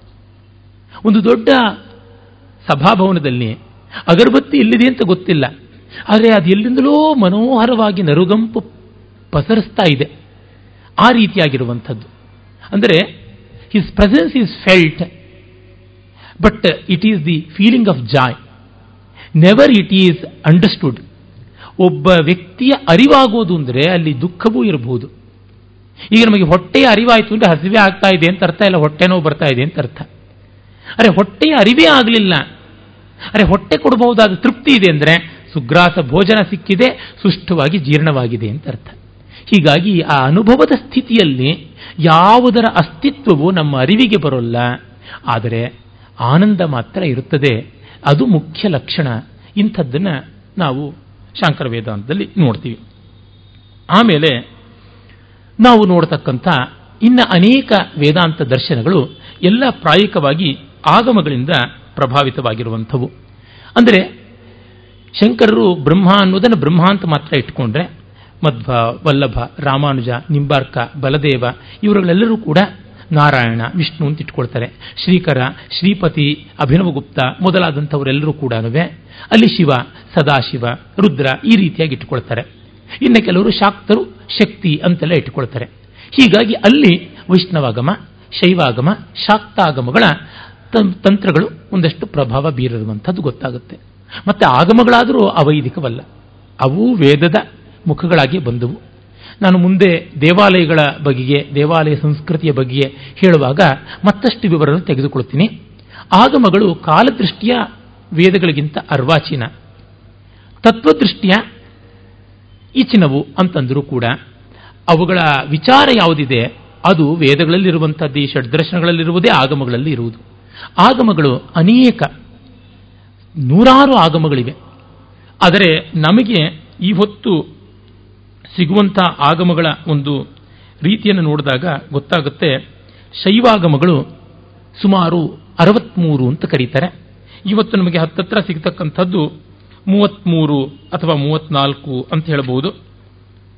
ಉದಾಹರಣೆಗೆ, ಕಾಮಿಕ, ಯೋಗಜ, ಚಿಂತ್ಯ, ಕಾರಣ, ಅಜಿತ, ದೀಪ್ತಿ, ಸೂಕ್ಷ್ಮ, ಸಹಸ್ರ, ಅಂಶುಮಾನ್, ಸುಪ್ರಭೇದ, ವಿಜಯ, ನಿಶ್ವಾಸ, ಸ್ವಯಂಭುವ, ಅನಿಲ, ಅನಲ, ವೀರಾಗಮ ತದ್, ರೌರವ, ಮುಕುಟ, ವಿಮಲ, ಚಂದ್ರಜ್ಞಾನ, ಬಿಂಬ, ಪ್ರೋದ್ಗೀತ, ಲಲಿತ, ಸಿದ್ಧ, ಸಂತಾನ, ಸರ್ವೋತ್ತರ, ಪರಮೇಶ್ವರ, ಕಿರಣ ವಾತೂಲ ಇತರ. ಪರಮೇಶ್ವರನ ಐದು ಮುಖಗಳು ಸಜ್ಜೋ ಸದ್ಯೋಜಾತ ತತ್ಪುರುಷ, ಈಶಾನ, ಅಘೋರ, ಇವೆಲ್ಲ ಯಾವುದು ಉಂಟು? ಅವುಗಳಿಂದ ಬಂದಂಥವು ಈ ಐದು ಮುಖಗಳಿಂದ ಬೇರೆ ಬೇರೆ ಆಗಮಗಳು ಇಷ್ಟು ಸಂಖ್ಯೆಯಲ್ಲಿ ಬಂದುವು ಅಂತಾರೆ. ಅರವತ್ನಾಲ್ಕನೇ ಆಗಮ ಶಾಕ್ತಾಗಮ ಅಂತ ಹೇಳ್ಬಿಟ್ಟಿದ್ರೆ ಅದಕ್ಕೆ ಒಂದು ಪ್ರಸಿದ್ಧಿ ಉಂಟು. ಆ ಶಾಕ್ತಾಗಮಗಳ ರೀತಿಯೇ ಬೇರೆ. ಆ ಶಾಕ್ತಾಗಮದಲ್ಲಿ ಪ್ರಧಾನವಾಗಿ ಬರುವಂಥದ್ದು ಪೂರ್ಣವಾಗಿ ಕೇವಲ ಅದ್ವೈತ. ಈ ಶೈವ ಮತ್ತು ವೈಷ್ಣವ ಆಗಮಗಳಲ್ಲಿ ಪ್ರಧಾನವಾಗಿ ಬರುವಂಥದ್ದು ದ್ವೈತ ಅದ್ವೈತ ವಿಶಿಷ್ಟಾದ್ವೈತ ಮೂರು. ಅಂದರೆ ಭೇದ, ಅಭೇದ ಭೇದಾಭೇದ ಇವೆಲ್ಲವೂ ಕೂಡ ಬರುತ್ತದೆ. ಇಲ್ಲಿ ಶಾರದಾ ತಿಲಕ ಇರಬಹುದು, ಸುಭಗೋದಯ ಇರಬಹುದು, ಶಕ್ತಿಸೂತ್ರ ಇರಬಹುದು, ಇವೆಲ್ಲ ಈ ಥರ ಬೇಕಾದಷ್ಟು ಶಾಕ್ತಾಗಮದ ಗ್ರಂಥಗಳಿದ್ದರೂ ಸಂಖ್ಯೆ ಕಡಿಮೆ ಉಂಟು. ಈಚಿನವೇ ಹೆಚ್ಚು. ಇನ್ನು ವೈಷ್ಣವಾಗಮಗಳಲ್ಲಿ ನೋಡಿದ್ರೆ ಸಾಕಷ್ಟು ಉಂಟು. ಅಲ್ಲಿ ಪಾಂಚರಾತ್ರ, ವೈಖಾನಸ ಅಂತ ಹೇಳ್ಬಿಟ್ಟು ಎರಡು ವಿಶೇಷವಾದಂಥ ಪ್ರಭೇದಗಳನ್ನು ನಾವು ನೋಡಬಹುದು ಆ ಒಂದು ವೈಷ್ಣವಾಗಮಗಳಲ್ಲಿ ನಾವು ಭಾಗವತ, ಸಾತ್ವತ, ಏಕಾಂತಿಕ ಈ ರೀತಿಯಾದ ಹೆಸರುಗಳನ್ನೆಲ್ಲ ಕಾಣ್ತೀವಿ. ಅಲ್ಲಿ ಅಹಿರ್ಬುದ್ಧ ಸಂಹಿತ, ಈಶ್ವರ ಸಂಹಿತ, ಕಪಿಂಜಲ ಸಂಹಿತ, ಪರಾಶರ ಸಂಹಿತ ಬೃಹತ್ ಬ್ರಹ್ಮ ಸಂಹಿತ, ಜಯಾಖ್ಯ ಸಂಹಿತ ಭರದ್ವಾಜ ಸಂಹಿತ, ವಿಷ್ಣು ಸಂಹಿತ, ಸಾತ್ವತ ಸಂಹಿತ ಶ್ರೀಶ ಸಂಹಿತ ಪದ್ಮತಂತ್ರ ಲಕ್ಷ್ಮೀತಂತ್ರ ಮತ್ತು ವಿಷ್ಣು ತಿಲಕ ಅಂತ ಒಟ್ಟು ಹದಿಮೂರು ಆಗಮಗಳು ನಮಗೆ ಸಿಕ್ಕಿರುವಂಥದ್ದು. ಇಲ್ಲಿ ಭೇದ, ಅಭೇದ, ಭೇದ ಭೇದ ಮೂರು ಕೂಡ ನಮಗೆ ಕಾಣಿಸುತ್ತೆ. ಶೈವ ವೈಷ್ಣವಗಳಲ್ಲಿ ಮೂರು ಉಂಟು. ಅರೆ ಶಾಕ್ತದಲ್ಲಿ ಮಾತ್ರ ಅಭೇದ ಒಂದೇ ಉಂಟು. ಉದಾಹರಣೆಗೆ ರಾಮಾನುಜಾಚಾರ್ಯರು ಹೆಚ್ಚಾಗಿ ಪಾಂಚರಾತ್ರಾಗಮಗಳಿಂದ ಪ್ರಭಾವಿತರಾಗಿದ್ದಾರೆ. ಮಧ್ವಾಚಾರ್ಯರು ಅಹಿರ್ಬುದ್ಧ ಮೊದಲಾದ ಸಂಹಿತೆಗಳಿಂದ ತಮ್ಮ ವಿಚಾರಗಳನ್ನು ಗ್ರಹಿಸಿದ್ದಾರೆ ಅಂತ ಗೊತ್ತಾಗುತ್ತೆ. ಇದನ್ನು ಮಿಕ್ಕ ಆಚಾರ್ಯಗಳ ಬಗ್ಗೆ ಕೂಡ ಹೇಳಬಹುದು. ಇದಲ್ಲದೆ ಉಪನಿಷತ್ತುಗಳಂತೂ ಇದ್ದೇ ಇವೆ, ವೇದಗಳಂತೂ ಇದ್ದೇ ಇವೆ, ಅವುಗಳಿಂದಲೂ ಗ್ರಹಿಸಿದ್ದಾರೆ. ಹೀಗಾಗಿ ಅಲ್ಲಿ ಬ್ರಹ್ಮವನ್ನು ನಾರಾಯಣ ಅಂತ ಅಂದುಕೊಳ್ಳೋದು, ಶಿವ ಅಂತ ಅಂದುಕೊಳ್ಳೋದು, ಶಕ್ತಿ ಅಂತ ಅಂದುಕೊಳ್ಳೋದು, ಇವೆಲ್ಲ ಕಂಡು ಬರುವಂಥದ್ದು.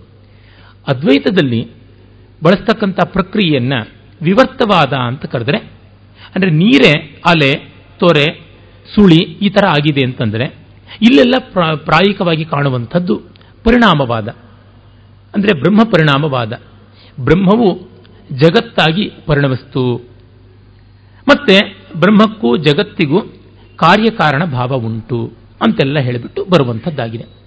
ಹೀಗಾಗಿ ಶಂಕರೇತರ ವೇದಾಂತ ದರ್ಶನಗಳಲ್ಲಿ ಪ್ರಧಾನವಾಗಿ ಕಾಣುವುದು ಸಾಂಖ್ಯದೃಷ್ಟಿಯ ಪರಿಣಾಮವಾದ.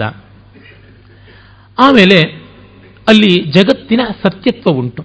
ದ್ವೈತ ವಿಶಿಷ್ಟಾದ್ವೈತ ಇವೆಲ್ಲದರಲ್ಲಿ ಕೂಡ ಜಗತ್ತಿನ ಸತ್ಯತ್ವ ಉಂಟು. ಜೀವದ ಅನೇಕತ್ವವೂ ಉಂಟು. ಅಂದರೆ ಜೀವಿಗಳು ಅನೇಕ. ಜಗತ್ತು ಸತ್ಯ. ಬ್ರಹ್ಮ ಈ ಜಗತ್ತಿಗೆ ಮತ್ತು ಜೀವಕ್ಕೆ ನಿಮಿತ್ತ ಕಾರಣ, ಉಪಾದಾನ ಕಾರಣವಲ್ಲ ಅಂತ ಮಧ್ವಾಚಾರ್ಯ ಹೇಳ್ತಾನೆ. ಜಗತ್ತು ಪರಮಾತ್ಮನ ಶರೀರ ಇದ್ದಂತೆ ಅನ್ನುವುದು ಮಧ್ವಾಚಾರ್ಯರ ಮೊದಲಿಗೆ ಬಂದಂಥ ರಾಮಾನುಜಾಚಾರ್ಯರ ಒಂದು ದೃಷ್ಟಿ. ಅಂದರೆ ಪರಮಾತ್ಮ ಶೇಷಿ ಎಲ್ಲವನ್ನೂ ಅವನು ಒಳಗೊಂಡವನು. ಈ ಜಗತ್ತು ಮತ್ತು ಜೀವ ಶೇಷ. ಅದನ್ನ ಚಿದಚಿತ್ ಅಂತ ಎರಡು ರೀತಿಯಲ್ಲಿ ಹೇಳ್ತಾರೆ. ಚಿತ್ ಅಂದರೆ ಜ್ಞಾನಪೂರ್ವಕವಾದ, ಸಚೈತನ್ಯವಾದಂಥ ವಸ್ತು, ಅದು ಜೀವ. ಅಚಿತ್ ಅಂದರೆ ಜಡವಾದದ್ದು ಜಗತ್ತು. ಈ ಜಗತ್ತು ಮತ್ತು ಜೀವ ಇದೆರಡೂ ಕೂಡ ಈಶ್ವರ ಅನಿಸಿದ ಪರಮಾತ್ಮನಿಗೆ ಅಂಗಭೂತವಾದದ್ದು. ಶೇಷ ಶೇಷಿ ಭಾವ. ನಾವೆಲ್ಲ ಶೇಷರು, ಪರಮಾತ್ಮ ಶೇಷಿ ಅನ್ನುವಂಥದ್ದು. ಈ ದೃಷ್ಟಿಯಿಂದಲೇ ಮಧ್ವ, ರಾಮಾನುಜಾಚಾರ್ಯರನ್ನ ಆದಿಶೇಷನ ಅವತಾರ ಅಂತ ಕರೀತಾರೆ. ಅಲ್ಲಿ ಶೇಷಾವತಾರ ಅನ್ನುವಲ್ಲಿ ಶೇಷ ಅಂದರೆ ಜೀವಿಗಳಲ್ಲಿ ಅಂತ ಮುಖ್ಯನಾದವರು ಅಂತನ್ನುವಂಥ ದೃಷ್ಟಿ. ಮಧ್ವಾಚಾರ್ಯರಾದರೂ, ಈ ಜಗತ್ತು ಪರಮಾತ್ಮನ ಅಂಗಭೂತವಾದದ್ದಲ್ಲ, ಜಗತ್ತು ಅಸ್ವತಂತ್ರವಾದ ಸತ್ಯ, ಪರಮಾತ್ಮನಿಗೆ ಅಧೀನವಾದ ಸತ್ಯ. ಜೀವಿಗಳೂ ಅಷ್ಟೇ ಅಸ್ವತಂತ್ರವಾದಂಥ ಸತ್ಯ, ಪರಮಾತ್ಮನಿಗೆ ಅಧೀನವಾದಂಥ ಸತ್ಯ ಅಂತಾರೆ. ಏಕೆಂದರೆ ಈ ಎಲ್ಲ ದರ್ಶನಗಳು ಪರಮಾತ್ಮ ಸಗುಣ ಸಾಕಾರ ಅಂತ ಒಪ್ಪಿಕೊಂಡದ್ರಿಂದ ಪರಮಾತ್ಮನಿಗಿಂತ ಭಿನ್ನವಾಗಿ ಜಗತ್ತು ಜೀವ ಇರಬೇಕಾದದ್ದು ಅನಿವಾರ್ಯ. ಆ ಕಾರಣದಿಂದ ಹಾಗೆ ಹೇಳಿರುವಂಥದ್ದಾಗಿದೆ ಮತ್ತೆ ಪರಮಾತ್ಮನ ಸಾನ್ನಿಧ್ಯವೇ ಮೋಕ್ಷ. ಅವನಲ್ಲಿ ಸೇರಿ ಅವನಿಗೆ ಅಧೀನವಾಗಿರುವಂಥದ್ದು ಮೋಕ್ಷ ಅಂತ ಆಗುತ್ತೆ ಇಲ್ಲಿ ನಿಂಬಾರ್ಕ, ವಲ್ಲಭ ಮತ್ತು ಚೈತನ್ಯ ಮೊದಲಾದ ಎಲ್ಲ ಸಿದ್ಧಾಂತಗಳು ನೋಡಿದ್ರೂ ಕೂಡ ಹೆಚ್ಚು ಕಡಿಮೆ ಒಂದೇ ರೀತಿ ಬರುತ್ತೆ. ಮುಖ್ಯವಾಗಿ ಮಧ್ವ ರಾಮಾನುಜ ಇವರಿಬ್ಬರ ಸಿದ್ಧಾಂತವನ್ನು ಗಮನಿಸಿಕೊಂಡ್ರೆ ಮಿಕ್ಕ ಸಿದ್ಧಾಂತಗಳಲ್ಲಿ ಅಂಥ ವ್ಯತ್ಯಾಸ ಏನು ಕಾಣುವಂಥದ್ದಲ್ಲ. ವೀರಶೈವ ಅಥವಾ ಶಕ್ತಿ ವಿಶಿಷ್ಟಾದ್ವೈತ ಅಥವಾ ಸಿದ್ಧಾಂತ ಶೈವ ಈ ರೀತಿಯಾದಂಥ ಶೈವ ಮತಗಳಲ್ಲಿ ನೋಡಿದ್ರೂ ಕೂಡ ಹೀಗೆ ಕಾಣಿಸುತ್ತೆ. ಇಲ್ಲಿ ವಿಷ್ಣು ಅಂತ ಹೇಳುವಲ್ಲೆಲ್ಲ ಅಲ್ಲಿ ಶಿವ ಅಂತ ಹಾಕ್ಬಿಟ್ರೆ ಸುಮಾರು ತತ್ವ ಒಂದೇ ರೀತಿ ಇರುತ್ತೆ. ರಾಮಾನುಜ ದರ್ಶನಕ್ಕೂ, ಶ್ರೀಕಂಠ, ಶ್ರೀಪತಿ ಇವರುಗಳ ದರ್ಶನಕ್ಕೂ ಏನೂ ದೊಡ್ಡ ವ್ಯತ್ಯಾಸ ಇಲ್ಲ. ಶಕ್ತಿ ವಿಶಿಷ್ಟಾದ್ವೈತ ಅನ್ನುವ ವೀರಶೈವ ತತ್ವಕ್ಕೂ, ರಾಮಾನುಜಾಚಾರ್ಯರ ವಿಶಿಷ್ಟಾದ್ವೈತಕ್ಕೂ ತತ್ವದೃಷ್ಟಿಯೇ ಯಾವ ವ್ಯತ್ಯಾಸ ಇಲ್ಲ. ಆಚರಣೆಗಳ ದೃಷ್ಟಿಯಿಂದ, ಕೆಲವೊಂದು ಪರಿಭಾಷೆಯ ದೃಷ್ಟಿಯಿಂದ ವ್ಯತ್ಯಾಸ ಕಂಡುಬರುತ್ತದೆ. ಅದರಿಂದಲೇ ತಕರಾರುಗಳಲ್ಲಿ ಶ್ರೀಕಂಠಸ್ತು ರಾಮಾನುಜ ಚೋರಹ, ರಾಮಾನುಜಸ್ತು ಶ್ರೀಕಂಠ ಚೋರಹ ಅಂತ ಅವ್ರ ಮೇಲೆ ಇವರು, ಇವ್ರ ಮೇಲೆ ಅವರು ಆಕ್ಷೇಪ ಮಾಡ್ಕೊಂಡಿದ್ದಾರೆ. ನಮ್ಮಿಂದಾನೇ ಎಲ್ಲ ಕದ್ದು ಬಿಟ್ರಿ ಅಂತ ಅವರು, ನಮ್ಮಿಂದಾನೇ ಕದ್ದು ಬಿಟ್ರಿ ನೀವು ಅಂತ ಇವರು ಹೀಗೆ ಮಾಡಿಕೊಂಡಿದ್ದಾರೆ. ಯಾರಿಂದ ಯಾರೂ ಕದ್ದಿದ್ದಲ್ಲ. ಕಾರಣ ಇಷ್ಟೇ, ಸತ್ಯದ ಜೊತೆಗೆ ನಾವು ಮೂರು ರೀತಿ ಸಂಬಂಧ ಇಟ್ಕೊಳ್ಬೋದು. One extreme difference another extreme oneness middle path ಅಂದರೆ difference in integrity or diversity in integrity and integrity in diversity diversification ಈ ರೀತಿಯಾದಂಥದ್ದು. ಅಂದರೆ ಭೇದ ಒಂದು, ಅಭೇದ ಒಂದು, ನಡುವೆ ಭೇದ ಭೇದ ಅನ್ನುವಂಥದ್ದು ಮೂರು ಬಗೆ ಬಿಟ್ಟು ಇನ್ನು ಯಾವ ರೀತಿಯಲ್ಲೂ ಇಟ್ಕೊಳ್ಳೋದಕ್ಕೆ ಸಾಧ್ಯ ಇಲ್ಲ. ಅಲ್ಲಿ ಮತ್ತೆ ಕಡೆಗೆ ಎರಡಕ್ಕೆ ಬರುತ್ತೆ. ಭಗವಂತನನ್ನ ಸಗುಣ ಸಾಕಾರ ಅಂತ ಒಪ್ಪುವುದೊಂದು, ನಿರ್ಗುಣ ನಿರಾಕಾರ ಅಂತ ಒಪ್ಪುವಂಥದ್ದು ಒಂದು. ಹಾಗೆ ಒಪ್ಪಿಕೊಂಡ ತಕ್ಷಣವೇ ಸೇಶ್ವರ ವೇದಾಂತ ಕೇವಲ ವೇದಾಂತ ಅಂತ ಅಂದರೆ ಬ್ರಹ್ಮವೇದಾಂತ ಅಂತ ಒಂದು ದೇವವೇದಾಂತ ಅಂತ ಒಂದು ಹೀಗೆ ಎರಡು ಮಾಡಿಕೊಳ್ಳಬಹುದು ಈ ಕಾರಣದಿಂದಲೇ ಪ್ರೊಫೆಸರ್ ಎಂ ಹಿರಿಯಣ್ಣನವರು ತಮ್ಮ ಔಟ್ಲೈನ್ಸ್ ಆಫ್ ಇಂಡಿಯನ್ ಫಿಲಾಸಫಿಯಲ್ಲಿ ಎರಡು ಪಂಥಗಳಿಗೆ ಒಂದು ದೃಷ್ಟಿಕೋನವಾಗಿ ದಿಕ್ಸೂಚಿಯಾಗಿ ಅಭೇದ ದರ್ಶನ, ಅಂದರೆ ಬ್ರಹ್ಮೈಕ ದರ್ಶನಕ್ಕೆ ಒಂದು ಪ್ರತಿನಿಧಿಯಾಗಿ ಶಂಕರರದು. ಅಂದರೆ ಬ್ರಹ್ಮೈಕ ದರ್ಶನ ಅಂತ ಅಲ್ಲದೆ ಜೀವ, ಜಗತ್ತು, ಬ್ರಹ್ಮ ಬೇರೆ ಬೇರೆ ಅಂತನ್ನುವಂಥ ದೈವ ಕೇಂದ್ರಿತವಾದಂಥ ದರ್ಶನವಾಗಿ ವೇದಾಂತ ಅಂತ ಒಂದು ಅಂತ ರಾಮಾನುಜ ದರ್ಶನ ಹೀಗೆ ಎರಡು ದೃಷ್ಟಾಂತಗಳನ್ನು ಕೊಟ್ಟಿದ್ದಾರೆ. ಅದಕ್ಕೆ ಕೆಲವರು ಅವ್ರ ಮೇಲೆ ಆಕ್ಷೇಪ ಮಾಡೋದು, ಇವರಿಗೆ ಮಧ್ವಾಚಾರ್ಯರು ಕಂಡ್ರೆ ಆಗೋದಿಲ್ಲ, ಅದಕ್ಕೆ ಅದನ್ನು ತೆಗೆದುಹಾಕಿದ್ದಾರೆ ಅಂತ ಹಾಗೇನೂ ಅಲ್ಲ. ಆಮೇಲೆ ಅವರು ಎಸೆನ್ಷಿಯಲ್ಸ್ ಆಫ್ ಇಂಡಿಯನ್ ಫಿಲಾಸಫಿನಲ್ಲಿ ಆ ಬಗ್ಗೆನೂ ಬರೆದ್ರು. ಪ್ರಾತಿನಿಧಿಕವಾಗಿ ತೋರಿಸೋಣ ಅಂತ ಅಷ್ಟೇನೆ ಮಾಡಿದ್ದು, ಇನ್ನೇನೂ ಅಲ್ಲ. ಇರುತ್ತೆ, ಅಷ್ಟಿಷ್ಟು ವ್ಯತ್ಯಾಸಗಳು ಇದ್ದೇ ಇರುತ್ತವೆ. ಆದರೆ ವ್ಯತ್ಯಾಸಗಳು ಇವನ್ನೆಲ್ಲ ರಿಕನ್ಸೈಲ್ ಮಾಡಿಕೊಳ್ಳಬಹುದಾದದ್ದು ಅಂತ. ಎಷ್ಟೋ ಮಟ್ಟದಲ್ಲಿ ರಿಕನ್ಸೈಲ್ ಮಾಡಿಕೊಳ್ಳುವಂತಹ ರೀತಿಯಲ್ಲಿ ಇರುತ್ತದೆ ಅಂತ ನಮಗೆ ತಿಳಿಯುತ್ತದೆ. ಇನ್ನು ಇಲ್ಲಿ ನಾವು ನೋಡುವಾಗ, ಭಕ್ತ ಭಗವಂತರ ನಡುವೆ ಸಂಬಂಧ ಹೇಗೆ, ಜೀವ ಈಶ್ವರರ ಮಧ್ಯೆ ಸಂಬಂಧ ಹೇಗೆ ಅಂದರೆ, ಅದು ಸೇವ್ಯ ಸೇವಕ ಭಾವದಿಂದ ಇರುವಂಥದ್ದು.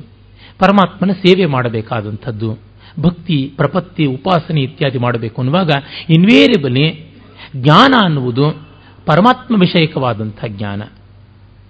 ಭಕ್ತಿ ಎನ್ನುವುದು ಪರಮಾತ್ಮ ವಿಷಯಕವಾದಂಥ ಪ್ರೀತಿ. ಮತ್ತು ಕರ್ಮ ಅನ್ನುವಂಥದ್ದು ಇವೆರಡನ್ನೂ ವ್ಯಕ್ತಪಡಿಸ್ತಕ್ಕಂಥ ಬಗೆ ಅಂತ ಆಗುತ್ತೆ. ಹೀಗಾಗಿ ಅರ್ಚ ಇಜ್ಯ ಪೂಜೆ ಇತ್ಯಾದಿಗಳೆಲ್ಲವೂ ಮತ್ತು ಭಗವಂತನ ಸೃಷ್ಟಿಯಾದ ಈ ಜಗತ್ತನ್ನು, ಜೀವರಾಶಿಯನ್ನು, ನಮ್ಮ ಲೋಕ ಸೇವೆ ಇತ್ಯಾದಿಗಳಿಂದ ಗೌರವಿಸುವಂಥದ್ದು ಅಂತ ಎಲ್ಲ ತಾನೇ ತಾನಾಗಿ ಬರುವಂಥದ್ದಾಗುತ್ತೆ. ಮತ್ತೆ ಮೋಕ್ಷ ಅಂತಂದರೆ ಏನು? ರಾಮಾನುಜಾಚಾರ್ಯರ ಪ್ರಕಾರ, ಮೋಕ್ಷ ಅಂದರೆ ಆ ಪರಮಾತ್ಮನ ಶೇಷ ನಾವು ಅಂತ ಭಾವಿಸಿಕೊಂಡು ಅವನ ಸಾರೂಪ್ಯವನ್ನು ಪಡೆಯುವಂಥದ್ದು, ಅವನ ಸಾಮೀಪ್ಯವನ್ನು ಪಡೆಯುವಂಥದ್ದು, ಅವನ ಸಾಲೋಕ್ಯವನ್ನು ಗಳಿಸುವಂಥದ್ದು, ಅವನ ಲೋಕ ವೈಕುಂಠದಲ್ಲಿ, ಅವನ ಸಮೀಪ ಸಾಮೀಪ್ಯದಲ್ಲಿ, ಅವನ ಸಾರೂಪ್ಯ ಅವನ ರೂಪ ಪಡೆಯುವುದು ಅಂತ ತಾವೆಲ್ಲ ಗಮನಿಸಿರಬಹುದು. ವಿಶೇಷತಃ ಶ್ರೀವಿಷ್ಣುವ ದೇವಸ್ಥಾನಗಳಲ್ಲಿ ದ್ವಾರಪಾಲಕರು ನೋಡಿ ಅವರು ನಾರಾಯಣನಂತೆ ಶಂಖ ಚಕ್ರ ಗದಾಧಾರಿಗಳಾಗಿಯೇ ಇರ್ತಾರೆ. ವಿಶ್ವಕ್ಸೇನನನ್ನು ನೋಡಿ ಅವರು ಹಾಗೇ ಇರ್ತಾರೆ. ವೈಕುಂಠದಲ್ಲಿರುವ ಯಾರೂ ಹಾಗೇ ಇರ್ತಾರೆ ಅಂತ. ಅವನ ಸಾರೂಪ್ಯವನ್ನು ಪಡ್ಕೊಳ್ತಾರೆ ಅಂತ. ಮಧ್ವಾಚಾರ್ಯರು ಹೇಳ್ತಾರೆ, ಆತನ ಶರೀರದಲ್ಲಿ ಸೇರಿ ಆತನ ಇಂದ್ರಿಯಗಳ ಮೂಲಕವಾಗಿ ಆತನ ಆನಂದವನ್ನ ನಮ್ಮ ಅರ್ಹತೆಗೆ ಅನುಗುಣವಾಗಿ ಪಡೆಯುವಂಥದ್ದು ಅಂತ ಹೇಳ್ಬಿಟ್ಟಿದನು. ಅಂದರೆ ಸಾಮೀಪ್ಯ ಇದೆ. ಸಾಯುಜ್ಯವೂ ಇದೆ. ಆ ಸಾಯುಜ್ಯದಲ್ಲಿ ಕೂಡ ನಮ್ಮ ಆನಂದಾನುಭವದ ರೀತಿಯಲ್ಲಿ ಆಗುವಂಥದ್ದು ಅಂತ. ಬ್ರಹ್ಮದ ಆನಂದಕ್ಕೂ ಜೀವದ ಆನಂದಕ್ಕೂ ಪರಮಾರ್ಥತಃ ವ್ಯತ್ಯಾಸವಿಲ್ಲ ಅಂತ ಶಂಕರರು ಹೇಳ್ತಾರೆ. ಮದ್ ರಾಮಾನುಜಾಚಾರ್ಯರು ಕೂಡ ಆನಂದದಲ್ಲಿ ತಾರತಮ್ಯ ಇಲ್ಲ. ಪರಮಾತ್ಮನ ಆನಂದ ಯಾವುದಿದೆ, ಅದೇ ಮುಕ್ತ ಜೀವನದು ಆನಂದ ಆಗುತ್ತದೆ. ಏನೆಂದರೆ ಅವನಿಗೆ ಸರ್ವಜ್ಞತ್ವ, ಸರ್ವಶಕ್ತಿತ್ವ ಸೃಷ್ಟಿಸ್ಥಿತಿ ಲಯತ್ವ ಇವೆಲ್ಲ ಉಂಟು, ಆ ಶಕ್ತಿಗಳೆಲ್ಲ ಇಲ್ಲ ಅಂತ ಹೇಳ್ಬಿಟ್ಟು ಅಂತಾರೆ ಯಾಕೆಂದ್ರೆ ಇದು ಸಗುಣ ಸಾಕಾರ ದರ್ಶನ ಆಗಿದ್ದರಿಂದ ಅದು ಹೇಳಲೇಬೇಕಾಗುತ್ತೆ. ಅದ್ವೈತಕ್ಕೆ ಆ ತೊಡಕಿಲ್ಲ.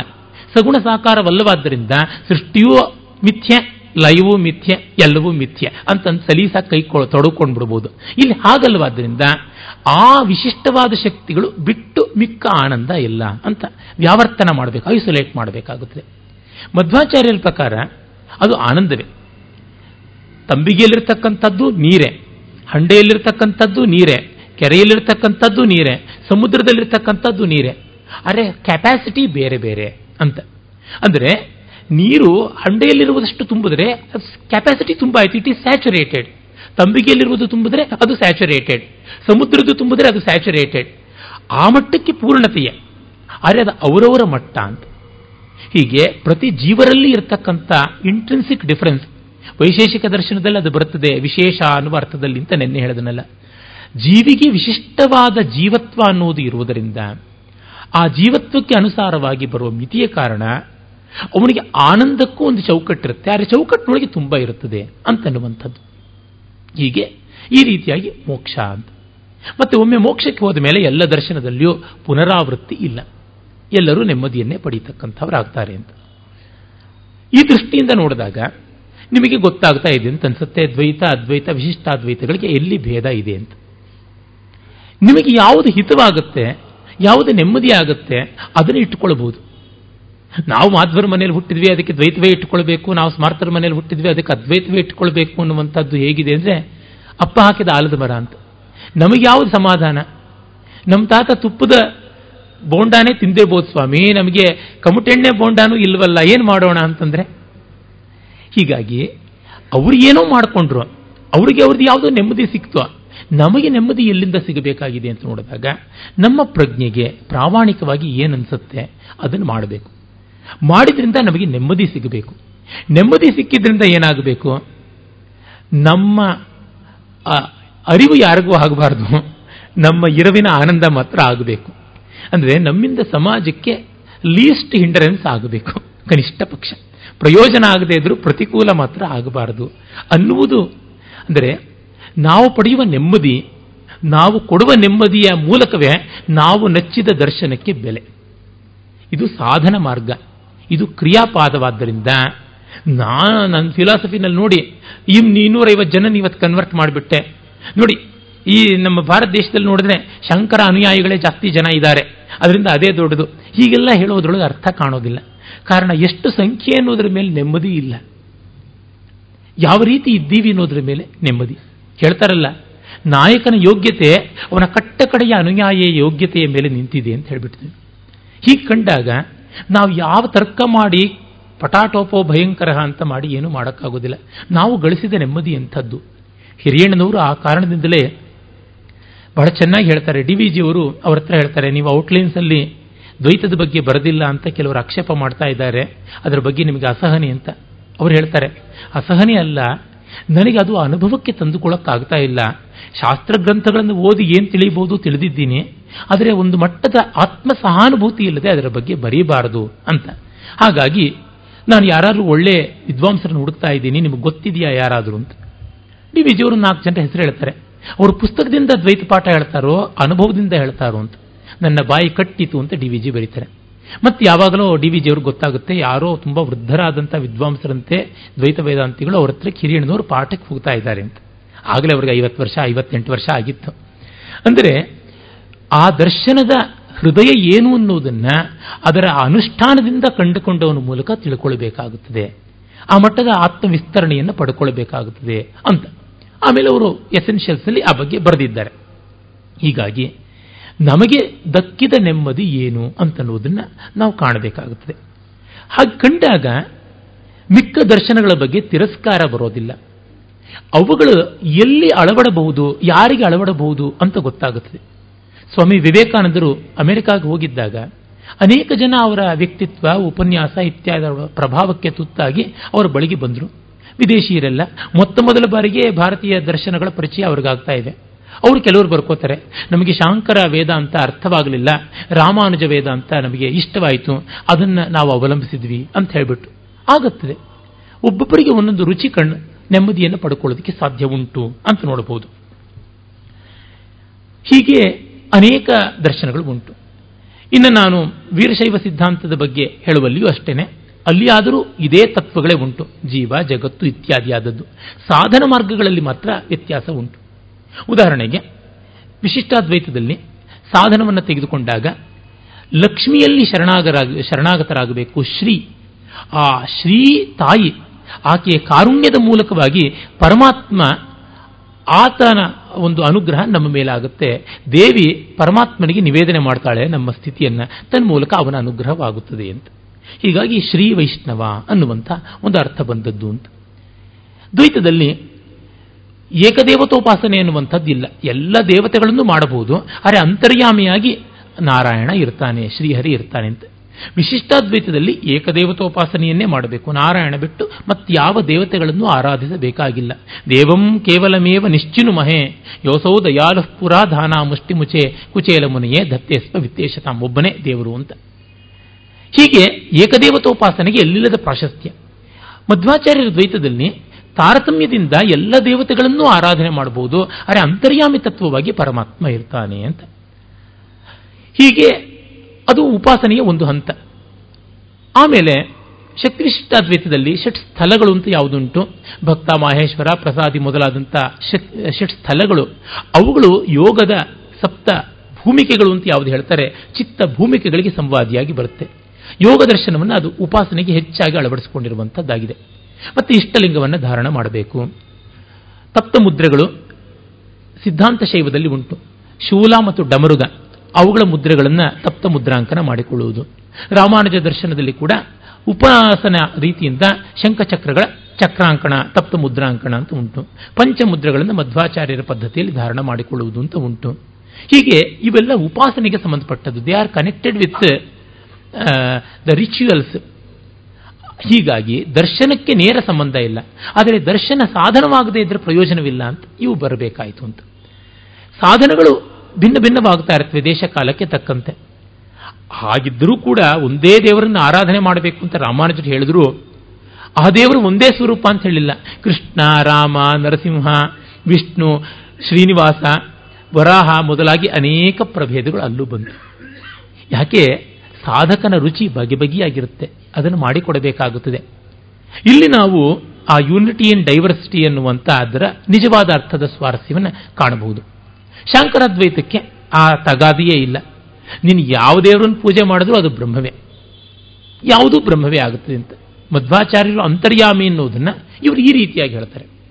ಅಥವಾ ಅವರು ಹಾಗೆ ಹೇಳೋದನ್ನು ಇವರು ಈ ರೀತಿ ಹೇಳ್ತಾರೆ ಅಂತಲೂ ಕೂಡ ಅಂದುಕೊಳ್ಳಬಹುದು. ಯಾವುದನ್ನು ಬ್ರಹ್ಮಭಾವದಿಂದ ಆರಾಧನೆ ಮಾಡಿದ್ರೆ ಆಯಿತು ಅನ್ನುವಂಥದ್ದು. ಒಟ್ಟಿನಲ್ಲಿ ಆರಾಧನೆ ಮುಖ್ಯ. ಅನ್ನುವ ದೃಷ್ಟಿ ಉಂಟು. ಹೀಗೆ ಶಕ್ತಿ, ಶಿವ, ವಿಷ್ಣು ಈ ಥರದ ಯಾವುದನ್ನು ಇಟ್ಟುಕೊಂಡು ಹೋದರೂ ಕೂಡ ತತ್ವಗಳಿಲ್ಲಿಗೆ ಬರುತ್ತೆ. ಸಾಂಖ್ಯದ ಪ್ರಕೃತಿ ಪುರುಷ ವಿವೇಕವನ್ನೇ ಆಧರಿಸಿಕೊಂಡು ಮಾಡಿದಂತೆ ನಮಗೆ ಕಾಣ್ತಾ ಬರುತ್ತೆ. ಇನ್ನು ನಾವು ಕಾಶ್ಮೀರದ ಪ್ರತಿಭಿಜ್ಞಾ ಶೈವ ದರ್ಶನ ನೋಡಿದ್ರು ಅಲ್ಲಿ ಮೂವತ್ತಾರು ತತ್ವಗಳು ಅಂದರೆ ಈ ಎಲ್ಲ ಇಪ್ಪತ್ನಾಲ್ಕು ಅಥವಾ ಇಪ್ಪತ್ತೈದು ಯೋಗದ ತತ್ವಗಳು ಯಾವುದು ಉಂಟು ಅವುಗಳನ್ನೆಲ್ಲವನ್ನೂ ಅಳವಡಿಸಿಕೊಂಡು ಅದಲ್ಲದೆ ಮತ್ತೆ ಇನ್ನ ಹನ್ನೊಂದು ತತ್ವಗಳನ್ನು ಬೇರೆ ಬೇರೆ ಚಿತ್ತ ಭೂಮಿಕೆಗಳಾಗಿ ನಾವು ಕಂಡುಕೊಳ್ತೀವಿ. ಯೋಗದಲ್ಲಿ ಎಲ್ಲ ಬರುವಂಥದ್ದು ಇದೆಯಲ್ಲ, ಅವನ್ನು ತೆಗೆದುಕೊಳ್ತೀವಿ. ಹೀಗಾಗಿ ಅಲ್ಲಿಯೂ ಕಡೆಗೆ ಭೇದ ಅಭೇದ ಭೇದ, ಭೇದಗಳ ರೀತಿಯೇ ಬರುವಂಥದ್ದಾಗುತ್ತದೆ. ಅನೇಕ ದರ್ಶನಗಳಲ್ಲಿ ಜಗತ್ತು ಸತ್ಯ ಅಂತ ಇಟ್ಟುಕೊಳ್ಳೋದುಂಟು. ಯಾಕೆಂದರೆ ನಮ್ಮ ಅನುಭವಕ್ಕೆ ಬರ್ತಾ ಇದೆ ಅಂತ. ಆದರೆ ಅದು ಪರಮಾತ್ಮನ ಸತ್ಯತ್ವಕ್ಕಿಂತ ಕೀಳಾದ ಸತ್ಯ ಅಂತ. ಓಂಕಾರದ ಶಂಖನಾದಕ್ಕಿಂತ ಕಿಂಚಿದೂನ. ಅಂದರೆ ಯಾವುದನ್ನ ರಾಮಾನುಜಾಚಾರ್ಯರು ಪೃಥಕ್ ಸಿದ್ಧಿ, ಅಪೃಥಕ್ ಸಿದ್ಧಿ ಅಂತ ಕರೀತಾರೆ. ಪರಮಾತ್ಮನಿಗೆ ಪೂರ್ಣವಾಗಿ ಪೃಥಕ್ ಸಿದ್ಧಿ ಉಂಟು. ಜಗತ್ತಿನ ಸಾಪೇಕ್ಷತೆ ಇಲ್ಲದೆಯೂ ಇರಬಲ್ಲ. ಅರೆ ಜೀವಾದಿಗಳಿಗೆ ಅಪೃಥಕ್ ಸಿದ್ಧಿ ಅವನಿಲ್ಲದೆ ನಾವಿರುವಂತೆ ಇಲ್ಲ ಅಂತ. ಮಧ್ವಾಚಾರ್ಯರು ಅಸ್ವತಂತ್ರ ಸತ್ಯ ಮತ್ತು ಸ್ವತಂತ್ರ ಸತ್ಯ ಅಂತಾರೆ. ಪರಮಾತ್ಮ ಸ್ವತಂತ್ರ ಸತ್ಯ. ಈ ಜಗತ್ತು ಜೀವಾದಿಗಳು ಅಸ್ವತಂತ್ರ ಸತ್ಯ ಅಂತ. ಇದು ಶಂಕರ್ ಹೇಳುವಂಥ ವ್ಯಾವಹಾರಿಕ ಪಾರಮಾರ್ಥಿಕಕ್ಕೆ ಹತ್ತಿರ ಬರುವಂಥದ್ದಾಗುತ್ತದೆ. ಅಂದರೆ ನಾವು ನಿರಾಗ್ರಹದಿಂದ ನೋಡಿದಾಗ ಎಷ್ಟೋ ಬಾರಿ ವಿವರಗಳು ಬೇರೆ ಬೇರೆ ರೂಪದಲ್ಲಿ ಬಂದಿರುವಂಥದ್ದು ಕಾಣುತ್ತದೆ. ವ್ಯತ್ಯಾಸ ಇಲ್ಲ ಅಂತ ಇಲ್ಲ. ಇದ್ದೇ ಇದೆ. ಪಾರಮಾರ್ಥಿಕವಾಗಿಯೂ ಈ ದರ್ಶನಗಳಲ್ಲಿ ವ್ಯತ್ಯಾಸ ಇದೆ. ಏನು? ಒಂದು ಅಡಿಯಲ್, ಮತ್ತೊಂದು ರಿಯಲ್. ಒಂದು ವಾಸ್ತವ ದರ್ಶನ, ಮತ್ತೊಂದು ಆದರ್ಶ ದರ್ಶನ. ಐಡಿಯಲಿಸಂ ಅಂತಂದ್ರೆ ಎಲ್ಲವೂ ಒಂದೇ ಅನ್ನೋದ್ರೊಳಗೆ ಸಮನ್ವಯ ಮಾಡುವುದು. ರಿಯಲಿಸಮ್ ಅಂದರೆ ಇರುವ ಈ ಜಗದ್ವ್ಯವಸ್ಥೆಯನ್ನೇ ಮತ್ತಷ್ಟು ಪರಿಷ್ಕಾರ ಮಾಡುವಂಥದ್ದು. ಸಾಂಖ್ಯ ಯೋಗಗಳು, ನ್ಯಾಯ ವೈಶೇಷಿಕಗಳು ಪೂರ್ವಮೀಮಾಂಸೆ ಈ ಐದು ಆ ರಿಯಲಿಸಮ್ನ ವರ್ಗಕ್ಕೆ ಬಂದರೆ ವೇದಾಂತ ಅಂತ, ಶಾಂಕರ ವೇದಾಂತ ಇದೆಯಲ್ಲ, ಅದು ಮತ್ತೆ ಬೌದ್ಧ ಪೂರ್ಣವಾಗಿ ಐಡಿಯಲಿಸಮ್ ಅನ್ನುವಂಥದ್ದಕ್ಕೆ ಬರುತ್ತೆ. ಜೈನವೂ ಕೂಡ ರಿಯಲಿಸಮ್ನ ವಲಯಕ್ಕೆ ಬರುವಂಥದ್ದಾಗುತ್ತೆ. ಈಗ ನಾವು ಮೂರು ಅವೈದಿಕ ದರ್ಶನ ಅಂತ ಹೇಳಲ್ಪಡತಕ್ಕಂಥ ಚಾರ್ವಾಕ, ಜೈನ ಮತ್ತು ಬೌದ್ಧ ಅವುಗಳ ಕಡೆಗೆ ಹೋಗಬಹುದು ಸಮಯಾಭಾವ ಇರೋದ್ರಿಂದ ಸಂಕ್ಷೇಪವಾಗಿ ಹೇಳ್ತೀನಿ. ವಿವರಗಳು ಮತ್ತೆ ಅದೇ ಡಿಟ್ಟೋ ಡಿಟ್ಟೋ ಡಿಟ್ಟೋ ಅಂತ ಬರುವಂಥದ್ದಾಗುತ್ತೆ. ಹೆಸರುಗಳು ಮಾತ್ರ ಬೇರೆ ಬೇರೆ ಅನ್ನುವಂಥದ್ದು ಮತ್ತೆ ಮತ್ತೆ ಕಾಣುವಂಥದ್ದು. ಮತ್ತು ವಿವರಗಳು ಬೇಕಿದ್ದರೆ ಕೊಡಬಹುದು. ಅಂದರೆ ಭಾರತೀಯ ಸಂಸ್ಕೃತಿಯನ್ನು ಅರ್ಥ ಮಾಡಿಕೊಳ್ಳೋದಕ್ಕೆ ಆ ವಿವರಗಳಿಗಿಂತ ಆ ಎಳೆಗಳಲ್ಲಿರುವಂಥ ಸಾಹಚರ್ಯ ಎಂಥದ್ದು ಅನ್ನೋದರ ಗಮನ ಮುಖ್ಯ. ಸಾಧಕನಿಗೆ ಬೇಕಾಗಿರುವಂಥ ಪ್ರಯೋಜನ ಏನು? ಮತ್ತು ಅವು ಸಂಸ್ಕೃತಿಯಲ್ಲಿ ಹೇಗೆ ಪರಿಣಮಿಸುತ್ತವೆ? ಇವು ಬಹಳ ಮುಖ್ಯವಾದ್ದರಿಂದ ನಾನು ಆ ದೃಷ್ಟಿಯನ್ನೇ ಮೊದಲಿಂದ ಇಟ್ಟುಕೊಂಡಿದ್ದೀನಿ. ಅದಕ್ಕಾಗಿ ಉಪನಿಷತ್ತುಗಳ ಬಗ್ಗೆ ಹೆಚ್ಚು ಹೇಳದಷ್ಟು. ಮಿಕ್ಕೆಲ್ಲ ದರ್ಶನಗಳ ಬಗ್ಗೆ ಆ ಮಟ್ಟಕ್ಕೆ ಹೇಳಲಿಲ್ಲ. ನ್ಯಾಯ ವಿಶೇಷಿಕಾದಿಗಳ ಬಗ್ಗೆ ಹೆಚ್ಚು ಹೇಳಿದಕ್ಕೆ ಕಾರಣ ಅವುಗಳ ಅಪರಿಚಯ ಒಂದು. ಮತ್ತೆ ಆ ಪ್ರಮೇಯಗಳೇ ಬೇರೊಂದು ರೂಪದಲ್ಲಿ ಮಿಕ್ಕ ಅನೇಕ ವೇದಾಂತ ದರ್ಶನಗಳಲ್ಲೂ ಕಂಡುಬರುವಂಥದ್ದೇ ಆಗಿದೆ ಅಂತ. ಈಗ ಅವೈದಿಕ ಅಂತ ಹೇಳುವುದು ಕಷ್ಟ ಅಂತ ಮೊದಲಿಗೆ ನಾನು ಹೇಳಿದ್ದೆ. ಯಾಕೆಂದರೆ ಅಲ್ಲಿಯೂ ವೇದದ್ದೇ ಕಾಣಿಸುತ್ತೆ. ಉದಾಹರಣೆಗೆ ವೇದದಲ್ಲಿಯೇ ಸೋ ಅಂಗ ವೇದ ಯದಿನ ಯದಿವಾನ ವೇದ ಅನ್ನುವಲ್ಲಿ ಆ ದೇವರಿಗೂ ಈ ಸೃಷ್ಟಿಯ ರಹಸ್ಯ ಗೊತ್ತೋ ಇಲ್ವೋ ಅಂತಂದ್ರೆ ಅಲ್ಲಿ ಬಂತಲ್ಲ ಸ್ಯಾದಸ್ತಿ, ಸ್ಯಾನ್ನಾಸ್ತಿ ಅಂತ ಜೈನರ ಸ್ಯಾದ್ವಾದ ಬಂತು ಅಂತ ವಾದ ಮಾಡಬಹುದು. ಹಾಗೆ ನಮಗೆ ಗೊತ್ತಾಗುವಂಥದ್ದು. ನಾಸದಾಸಿ ಇನ್ನೋ ಸದಾಸಿ ತದಾನಿಂ ಸತ್ತು ಇರಲಿಲ್ಲ, ಅಸತ್ತು ಇರಲಿಲ್ಲ ಅಂದರೆ ವೈನಾಶಿಕ ಅನ್ನುವ ಶೂನ್ಯವಾದ ಅನ್ನುವ ಬೌದ್ಧವೂ ಬಂತು ಅಂತ ಅಲ್ಲಿ ಬೇಕಾದ್ರೆ ಹೇಳಬಹುದು ಅಥವಾ ಇದರ ಮತ್ತೊಂದು ಮುಖವಾದ ಚಾರವಾಕವೂ ಬಂದಿದೆ ಅಂತಲೂ ಹೇಳಬಹುದು. ಒಟ್ಟಿನಲ್ಲಿ ಯಾವ ಮಾನವರಿಗೆ ತಾನೇ ಬರುವುದಿಲ್ಲ ಈ ಥರ. ನಮಗೆ ಎಷ್ಟೋ ಬಾರಿ, ಅಯ್ಯೋ ದೇವರು ನೋವಿದಾನೇನ್ರಿ ಇದ್ದಿದ್ರೆ ಎಷ್ಟೆಲ್ಲ ಅನ್ಯಾಯ ಆಗ್ತಾ ಇತ್ತ ಅಂದರೆ ಚಾರ್ವಾಕರೇ ಆಗಿದ್ದೀವಿ ಆ ಹೊತ್ತಿಗೆ ಅಂತ ಗೊತ್ತಾಗುತ್ತೆ. ನಾವು ಎಷ್ಟೋ ಜನ ಹೇಳ್ತೀವಲ್ಲ? ನಾನು ಯಾರಿಗೂ ಅನ್ಯಾಯ ಮಾಡಲ್ಲ ಸ್ವಾಮಿ. ತಿಳಿದಂಗೆ ನಾನು ಏನೂ ಮಾಡೋದಿಲ್ಲ. ದೇವಿದಾನೋ ಇಲ್ವೋ ಗೊತ್ತಿಲ್ಲ. ನಾನಂತೂ ದೇವರ ತಂಟೆಗೆ ಹೋಗಿಲ್ಲ, ದೇವರಂತೂ ನನ್ನ ತಟ್ಟೆಗೆ ಬಂದಿಲ್ಲ. ಇದ್ದಿದ್ರಲ್ಲಿ ನಾವಾಗಿ ನಮ್ಮಷ್ಟು ಖಾಯಾಗಿ ಇದ್ದೀವಿ ಅನ್ನುವಂಥದ್ದು ಬಂದರೆ ಅದು ಸುಶಿಕ್ಷಿತ ಚಾರ್ವಾಕ ಅನ್ನುವ ಒಂದು ಪದ್ಧತಿಯೇ ಆಗುತ್ತೆ. ಜಯ, ಜಯರಾಶಿ ಭಟ್ಟ ಅಂತ ಅವನು ತತ್ವೋಪಪ್ಲವ ಸಿಂಹ ಅಂತ ಒಂದು ಗ್ರಂಥ ಬರೆದಿದ್ದಾನೆ. ಅಲ್ಲಿ ಎಲ್ಲವನ್ನೂ ಉಜಾಡಬಿಸಿಬಿಡ್ತಾನೆ ಬಹಳ ಸ್ವಾರಸ್ಯಕಾರಿಯಾಗಿದೆ ಆ ಗ್ರಂಥ. ಹೀಗೆ ಕಂಡಾಗ ನಮ್ಮ ನಮ್ಮಲ್ಲಿಯೇ ಕಾಣಿಸ್ತಾ ಇರುತ್ತೆ ಆ ರೀತಿಯಾದದ್ದು. ಮತ್ತೆ ಹಾಗೂ ಇರ್ಬೋದು, ಹೀಗೂ ಇರಬಹುದು ಅನ್ನುವಾಗ ಯಾದ್ವಾದ ಬಂದೇ ಬಂದಿರುತ್ತೆ. ಏನೋ, ಆ ಕ್ಷಣ ಕ್ಷಣಕ್ಕೆ ಬದುಕ್ತೀವಿ ಸ್ವಾಮಿ. ನಿನ್ನೆ ನೆನ್ನೆಗೆ, ಇಂದು ಇಂದಿಗೆ, ಇರಲಿ ನಾಳೆಯು ನಾಳೆಗೆ ಅಂದರೆ ಕ್ಷಣಿಕವಾದದ ಬೌದ್ಧ ಬಂದೇ ಬಿಡ್ತು. ಹೀಗಾಗಿ ನಮ್ಮಲ್ಲಿ ಇವೆಲ್ಲ ಕಾಣುವಾಗ ನಾವು ಜಿಗಣೆಗಳ ತರ ಒಂದಕ್ಕೆ ಅಂಟಿಕೊಂಡಿದ್ದೀವಿ ಅರಾಲ್ ಡೇಟ್ ಫೆವಿಕಾಲು ಹಾಕ್ಕೊಂಡು ಕೂತಿದ್ದೀವಿ, ಅದಕ್ಕೇನೆ ಅನ್ನುವುದು ಎಷ್ಟರ ಮಟ್ಟಿಗೆ ಕಷ್ಟ ಉಂಟು. ಏನೋ ಸ್ಥೂಲವಾಗಿ, ಸ್ಥಾಯಿಭಾವವಾಗಿ ಯಾವುದೋ ಒಂದು ಕಂಟಿದ್ದೀವಿ ಅನ್ನುವಂಥದ್ದನ್ನು ನಿವೇದಿಸಬಹುದು ಅಂತ ಗೊತ್ತಾಗುತ್ತದೆ. ಮತ್ತೆ ನಮ್ಮ ದೇಶದಲ್ಲಿಯೇ ಇಷ್ಟು ದರ್ಶನಗಳು ಬಂದಿದ್ದು, ಇನ್ನು ಎಲ್ಲಿಯೂ ಬರಲಿಲ್ಲ ಅನ್ನುವುದನ್ನು ಗಮನಿಸಬೇಕು. ಮತ್ತು ಇಷ್ಟು ದರ್ಶನಗಳು ಬಂದು ಹಣಾಹಣಿ ಜಗಳ ಆಡಿಕೊಂಡಾಗಲೂ ಯಾವೊಬ್ಬ ಆಚಾರ್ಯರು ಕತ್ತಿ ಕಟಾರಿ ಹಿಡಿದು ಮುಂದೆ ಬರಲಿಲ್ಲ ಅನ್ನೋದನ್ನು ನೋಡಬೇಕು. ಇದಕ್ಕಾಗಿ ಯಾವ ಕ್ರುಸೇಡ್ಗಳು, ಯಾವ ಜಿಹಾದ್ಗಳು ನಡೆಯಲಿಲ್ಲ ಅನ್ನೋದು ನೋಡಬೇಕು. ಅಲ್ಲಿ ಇಲ್ಲಿ ನಮ್ಮ ಈ ಮತಗ್ರಂಥಗಳಲ್ಲಿ ವೈರಿಗಳನ್ನು ಆ ರಾಜನ ಕೈನಲ್ಲಿ ಬಡಿಸಿದ್ರು, ಈ ರಾಜನ ಕೈನಲ್ಲಿ ಕೊಲಿಸಿದ್ರು ಅಂತಿವೆ, ಅವು ಯಾವುವೂ ನಂಬಲರ್ಹವಾದದ್ದಲ್ಲ. ಅವುಗಳಿಗೆ ಯಾವ ವಾಸ್ತವದ ಪುರಾವೆಗಳು ಅಂಥದ್ದಾಗಿ ಸಿಕ್ಕಿಲ್ಲ. ಉದಾಹರಣೆಗೆ, ಮಂಜುಶ್ರೀ ಮೂಲಕಲ್ಪದಲ್ಲಿ, ಮಹಾವಸ್ತುವಿನಲ್ಲಿ, ಈ ಥರದ ಜೈನ ಬೌದ್ಧ ಗ್ರಂಥಗಳಲ್ಲಿ, ಅಶೋಕ ಬೌದ್ಧ ಮತವನ್ನು ಅವಲಂಬಿಸಿದ ಮೇಲೆ ವೈದಿಕರನ್ನೆಲ್ಲ ಮೂಲೆ ಗುಂಪು ಮಾಡದ ಅಂತ. ಅದಕ್ಕೆ ಮುನ್ನ ಅಶೋಕ ವೈದಿಕನಾಗಿದ್ದಾಗ ವೈದಿಕರೆಲ್ಲರೂ ಸೇರಿಬಿಟ್ಟು ಈ ಬೌದ್ಧರನ್ನೆಲ್ಲ ಚಟ್ನಿ ಮಾಡಿದ್ರು ಅಂತ ಅನ್ನುವುದು ಮತ್ತೆ ಸುಧನ್ವ ಅನ್ನುವ ಒಬ್ಬ ಮಹಾರಾಜನ ಬೆಂಬಲವನ್ನು ಇಟ್ಟುಕೊಂಡು ಕುಮಾರಿಲ ಭಟ್ರು ಇಡೀ ದೇಶದಲ್ಲಿ ಒಬ್ಬ ಬೌದ್ಧನೂ ಇಲ್ಲದಂತೆ ಉಪ್ಪಿನಕಾಯಿ ಹಾಕೋದಕ್ಕೂ ಅವಕಾಶ ಇಲ್ಲದಂತೆ ಅವರನ್ನು ನಿರ್ಮೂಲನೆ ಮಾಡಿದ್ರು. ಶಂಕರಾಚಾರ್ಯರು ಅದೇ ಸುಧನ್ವರಾಜನ ಬೆಂಬಲ ಬೆಂಬಲ ಇಟ್ಟುಕೊಂಡು ನಾಗಾರ್ಜುನ ಕೊಂಡಾದ ಆ ಸ್ತೂಪಗಳನ್ನು ಧ್ವಂಸ ಮಾಡಿದ್ರು ಅಂತ ಹೇಳೋದು ಅಷ್ಟು ಕೂಡ ಟ್ರ್ಯಾಶ್ ಕಾರಣ ಹಿಸ್ಟ್ರಿಯಲ್ಲಿ ಸುಧನ್ವ ಅಂತ ಒಬ್ಬ ರಾಜ ಇದ್ದದ್ದು ಯಾವ ವಂಶದಲ್ಲಿಯೂ ಇಲ್ಲ. ಮತ್ತೆ ಅವನು ಇಡೀ ದೇಶವೆಲ್ಲ ಅವನ ಪ್ರಭುತ್ವ ಇತ್ತು ಅಂತ ಎಲ್ಲಿಯೂ ಇಲ್ಲ. ಶಂಕರರ ಕಾಲದಲ್ಲಿ ಇಡೀ ದೇಶವನ್ನು ಆಳ್ತಕ್ಕಂಥ ಒಬ್ಬ ರಾಜನೂ ಇರಲಿಲ್ಲ. ಅವರು ಇದ್ದಂಥ ಕಾಲದಲ್ಲಿ ಇತ್ತ ಕಡೆ ಬಾದಾಮಿ ಚಾಲುಕ್ಯರು, ಅತ್ತ ಕಡೆ ಹರ್ಷ ಅವನ ಸಾಮ್ರಾಜ್ಯ, ಮೌಖರಿ ಸಾಮ್ರಾಜ್ಯ ಇವೆಲ್ಲ ಕೂಡ ಕರಗಿ ಕರಗಿ ಬಿದ್ದು ಹೋಗ್ತಾ ಇತ್ತು. ಪ್ರಾಯಶಃ ದೇಶವೆಲ್ಲವೂ ಒಂದು ರೀತಿ ಅತಂತ್ರದ ಸ್ಥಿತಿಯಲ್ಲಿ ಇತ್ತು ಅಂತ ಅನಿಸುತ್ತೆ. Politically it was in a turmoil ಅಂತ ಅನ್ಸುತ್ತೆ. ಆಗ ಇವ್ರ ಬೆಂಬಲಿಗರಾಗಿ ಆ ಸ್ತೂಪ ಒಡೆಯೋದಕ್ಕೆ, ಈ ಸ್ತೂಪ ಒಡೆಯೋದಕ್ಕೆ ಯಾವ ರಾಜರು ಬರೋ ಸ್ಥಿತಿಯಲ್ಲಿಲ್ಲ ಅವರು ಸಿಂಹಾಸನ ಉಳಿಸ್ಕೊಂಡ್ರೆ ಸಾಕಾಗಿತ್ತು ಸ್ತೂಪ ಒಡೆಯುವಂಥದ್ದು ಎಂಥದ್ದು? ಇದನ್ನೆಲ್ಲ ಮಾಡಿದ್ದು ಮುಸ್ಲಿಮರು ಅನ್ನೋದು ಸ್ಪಷ್ಟವಾಗಿ ನಮಗೆ ಗೊತ್ತಾಗ್ತಾ ಇದೆ. ನಾಗಾರ್ಜುನ ಕೊಂಡದಲ್ಲಿ ಬೇಕಾದಷ್ಟು ದೇವಸ್ಥಾನಗಳಿದ್ವು, ಯಜ್ಞವೇದಿಕೆಗಳಿದ್ವು ಅಂತ ಎಕ್ಸ್ಕವೇಷನ್ಸ್ ಇಂದ ಗೊತ್ತಾಗ್ತಾ ಇದೆ. ಹಾಗೆ ರಾಮಾನುಜರು ಬಂದರು. ಬಿಟ್ಟಿದೇವನನ್ನ ಕನ್ವರ್ಟ್ ಮಾಡಿಬಿಟ್ರು. ತುಂಬ ಜನ ಈಗಲೂ ಹೇಳ್ತಾರೆ, ಕೆಲವರು ಶ್ರೀ ವೈಷ್ಣವರೇ ಹೇಳೋದು ಕೇಳಿದ್ದೀನಿ. ನಾವೆಲ್ಲ ಜೈನರು ಕಂಡ್ರಿ ನಮಗೆಲ್ಲ ರಾಮಾನುಜರು ಜನವಾರ ಹಾಕ್ಬಿಟ್ಟು ಅಂತ. ರಾಮಾನುಜರು ಏನು ಜನವಾರದ ಫ್ಯಾಕ್ಟರಿ ಇಟ್ಕೊಂಡಿರಲಿಲ್ಲ. ಇವೆಲ್ಲ ಅಬದ್ಧವಾದಂಥ ಮಾತುಗಳು. ಶ್ರೀ ವೈಷ್ಣವ ದೀಕ್ಷೆಯನ್ನು ಯಾರೂ ತೆಗೆದುಕೊಳ್ಬಹುದು ಯಾರು ಬ್ರಾಹ್ಮಣ್ಯದ ದೀಕ್ಷೆಯನ್ನು ಯಾರಿಗೂ ಕೊಡಲಿಲ್ಲ. ನಮ್ಮಲ್ಲಿ ಸ್ವತಂತ್ರವಾಗಿ ಒಂದೇ ಮನೆಯಲ್ಲಿ ಏಕಕಾಲದಲ್ಲಿ ಅಪ್ಪ ಜೈನನಾಗಿ, ಅಮ್ಮ ವೀರಶೈವಳಾಗಿ, ಮಗ ವೈಷ್ಣವನಾಗಿ ಇರುವಂಥ ಸ್ಥಿತಿ ಇತ್ತು. ಆ ಥರದ್ದೆಲ್ಲ ಇದ್ದದ್ದೇ. ಈಗಲೂ ಮನೆಯಲ್ಲಿ ಅಪ್ಪ ಸಾಯಿಬಾಬಾ ಡಿವೋಟಿ, ಅಮ್ಮ ಶಿರಡಿ ಸಾಯಿಬಾಬಾ ಡಿವೋಟಿ, ಮೊಮ್ಮಗ ಬೇಕಾದ್ರೆ ಬಾಲಸಾಯಿ ಡಿವೋಟಿ ಆಗಿರೋದಕ್ಕೂ ಚಾನ್ಸಸ್ ಉಂಟು. ಸೊಸೆ ಬೇಕಾದ್ರೆ ಶ್ರೀ ಶ್ರೀ ಡಿವೋಟಿ ಆಗಿರ್ಬೋದು. ಈ ಥರದ ಸಾಧ್ಯತೆ ಉಂಟಲ್ಲ. ಹಾಗೆ ಬೇಕಾದಂತೆ ಉಂಟು. ಒಂದು ಮನೆಯಲ್ಲಿಯೇ ಈ ಥರದ್ದು ಈಗಲೂ ಇದೆ ಅಂದರೆ ಆಗಲೂ ಇದ್ದಂಥದ್ದೇ ಆಗಿತ್ತು. ಹೀಗಾಗಿ ಯಾರು ಏನು ಮಾಡಿದ್ದಿಲ್ಲ. ಮತ್ತೆ ಬಿಟ್ಟಿದೇವ ಅನ್ನುವುದು ವಿಷ್ಣುವರ್ಧನ ಅಂತ ಹೆಸರು ಬದಲಾಯಿಸಿದ್ರು, ಅದಕ್ಕೂ ಯಾವ ಆಧಾರವೂ ಇಲ್ಲ. ಹೊಸ ಬಿಟ್ಟಿನ ಶಬ್ದವೇ ವಿಷ್ಣು ಶಬ್ದದಿಂದ ಬಂದದ್ದು. ಕೃಷ್ಣ ಕಿಟ್ಟಿ ಆದಂತೆಯೇ ವಿಷ್ಣು ಬಿಟ್ಟಿ ಆದದ್ದು ವಿಠೋಬಾ ವಿಠು, ವಿಷ್ಣು ಬಿಟ್ಟಿ, ವಭಯೋರ್ ಅಭೇದ ಹಾಗೆ ಆಗಿರ್ತಕ್ಕಂಥದ್ದು. ಅದರಿಂದ ನಮಗೆ ಸ್ಪಷ್ಟವಾಗಿ ಗೊತ್ತಾಗುತ್ತೆ ಬಿಟ್ಟಿಗ ಅಂತಂದರೆ ಅದು ವಿಷ್ಣುವೇ, ಇನ್ನೇನು ಅಲ್ಲ. ವಿಷ್ಣುವರ್ಧನ ಅನ್ನೋದು ಮುದ್ದಿನ ಹೆಸರು ಬಿಟ್ಟಿಗಾಗಿ ಬಿಟ್ಟಿ ಬಿಟ್ಟಿದೇವ ಅಂತ ಆಗಿರುವಂಥದ್ದೇ ಹೊರತು ಇನ್ನೇನು ಅಲ್ಲ. ಮತ್ತೆ ರಾಮಾನುಜಾಚಾರ್ಯರು ಬರೋದಕ್ಕೆ ನೂರು ವರ್ಷ ಮುಂಚೆಯಿಂದಲೂ ಕೂಡ ಹೊಯ್ಸಳರು ಎಲ್ಲ ಎಲ್ಲ ಕಡೆಯಲ್ಲೂ ನಾರಾಯಣ ದೇವಸ್ಥಾನಗಳನ್ನು ಕಟ್ಟಿಸ್ತಾ ಇದ್ರು. ನಮ್ಮ ಯಾವ ರಾಜರುಗಳು ಕೂಡ ಒಂದೇ ಮತಕ್ಕೆ ಕ್ಯಾನ್ಸರಿನ ತರಹ ಏಕದೇಶದ ಪ್ರವೇಶವನ್ನು ಕೊಟ್ಟು ಬೆಳವಣಿಗೆ ಮಾಡಿದ್ದು ಅಲ್ಲ. ನೀವು ನೋಡಿ, ಶೈವರು ಅಂತಲೇ ಹೆಸರಾದಂಥ ಕಲ್ಯಾಣ ಚಾಲುಕ್ಯರು ತ್ರೈಪುರುಷ ದೇವಸ್ಥಾನಗಳನ್ನೇ ನಿರ್ಮಾಣ ಮಾಡಿದ್ದಾರೆ. ಬ್ರಹ್ಮ, ವಿಷ್ಣು, ಮಹೇಶ್ವರ ಮೂರು ದೇವಸ್ಥಾನಗಳು ಇರ್ತಾ ಇದ್ವು. ಆ ಕಡೆ ಈ ಕಡೆ ಸರಸ್ವತಿಯದೋ, ದುರ್ಗೆಯದೋ ದೇವಸ್ಥಾನ, ಇಲ್ಲ ಈ ಕಡೆಗೆ ಸೂರ್ಯನ ದೇವಸ್ಥಾನ, ಈ ಐದು ದೇವಸ್ಥಾನಗಳು ಇತ್ತು. ಕಲ್ಯಾಣ ಚಾಲುಕ್ಯರ ನೂರಾರು ದೇವಸ್ಥಾನಗಳು ಅದಕ್ಕೆ ಕಾರಣ. ಇದು ಇಲ್ಲೂ ಮಾತ್ರ ಅಲ್ಲ, ಚಂದೇಲ್ರು ನೋಡಿ.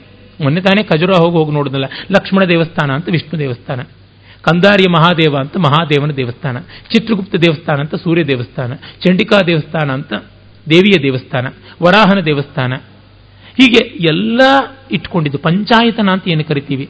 ಶಿವ, ಶಕ್ತಿ, ಗಣಪತಿ, ಸೂರ್ಯ, ವಿಷ್ಣು ಈ ರೀತಿ ಎಲ್ಲವೂ ನಡೀತಾ ಇದ್ದದ್ದು ಅಂತ ಗೊತ್ತಾಗುತ್ತೆ. ಎಷ್ಟೋ ಕಡೆ ಸೂರ್ಯನಿಗೆ ಬದಲಾಗಿ ಸುಬ್ರಹ್ಮಣ್ಯ ಬಂದದ್ದು ಉಂಟು. ಶಾಣ್ಮತ ಅಂತ ಹಾಗೂ ಕೂಡ ಉಂಟು. ಹೀಗೆ ನಮಗೆ ಎಲ್ಲಿ ನೋಡಿದ್ರೂ ಕಾಣಿಸುತ್ತೆ. ಹೊಯ್ಸಳರು ಊರಿನ ಮಧ್ಯದಲ್ಲಿ ಕೇಶವ ದೇವಸ್ಥಾನವನ್ನ, ಉತ್ತರ ದಿಕ್ಕಿನಲ್ಲಿ ಬಸದಿಯನ್ನ, ಈಶಾನ್ಯ ದಿಕ್ಕಿನಲ್ಲಿ ಶಿವ ದೇವಸ್ಥಾನವನ್ನ ಕಟ್ತಾ ಇದ್ದದ್ದು. ಪ್ರಾಯಶಃ ಹೊಯ್, ಹೊಯ್ಸಳರ ಆಳ್ವಿಕೆ ಇದ್ದ ಯಾವುದೇ ಊರುಗಳಲ್ಲಿ ನೋಡಬಹುದು. ಅವಶೇಷಗಳನ್ನಾದರೂ ಕಾಣಬಹುದು ಅಂತ ಗೊತ್ತಾಗುತ್ತದೆ. ಹೀಗಾಗಿ ಒಂದು ಮತಕ್ಕೆ ಅಂಧವಾಗಿ ನಡ್ಕೊಂಡ್ರು ಅನ್ನೋದಕ್ಕೆ ಯಾವ ಒಂದು ಅಳತೆಯೂ ನಮಗೆ ಸಿಗುವಂಥದ್ದಲ್ಲ. ನಮ್ಮ ಯಾವ ಆಚಾರ್ಯರು ಕೂಡ ಒಂದು ಗೂಂಡಾ ಗ್ಯಾಂಗನ್ನು ಇಟ್ಟುಕೊಂಡು ಹಿಂದೆ ಮಿಕ್ಕವರನ್ನ ಬಡಿಯೋದಕ್ಕೆ ಹೋಗಲಿಲ್ಲ.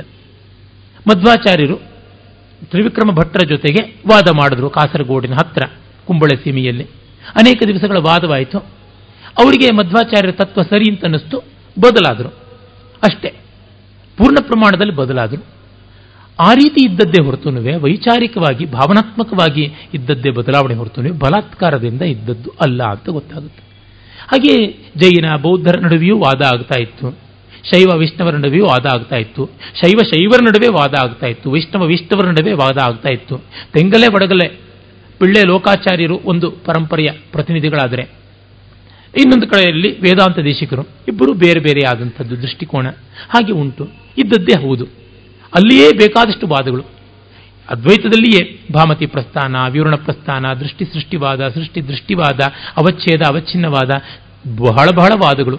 ಈಚೆಗೆ ಬಂದಾಗ ಮೂಲ ವಿದ್ಯಾವಾದ ಮೂಲ ವಿದ್ಯಾ ನಿರಾಸವಾದ, ಬೇಕಾದಂತೆ ಬೆಳೆದಿದೆ.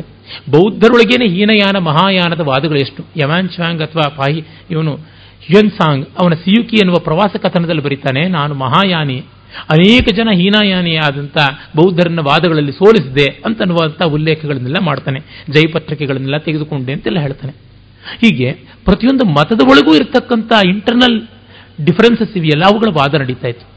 ತುಂಬ ಜನ ಹೇಳ್ತಾರೆ, ಶಂಕರರು ಬೌದ್ಧರನ್ನ ಖಂಡಿಸೋದಕ್ಕೋಸ್ಕರ ಬ್ರಹ್ಮಸೂತ್ರ ಬರೆದರು ಅಂತ. ಭಾಷ್ಯಾದಿಗಳು ಬರೆದರು ಬ್ರಹ್ಮಸೂತ್ರ ಭಾಷ್ಯ.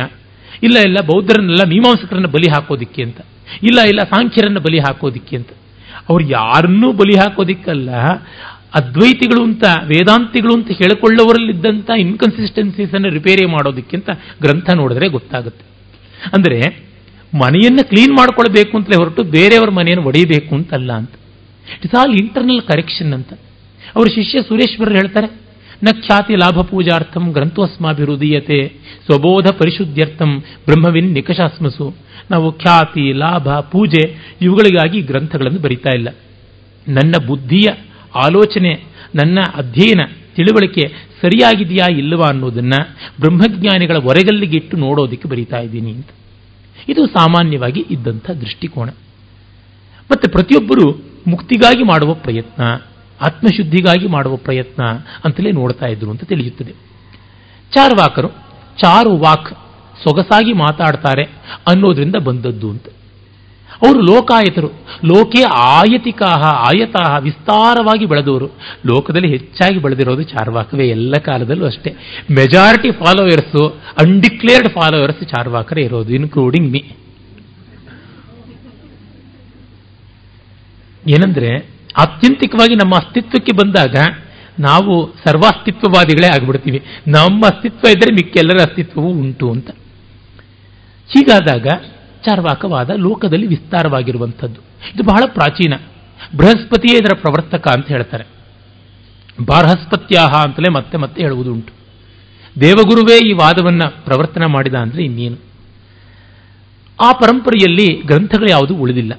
ಅದಕ್ಕೆ ಹೇಳ್ತಾರೆ, ಈ ವೇದಾಂತಿಗಳು ಮಿಕ್ಕವರು ಇವರೇ ಆ ಗ್ರಂಥಗಳನ್ನೆಲ್ಲ ನಾಶನ ಮಾಡಿದ್ರು ಅಂತ. ಅದರೊಳಗೂ ಯಾವ ಹುರುಳು ಕಾಣಿಸುವಂಥದ್ದಲ್ಲ. ಕಾರಣ, ಮಿಕ್ಕವ್ರದ್ದು ಇರಲಿಲ್ವೇ ಗ್ರಂಥಗಳು? ಅವ್ರೇನು ಬಹಳ ಬೇಕಾದವರ? ತಾರ್ಕಿಕರು ಏನು ಮೀಮಾಂಸಕರಿಗೆ ತುಂಬ ಬೇಕಾಗ್ತಾರ? ಮೀಮಾಂಸಕರು ಏನು ವೇದಾಂತಿಗಳಿಗೆ ಬಹಳ ಬಹಳ ಆತ್ಮೀಯರ? ಒಬ್ಬರನ್ನ ಕಂಡ್ರೆ ಇನ್ನೊಬ್ಬರಿಗೆ ಆಗೋದೇ ಇಲ್ಲ. ಆಗೋಲ್ಲ ಅಂದ್ರೆ ಯಾರಿಗೂ ಆಗೋಲ್ಲ. ಹಾಗಾಗಿ ಎಲ್ಲರ ಗ್ರಂಥಗಳು ಉಳಿದು ಇವರ ಗ್ರಂಥಗಳು ಮಾತ್ರ ಯಾಕೆ ಹೋಯಿತು? ಕಾರಣ ದೇವರ್ ನೋ ಟೇಕರ್ಸ್ ಎಷ್ಟೋ ಬಾರಿ ಕೆಲವು ದೇವಸ್ಥಾನಗಳು ಯಾರು ಹಾಳು ಮಾಡದೇನೆ ಹಾಳಾಗ್ಬಿಡುತ್ತೆ. ಅದಕ್ಕೆ ಕಾರಣ ಆ ದೇವರ ಮೇಲೆ ಭಕ್ತಿ ಹೊರಟೋಗುತ್ತೆ. ಅಂತ ಫಲ ಕೊಡ್ತಾ ಇಲ್ಲ ಅಂತಂದಾಗ ಗಮನ ಹೊರಟೋಗ್ಬಿಡುತ್ತೆ. ನೋಡಿ ನಮ್ಮ ಬೆಂಗಳೂರಿನಲ್ಲಿಯೇ ಗಣಪತಿ ದೇವಸ್ಥಾನಗಳು, ಹನುಮಂತನ ದೇವಸ್ಥಾನಗಳು, ನವಗ್ರಹ ದೇವಸ್ಥಾನಗಳು, ಅದರೊಳಗೂ ಶನೀಶ್ವರನ ದೇವಸ್ಥಾನಗಳು, ಮತ್ತು ಸ್ವಲ್ಪ ಮಟ್ಟಿಗೆ ರಾಘವೇಂದ್ರ ಸ್ವಾಮಿ ಮಠಗಳು. ಇವುಗಳಿಗಿರುವಷ್ಟು ಭಕ್ತರು ಒಂದು ಸರಸ್ವತಿ ದೇವಸ್ಥಾನ ಎಲ್ಲಾದರೂ ಇದೆಯೋ ಇಲ್ವೋ ನನಗೆ ಗೊತ್ತಿಲ್ಲ. ಒಂದು ಕೃಷ್ಣನ ದೇವಸ್ಥಾನ, ಒಂದು ರಾಮ ಮಂದಿರ, ಇವಕ್ಕೇನಾದರೂ ಇದೆಯಾ? ಇಲ್ಲ, ರಾಮನ ಮಂದಿರಕ್ಕೆ ಹೋಗೋದು ಯಾವಾಗಲೂ ರಾಮಸೇವೆ ಇತ್ಯಾದಿ ಮಾಡುವಂಥ ರಾಮನವಮಿಯಲ್ಲಿ. ಶಿವ ದೇವಸ್ಥಾನಗಳಿಗೂ ಜಾಸ್ತಿ ರಶ್ ಇರೋದಿಲ್ಲ. ಕಾರಣ ವರ್ಕಬಲ್ ಗಾಡ್ಸ್ ಅಲ್ಲ. ಅಷ್ಟೇ. ಅದಕ್ಕೋಸ್ಕರವಾಗಿ ಈ ರೀತಿಯಾದದ್ದು ಬರುತ್ತೆ. ಹಾಗಾಗಿ ಪಾಪ ಆ ದೇವಸ್ಥಾನಗಳಿಗೆ ಸುಣ್ಣ ಬಣ್ಣ ಮಾಡಿಸೋದಿಕ್ಕೂ ಇರೋದಿಲ್ಲ ಅಷ್ಟು. ತಟ್ಟೆ ಕಾಸು ಹೇಳೋದಿಲ್ಲ. ಈ ಕೆಲವು ದೇವಸ್ಥಾನಗಳಿಗೆ ಹಾಗಲ್ಲ. ನೀವು ಜಸ್ಟ್ ನೋಡಿ, ಹೊಸ ಎಕ್ಸ್ಟೆನ್ಷನ್ಗಳ ತರ್ಟಿ ಫಾರ್ಟಿ ಸೈಟ್ ದೇವಸ್ಥಾನಗಳೆಲ್ಲ ಯಾವುದು ಅಂತ ನೋಡಿ. ವಿಷ್ಣು ಸಾಮಾನ್ಯ ಇರೋಲ್ಲ. ಶಿವನು ಸಾಮಾನ್ಯವಾಗಿ ಇರೋಲ್ಲ ಮತ್ತೆ ಕೃಷ್ಣ, ಸರಸ್ವತಿ ಇತ್ಯಾದಿಗಳಂತೂ ಇರುವುದೇ ಇಲ್ಲ. ಸಿಗುವುದೆಲ್ಲ ಜಾಸ್ತಿ ಈ ಗಣಪತಿ, ಹನುಮಂತ, ಶನಿಶ್ಚರ ಆಮೇಲೆ ಬೇಕಾದ್ರೆ ಅಯ್ಯಪ್ಪನು ಸ್ವಲ್ಪ ಈಚೆಗೆ ಪ್ರಬಲ ಆಗ್ತಾ ಇರ್ತಕ್ಕಂಥ ದೇವರು ಅಂತ ಕರಿಬಹುದು. ಮೂಲ ಮೃತ್ತಿಕೆಯಿಂದ ತಂದು ಕೊಟ್ಟಂತ ಮೃತ್ತಿಕಾ ಬೃಂದಾವನ ಅಂತ ಈ ಥರದ್ದು ಒಂದು ಕೆಲವು ಇರಬಹುದು. ಅದು ಬಿಟ್ಟು ಜಾಸ್ತಿ ಇಲ್ಲ. ಅಂದರೆ ನಮಗೆ ಗೊತ್ತಾಗುತ್ತೆ ಟೇಕರ್ಸ್ ಇಲ್ಲದೆ ಕೆಲವೊಮ್ಮೆ ಆಗುವಂಥದ್ದು ಅಂತ ಅನ್ಸುತ್ತೆ. ಕೆಲವೊಂದು ಪುಸ್ತಕಗಳು ಹಾಗೆ ಓದೋರಿಲ್ಲ ಅದಕ್ಕೆ ರೀಪ್ರಿಂಟ್ ಆಗೋಲ್ಲ ರೀಪ್ರಿಂಟ್ ಆಗಲಿಲ್ಲ, ಅದಕ್ಕೆ ಓದಲ್ಲ. ಹಾಗೆ ದೇ ಗೋ ಟು ಅಬ್ಲಿವಿಯನ್ ಆ ಥರ ಆಗುತ್ತೆ. ಹಾಗೆ ಚಾರ್ವಾಕ ಗ್ರಂಥಗಳು ಕೆಲವು ನಷ್ಟವಾಗಿವೆ. ಮತ್ತು ಎಲ್ಲಕ್ಕಿಂತ ಮಿಗಿಲಾಗಿ ಚಾರ್ವಾಕ ತತ್ವ ತುಂಬ ಗಹನವಲ್ಲ.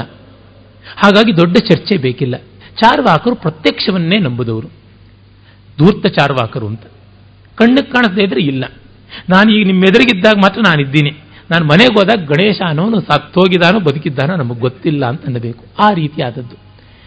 ಸುಶಿಕ್ಷಿತ ಚಾರ್ವಾಕರು ಇಲ್ಲ, ಇದು ಕಷ್ಟ ಆಗುತ್ತೆ. ಅನುಮಾನವನ್ನು ಒಪ್ತೀವಿ ಇನ್ಫರೆನ್ಸ್ ಒಪ್ತೀವಿ. ಪೇಪರಲ್ಲಿ ಇನ್ನೂ ಸುದ್ದಿ ಬಂದಿಲ್ಲ ರೇಡಿಯೋದಲ್ಲೇನೋ ಅಭಿಷರಿ ಬಂದಿಲ್ಲ, ಹಾಗಾಗಿ ಬದುಕಿದ್ದಾರೆ ಅಂತ ಅನ್ಸುತ್ತೆ ಅಂತ. ಅದು ಅಷ್ಟು ದೊಡ್ಡವರ ಅವರು, ಅಷ್ಟು ಪ್ರಸಿದ್ಧರ ಅಥವಾ ಕುಪ್ರಸಿದ್ಧರ ಅಂದ್ರೆ ಏನೋ ಗೊತ್ತಿಲ್ಲ, ನಾಳೆ ನ್ಯೂಸ್ ಪೇಪರ್ ನೋಡೋವರೆಗೂ ಅಮಾನತ್ನಲ್ಲಿ ಇಟ್ಟಿರೋಣ.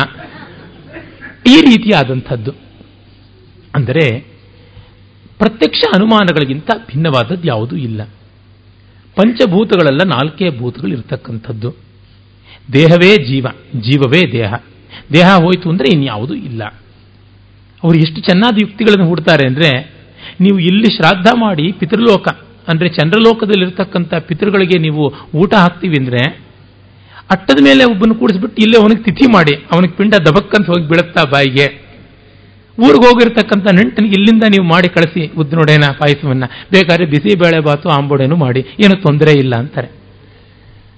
ಮತ್ತೆ ಈ ವೇದಗಳು ಜರ್ಫರಿ ತುರ್ಫರಿ ಈ ರೀತಿಯಾದಂಥ ಸ್ತೋಭಗಳು, ಭಸ್ಮಾವ ಗುಂಟನಂ, ಇವೆಲ್ಲವೂ ಕೂಡ ಬ್ರಾಹ್ಮಣರು ಮೋಸಕ್ಕೆ ಮಾಡಿಕೊಂಡದ್ದು ಇನ್ಯಾವುದಕ್ಕೂ ಅಲ್ಲ ಅನ್ನುವಂಥ ಬಹಳ ರೋಚಕವಾದಂಥ ಮಾತುಗಳು ಬರ್ತವೆ.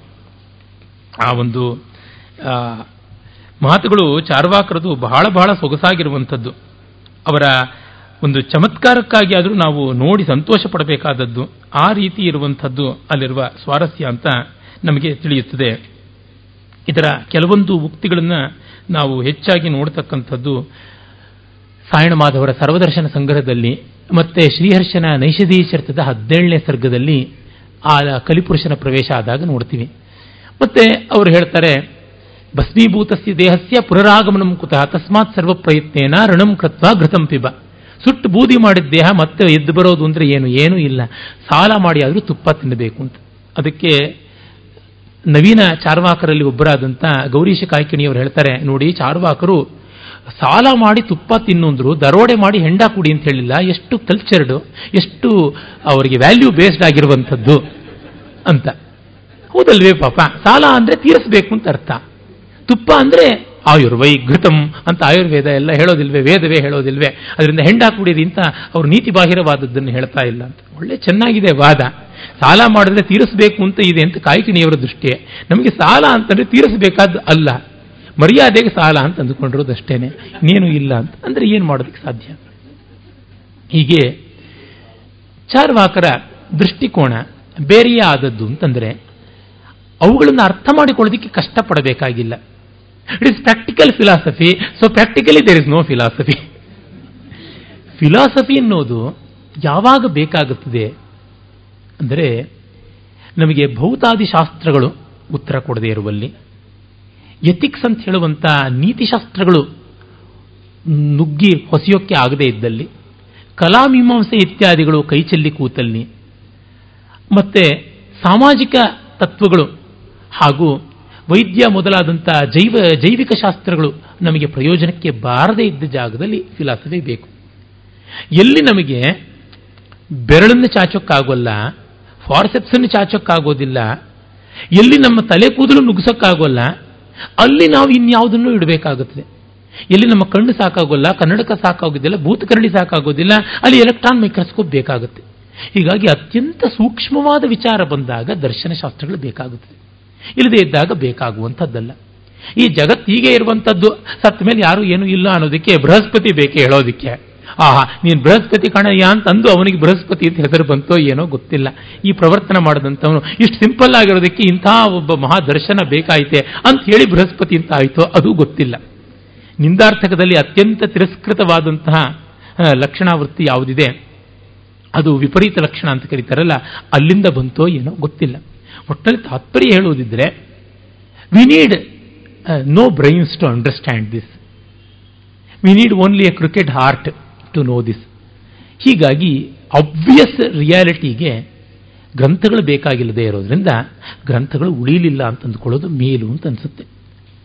ಆದರೆ ನಾವು ಇನ್ನೊಬ್ಬರಿಗೆ ತೊಂದರೆ ಕೊಡದೆ ಯಾವ ದೇವರನ್ನೂ ನಂಬದೆ ನಾವು ನೈತಿಕವಾಗಿ ಬಾಳ್ತೀವಿ ಅಂತ ಅಂದುಕೊಂಡ್ರೆ ತಪ್ಪಲ್ಲ. ಇವತ್ತು ಎಷ್ಟೋ ಜನ ವಿಚಾರವಾದಿಗಳು ಅಂತ ಹೇಳ್ಬೋದು. ವಿಚಾರವಾದಿಗಳು ಅಂತ ಹೇಳ್ಕೊಳ್ಳದೇನೆ ವಿಚಾರವಾದಿಗಳಾಗಿ ಪ್ರಾಮಾಣಿಕರಾಗಿರುವಂಥವ್ರು ಎಷ್ಟೋ ಜನ ಇದ್ದಾರೆ. ಅಜ್ಞೇಯತಾವಾದಿಗಳು ಅಂತ ಕರಿತಾರೆ, ಎಷ್ಟೋ ಜನ ವಿಜ್ಞಾನಿಗಳಿದ್ದಾರೆ. ಹಾಗೆ ಸಾಮಾನ್ಯ ಜನರು ಎಷ್ಟೋ ಜನ ಇದ್ದಾರೆ. ನನಗೆ ತಿಳಿದಂತೆಯೇ ಬಹಳಷ್ಟು ಜನ ನನ್ನ ಸ್ನೇಹಿತರಲ್ಲಿದ್ದಾರೆ, ಆತ್ಮೀಯರಲ್ಲಿದ್ದಾರೆ, ಬಂಧುವರ್ಗದಲ್ಲಿದ್ದಾರೆ, ವೈರಿಗಳಲ್ಲೂ ಇದ್ದಾರೆ. ಅವ್ರ ಮಟ್ಟಿಗೆ ಅವರು ಚೆನ್ನಾಗಿ ಪ್ರಾಮಾಣಿಕರಾಗಿದ್ದಾರೆ. ದುಡಿತಾರೆ, ತಿಂತಾರೆ, ಇನ್ನೊಬ್ರಿಗೂ ಕೊಡ್ತಾರೆ, ಸಂತೋಷ ಪಡ್ತಾರೆ, ಖುಷಿ ಪಡ್ತಾರೆ. ಎಲ್ಲ ಮಾಡ್ತಾರೆ. ನಮಗೆ ದೇವರಿಗೂ ಮತ್ತೊಂದಕ್ಕೂ ಮಗದೊಂದಕ್ಕೂ ಸಂಬಂಧ ಇಲ್ಲ. ನಮಗೆ ಶ್ರಾದ್ದ ಇತ್ಯಾದಿಗಳು ಏನೂ ಗೊತ್ತಿಲ್ಲ. ಪೂಜೆ ಪುನಸ್ಕಾರ ಗೊತ್ತಿಲ್ಲ. ನಾವು ಅಡ್ಡಿನೂ ಬರೋದಿಲ್ಲ. ನಮ್ಮ ಪಾಡಗ ನಾವಿದ್ದೀವಿ ಅಂತಂದ್ರೆ ಇರಲಿ. ಆ ರೀತಿಯೂ ಇರಬಹುದು. ಹಾಗಿದ್ದಾರೆ ಅಂತ. ಆದರೆ ಬರುವಂಥ ಸಮಸ್ಯೆ ಹಾಗಿದ್ದವ್ರು ಎಲ್ಲರೂ ಹಾಗಿರಬೇಕು ಅಂತಂದಾಗ ನನಗೆ ಹಾಗಿದ್ರೆ ನೆಮ್ಮದಿ ಇಲ್ಲ ಸ್ವಾಮಿ ಅಂತಂದ್ರೆ ಇಟ್ಕೋ ಯಾವುದಾದ್ರೂ ಪೂಜೆ ಪುರಸ್ಕಾರ. ಬಂದಿದ್ದಾರೆ ಹತ್ತಾರು ಜನ ಬಾಬಾಗಳು ಸ್ವಾಮಿಗಳು ಅಂತ ಅನ್ಬೇಕಾಗುತ್ತೆ. ಹೀಗಾಗಿ ಎಲ್ಲ ತಲೆಗೂ ತರತರವಾದ ಟೋಪಿಗಳು ಇದ್ದೇ ಇವೆ ಟೋಪಿ ಇಲ್ಲದೆ ಹಾಯಾಗಿದ್ದೀನಿ ಅಂದರೆ ಅದು ನಿನ್ನ ಪ್ರಾರಬ್ಧ ಅಷ್ಟೇ ಅಂತ ಅನ್ಬೇಕಾಗುತ್ತದೆ. ಈ ದೃಷ್ಟಿಯನ್ನು ನೋಡಬೇಕು. ಅಂದರೆ ಭಾರತೀಯ ಸಂಸ್ಕೃತಿ ಎಲ್ಲ ರೀತಿಯ ಮನೋಧರ್ಮಕ್ಕೂ ಅವಕಾಶ ಕೊಟ್ಟಿದೆ. ಮತ್ತೆ ಅವಕಾಶವನ್ನು ಕೊಡಬೇಕು ಅಂತನ್ನುವುದನ್ನು ಸತತ ತನ್ನ ದರ್ಶನವಾಗಿ ಕಾಪಾಡಿಕೊಂಡಿದೆ. ಅದರ ಜೊತೆಗೆ ಇನ್ಯಾರಿಗೂ ಯಾವುದಕ್ಕೂ ಅವಕಾಶ ಇಲ್ಲ ಅಂತ ಹೇಳುವ ವಾದಕ್ಕೆ ಮಾತ್ರ ಅವಕಾಶ ಕೊಟ್ಟಿಲ್ಲ. ಆದರೆ ಇವತ್ತು ನಾವು ಏನು ಮಾಡಿದ್ದೀವಿ? ಎಲ್ಲದಕ್ಕೂ ಅವಕಾಶ ಇದೆ ಅಂತ ಹೇಳುವ ಈ ಮತವನ್ನ ಅದಕ್ಕೆ ಅವಕಾಶ ಕೊಡದಂತೆ ಮಾಡಿದ್ದೀವಿ ಭಾರತೀಯ ಪ್ರವೃತ್ತಿಗೆ. ಮತ್ತೆ ಇನ್ಯಾವುದಕ್ಕೂ ಅವಕಾಶ ಇಲ್ಲ ಅನ್ನೋದಕ್ಕೆ ಮುಕ್ತ ಅವಕಾಶ ಕೊಡ್ತಾ ಇದ್ದೀವಿ. ಅದು ದೊಡ್ಡ ಸಮಸ್ಯೆ ಆಗಿರುವಂಥದ್ದು. ನನ್ನ ಮತ ಬಿಟ್ಟು ಇನ್ಯಾವುದು ಇರಬಾರದು ಅನ್ನೋದನ್ನು ಉಳಿಸಿಕೊಳ್ಳೋದೇನೆ ದೊಡ್ಡ ಮತ ಅಂತಂದಾಗ it is suicidal effort to keep democracy you kill democracy ಎನ್ನುವಂಥ ಸ್ಥಿತಿ ಆಯಿತು people who are committed to kill democracy they should be given way just because it is democracy it is demonocracy ಅದು ಖಂಡಿತ ಸರಿಯಾಗೋಲ್ಲ. ಈಗ ಜೈನ ದರ್ಶನದ ಬಗ್ಗೆ ನೋಡಿದ್ರೆ ನಮಗೆ ಜಿನ ಅಂತಂದ್ರೆ ಎಲ್ಲವನ್ನ ಗೆದ್ದಂಥವನು ಅಂತ. ಮಹಾರಾಜ ಜಿನಃ ಅಂತ ಬುದ್ಧನಿಗೆ ಸಂಬಂಧಪಟ್ಟಂತೆ ಹೇಳುವಂಥ ಮಾತಾಗಿ ನಮಗೆ ಗೊತ್ತಾಗುತ್ತೆ. ವಸ್ತುತಃ ಎಲ್ಲರಿಗೂ ಜಿನ ಅಂತ ಕರೀತಾರೆ.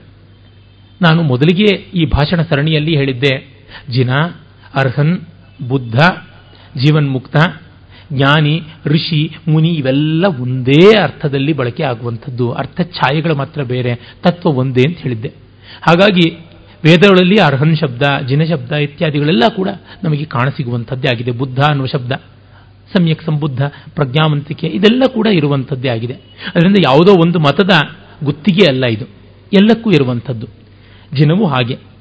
ಮತ್ತೆ ಈ ಜೈನ ಮತದ ಪ್ರವರ್ತಕರು ಯಾರು ಅಂದರೆ ಸಾಂಪ್ರದಾಯಿಕವಾಗಿ ಇದು ಅನಾದಿಯಾದದ್ದು ಮೊದಲಿಗೆ ಪ್ರಥಮ ತೀರ್ಥಂಕರನಾದಂಥ ವೃಷಭದೇವ, ಆದಿನಾಥ ತೀರ್ಥಂಕರ ಅಂತ. ಅರೆ ಐತಿಹಾಸಿಕರು ಹೇಳ್ತಾರೆ ಪಾರ್ಶ್ವದೇವ ಪಾರ್ಶ್ವನಾಥ ಅಂತ ಇಪ್ಪತ್ಮೂರನೇ ತೀರ್ಥಂಕರನೇ ಐತಿಹಾಸಿಕ ಸತ್ಯ. ಆಮೇಲೆ ವರ್ಧಮಾನ ಮಹಾವೀರ, ಅವನೇ ನಿರ್ಗ್ರಂಥ ಜ್ಞಾತಪುತ್ರ ಅಂತ ಪ್ರಸಿದ್ಧನಾದವನು ವೈಶಾಲಿಯವನು. ಆತನಿಂದ ಬಂದದ್ದು ಮಹಾವೀರನಿಂದ. ಮತ್ತೆ ಅದು ಪೂರ್ವದಲ್ಲಿ ಪಾರ್ಶ್ವನಾಥ ಸ್ವಾಮಿ, ಕ್ರಿಸ್ತಪೂರ್ವ ಏಳನೇ ಶತಮಾನದ ಮತ್ತು ಆರನೇ ಶತಮಾನದಲ್ಲಿ ಇವರುಗಳಿದ್ದದ್ದು ಅಂತೆಲ್ಲ ಹೇಳ್ತಾರೆ. ಭಾಗವತದಲ್ಲಿ ನಮಗೆ ಗೊತ್ತಾಗುತ್ತದೆ, ಪರಮಾತ್ಮ ವಿಷ್ಣುವಿನ ಇಪ್ಪತ್ನಾಲ್ಕು ಅವತಾರಗಳಲ್ಲಿ ವೃಷಭದೇವನೂ ಒಂದು ಅವತಾರ ಅಂತ. ಹಾಗೆ ಬುದ್ಧನೂ ಒಂದು ಅವತಾರ ಅಂತ. ಹಿಂದಿಯೇ ನಾನು ಹೇಳಿದ್ದೆ. ಈ ಎಲ್ಲ ದೃಷ್ಟಿಯಿಂದ ನೋಡಿದಾಗ ಜೈನ ಬೌದ್ಧಗಳು ಕೂಡ ಸನಾತನ ಧರ್ಮದ ಚೌಕಟ್ಟಿಗಿಂತ ಭಿನ್ನವಲ್ಲ. ಲೋಕಾಯತ ಪ್ರವರ್ತಕನಾದವನು ಬೃಹಸ್ಪತಿ ಆದರೆ, ಅದನ್ನು ಪ್ರಚಾರ ಮಾಡಿದವನು ಜಾಬಾಲಿ. ರಾಮನ ಒಂದು ಕಥೆ ರಾಮಾಯಣದಲ್ಲಿಯೇ ಆತನ ಒಂದು ಮನಸ್ಸನ್ನು ಬದಲಾಯಿಸಿ ಕಾಡಿನಿಂದ ಊರಿಗೆ ಕರ್ಕೊಂಡು ಬರುವ ಸಂದರ್ಭದಲ್ಲಿ, ಅಯೋಧ್ಯ ಕಾಂಡದಲ್ಲಿ ಭರತಾದಿಗಳು ಹೋಗಿದ್ದಾಗ ಚಾರ್ವಾಕ ತಂತ್ರವನ್ನು ಬೋಧಿಸಿ ನಾಸ್ತಿಕ್ಯವನ್ನು ಪ್ರತಿಪಾದನೆ ಮಾಡಿ ತನ್ನ ಮೂಲಕ ಅಪ್ಪನೂ ಇಲ್ಲ, ಅಮ್ಮನೂ ಇಲ್ಲ, ಮಾತು ಇಲ್ಲ, ಕೊಟ್ಟಿದ್ದಿಲ್ಲ ಸತ್ತ ಮೇಲೆ ಎಲ್ಲ ಹೋಯಿತು.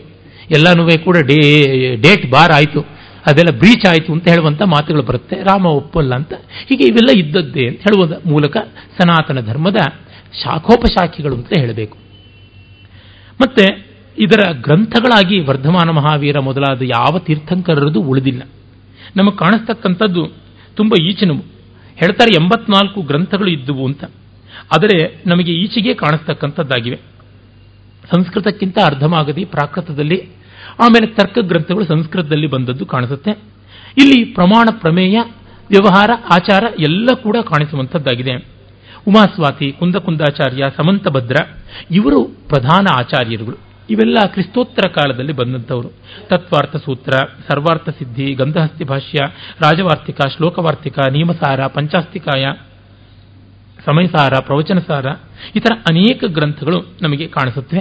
ತಾರ್ಕಿಕ ಗ್ರಂಥಗಳು ಸಾವಿರ ಸಂಖ್ಯೆಯಲ್ಲಿ ಇವೆ ಜೈನ ಸಾಹಿತ್ಯದ ವಿಸ್ತಾರ ತುಂಬ ದೊಡ್ಡದು. ಅಲ್ಲಿ ಶ್ವೇತಾಂಬರ, ದಿಗಂಬರ ಅಂತ ಆಚಾರ ದೃಷ್ಟಿಯಿಂದ ಆದಂಥ ಭೇದಗಳು ಕೂಡ ನಮಗೆ ಕಾಣಿಸುತ್ತೆ.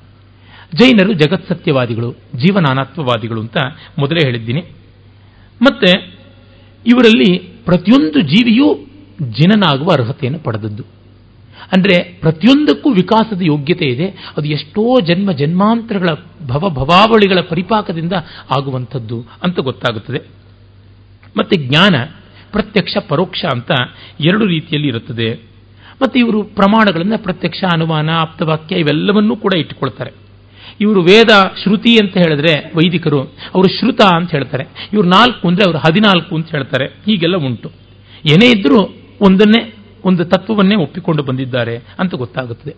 ಇದರ ವಿಶೇಷ ಇರುವುದು ಸ್ಯಾದ್ವಾದ. ಸ್ಯಾತ್ ಅಂದರೆ ಮೇಬಿ ಅಂತ. ಸ್ಯಾತ್ ಅಸ್ತಿ. ಹೀಗಿರಬಹುದು. ಸ್ಯಾ ನಾಸ್ತಿ. ಹೀಗಿಲ್ಲದೆ ಇರಬಹುದು. ಸ್ಯಾದಸ್ತಿ ನಾಸ್ತಿ. ಹೀಗಿರಬಹುದು, ಇಲ್ಲದೆ ಇರಬಹುದು. ಸ್ಯಾದ್ ಅವಕ್ತವ್ಯಂ. ಹೀಗೆ ಇರು ಹೇಳೋಕ್ಕಾಗದೇ ಇರಬಹುದು ಸ್ಯಾದಸ್ತಿ ಸ್ಯಾದ ವಕ್ತವ್ಯಂ. ಹೀಗಿದೆ ಹೀಗಿದೆ ಅಂತ ಹೇಳ್ಬೋದು ಅಂತ ಅನ್ಬೋದು ಸ್ಯಾ ನಾಸ್ತಿ ಸ್ಯಾದ ವಕ್ತವ್ಯಂ. ಇಲ್ಲದೆ ಇರಬಹುದು ಅಂತ ಹೀಗಿಲ್ಲದೆ ಇರಬಹುದು ಅಂತ ಹೇಳ್ಬೋದು. ಸ್ಯಾದಸ್ತಿ ಸ್ಯಾ ನಾಸ್ತಿ ಸ್ಯಾದ ವಕ್ತವ್ಯಂ. ಹೀಗಿಲ್ಲದೆ ಇರಬಹುದು ಹೀಗಿರಬಹುದು ಹೀಗಿದೆ ಅಂತ ಹೇಳದೆ ಇರಬಹುದು ಈ ರೀತಿ ಸಪ್ತಭಂಗಿ ನ್ಯಾಯ ಅಂತ ಇಷ್ಟ್ಯಾಕೆ ಮಾಡಿದ್ದಾರೆ ಅಂದರೆ ಅವರ ಅಹಿಂಸಾ ತತ್ವ ಇಲ್ಲಿಯೂ ಕೂಡ ಪರಿಣಮಿಸಿದೆ ನೋಡಿ. ಯಾರಿಗೂ ತೊಂದರೆ ಆಗಬಹುದು, ಅದಕ್ಕೋಸ್ಕರ ಸತ್ಯವೂ ಹೀಗಿರಬಹುದು ಹಾಗಿರಬಹುದು ಹೀಗಿರಬಹುದೇನೋ ಅನ್ನುವ ಊಹೆ ಮಾಡಿಕೊಳ್ಳಬೇಕಾದದ್ದು ಅಂತನ್ನುವಂಥದ್ದು ಮತ್ತೆ ಈ ಜಗತ್ತು, ಜೀವ, ಪರಿಪಾಕ ಇವನ್ನೆಲ್ಲವನ್ನು ಪುದ್ಗಲ ಅಂತ ಕರೆದು ಬಿಟ್ಟಿದೆ ಇಡೀ ಲೋಕ ಪದಾರ್ಥವೆಲ್ಲ ಪುದ್ಗಲ ಅಂತ. ಪೂರಯಂತಿ ಗಲಂತಿ ಚ. ಹುಟ್ಟುತ್ತವೆ, ಹಾಗೆ ನುಂಗಲ್ಪಡುತ್ತವೆ, ಜಾರಿ ಹೋಗುತ್ತವೆ, ಇವೆಲ್ಲ ಕೂಡ. ಅಂದರೆ that is supplied and that is consumed ಅನ್ನುವಂಥ ಸ್ಥಿತಿ ಈ ಜಗತ್ತಿಗೆಲ್ಲ ಉಂಟು ಅಂತ ಗೊತ್ತಾಗುತ್ತದೆ. ಆಮೇಲೆ ಪಂಚ ಮಹಾವ್ರತಗಳು, ಪಂಚ ಅಣುವ್ರತಗಳು ಅಂತ ಎರಡು ಉಂಟು. ಮಹಾವ್ರತಗಳನ್ನು ಶ್ರಾವಕರು ಮುನಿಗಳು, ಆಚಾರ್ಯರುಗಳು ಇವರುಗಳೆಲ್ಲ ಅನುಸರಿಸ್ತಾರೆ. ಅರ್ಹಂತರಾಗುವರು. ಅಣುವ್ರತಗಳನ್ನು ಶ್ರಾವಕರು, ಗೃಹಸ್ಥರು, ಸಾಮಾನ್ಯರು ಅನುಸರಿಸ್ತಾರೆ ಅಂತ ಗೊತ್ತಾಗುತ್ತದೆ. ಅಲ್ಲಿ ಅಹಿಂಸೆ ಮೊದಲನೇದು. ಉದಾರತೆ, ದಾನ ಇತ್ಯಾದಿ. ಸತ್ಯ ಭಾಷಣ ಸದಾಚಾರ ಮತ್ತು ಅಸ್ತೇಯ ಅಂದರೆ ಯಾವುದನ್ನು ಕದಿಯದೆ ಯಾರಿಂದಲೂ ಏನು ಪಡ್ಕೊಳ್ಳದೆ ಇರತಕ್ಕಂಥದ್ದು ಅನ್ನುವುದು ಇವೆಲ್ಲ ಬಹಳ ಮುಖ್ಯವಾದ ಆಚಾರಕಾಂಡ ಅಂತ ಗೊತ್ತಾಗುತ್ತದೆ. ಮತ್ತೆ ದಯೆ, ಕಾರುಣ್ಯ ಇತ್ಯಾದಿಗಳೆಲ್ಲವೂ ಕೂಡ ಇದಕ್ಕೆ ಆನುಷಂಗಿಕವಾಗಿ ಬರುವಂಥದ್ದಾಗುತ್ತದೆ. ಇಲ್ಲಿ ಮೋಕ್ಷ ಅಂದರೆ ಸತತೋರ್ಧ್ವಗತಿ, ಸದಾ ಮೇಲೆ ಮೇಲೆ ಮೇಲೆ ಮೇಲೆ ಹೋಗ್ತಾ ಇರುವಂಥದ್ದು. ಅಂದರೆ ಕ್ರಮ ವಿಕಾಸ ಪಡೆಯುವುದು. ಜೈನ ಪುರಾಣಗಳ ಪ್ರಕಾರ ಇಡೀ ಜಗತ್ತನ್ನ ಒಂದು ರೀತಿಯಲ್ಲಿ ಒಂದು ಮೃದಂಗದ ಆಕಾರ ಮತ್ತೆ ಇನ್ನೊಂದು ಆ ಮೃದಂಗದ ಅರ್ಧ ತುಂಡು ಅಂತ. ಅಂದರೆ ಮೇಲಕ್ಕೆ ಕನ್ವರ್ಜ್ ಆಗುವಂಥ ಒಂದು ಗೋಪುರ, ಆಮೇಲೆ ಡೈವರ್ಜ್ ಆಗೋದು, ಮತ್ತೆ ಕನ್ವರ್ಜ್ ಆಗೋದು, ಆಮೇಲೆ ಒಂದು ಚಪ್ಪಟೆಯಾದ ಹಲಿಗೆ ಥರ ಇರುವಂಥದ್ದು ಈ ರೀತಿಯ ಚಿತ್ರಣ ಮಾಡ್ಕೊಳ್ತಾರೆ. ಕೆಳಗಿಂದ ಮೇಲಕ್ಕೆ ಹೋಗೋದು, ಕಟ್ಟ ಕಡೆ ಮೇಲುಗಡೆಗೆ ಸಿದ್ಧಶಿಲಾ ಅಂತ ಉಂಟು. ಆ ಸಿದ್ಧಶಿಲೆ ಮೇಲೆ ಕೂತು ಬಿಡೋದು ಅದು ಮೋಕ್ಷ. ಅಂದ್ರೆ ಆಗು ಆಗು ಆಗು ಆಗು ಅಂತ ಕುವೆಂಪು ಹೇಳ್ತಾರಲ್ಲ, ಮನೆಯನೆಂದೂ ಕಟ್ಟದಿರು, ಕೊನೆಯನೆಂದೂ ಮುಟ್ಟದಿರು ಅಂತ ಮೇಲೆ ಹೋಗ್ತಾ ಇರ್ತಕ್ಕಂಥದ್ದು. ಎಲ್ಲಿವರೆಗೂ ಸಾಧ್ಯವೋ ಅಲ್ಲಿವರೆಗೂ ಹೋಗಿ ಸಿದ್ಧಿಯನ್ನು ಪಡೆಯುವಂಥದ್ದು ಅಂತ. ಅಂದರೆ ಕಡೆಗೆ ಯಾವುದೋ ಒಂದು ನಿಲುಗಡೆ ಬೇಕಾಗುತ್ತದೆ. ಮೊದಲು ಆ ನಿಲುಗಡೆ ಇಲ್ಲದೆ ಬೆಳೆಯುವುದು ನೋಡಿ ಗುರಿ ಯಾವುದೋ ಒಮ್ಮೆ ನೋಡಿದ್ರೆ ಸಾಕು. ಮತ್ತೆ ಮತ್ತೆ ಗುರಿಯನ್ನು ನೋಡ್ತಾ ಇರಬೇಕಾಗಿಲ್ಲ. ಮೈಸೂರಿಗೆ ಹೋಗಬೇಕು ಅಂತ ಮನಸ್ಸಲ್ಲಿ ಅಂದ್ಕೊಂಡು ಮೈಸೂರು ರೋಡಲ್ಲಿ ಇದ್ರೆ ಸಾಕು. ಹತ್ತಡಿ ದೂರಕ್ಕೆ ನೋಡ್ತಾ ಇದ್ರೆ ಸಾಕು. ಮೈಸೂರನ್ನೇ ನೋಡ್ತಾ ಇದ್ರೆ ಇವನು ನೋಡು ಮಸಣಕ್ಕೆ ಹೋಗೋದು ಮೈಸೂರಿಗಲ್ಲ. ಹೀಗಾಗಿ ಗುರಿಯ ಬಗ್ಗೆ ತುಂಬಾ ತಲೆ ಕೆಡಿಸಿಕೊಳ್ಳಬೇಕಾಗಿಲ್ಲ. ತತ್ಕಾಲದನ್ನ ಗಮನದಲ್ಲಿಟ್ಟುಕೊಂಡ್ರೆ ಸಾಕು ಅನ್ನುವಂಥದ್ದು ಗೊತ್ತಾಗುತ್ತದೆ. ಜೈನರ ಪುರಾಣಗಳು ಬಹಳ ವಿಸ್ತಾರವಾಗಿವೆ. ವಿಶೇಷ ಹೇಳಬೇಕು ಅಂದರೆ ಮಹಾಮಹಾ ಪಂಡಿತರು ಮಹಾಮಹಾ ಪ್ರಗಲ್ಭರು, ಮಹಾ ಸಾಧಕರು, ಕವಿಗಳು, ಕುಶಲ ಕಲೆಗಾರರು, ಏನೇನೆಲ್ಲ ರೀತಿಯಾದವರು ಜೈನರಲ್ಲಿ ಬಂದರು ಅಂದರೆ ಬಹಳ ದೊಡ್ಡದು. ಗಣಿತ ಮೊದಲಾದವಕ್ಕೆ ಬೇಕಾದಷ್ಟು ಕೊಡುಗೆ ಸಂದಿದೆ. ಮುಂದೆ ಅವುಗಳನ್ನೆಲ್ಲ ಸಂಸ್ಕೃತಿಯ ಬೇರೆ ಆಯಾಮಗಳನ್ನು ನೋಡುವಾಗ ಗಮನಿಸಬಹುದು. ಒಂದು ಐದು ನಿಮಿಷ ತಾವು ಬಿಡುವು ಕೊಟ್ಟರೆ ಬೌದ್ಧ ದರ್ಶನದ ಪರಿಚಯವನ್ನು ಮಾಡಿಕೊಟ್ಟಾಗ ಸಮಾಪ್ತಿ ಆಗುತ್ತದೆ ಅನಿಸುತ್ತೆ. ಬೌದ್ಧ ದರ್ಶನ ಬುಧ ಜ್ಞಾನೇ ಅನ್ನುವ ಧಾತುವಿನಿಂದ ಬಂದದ್ದು.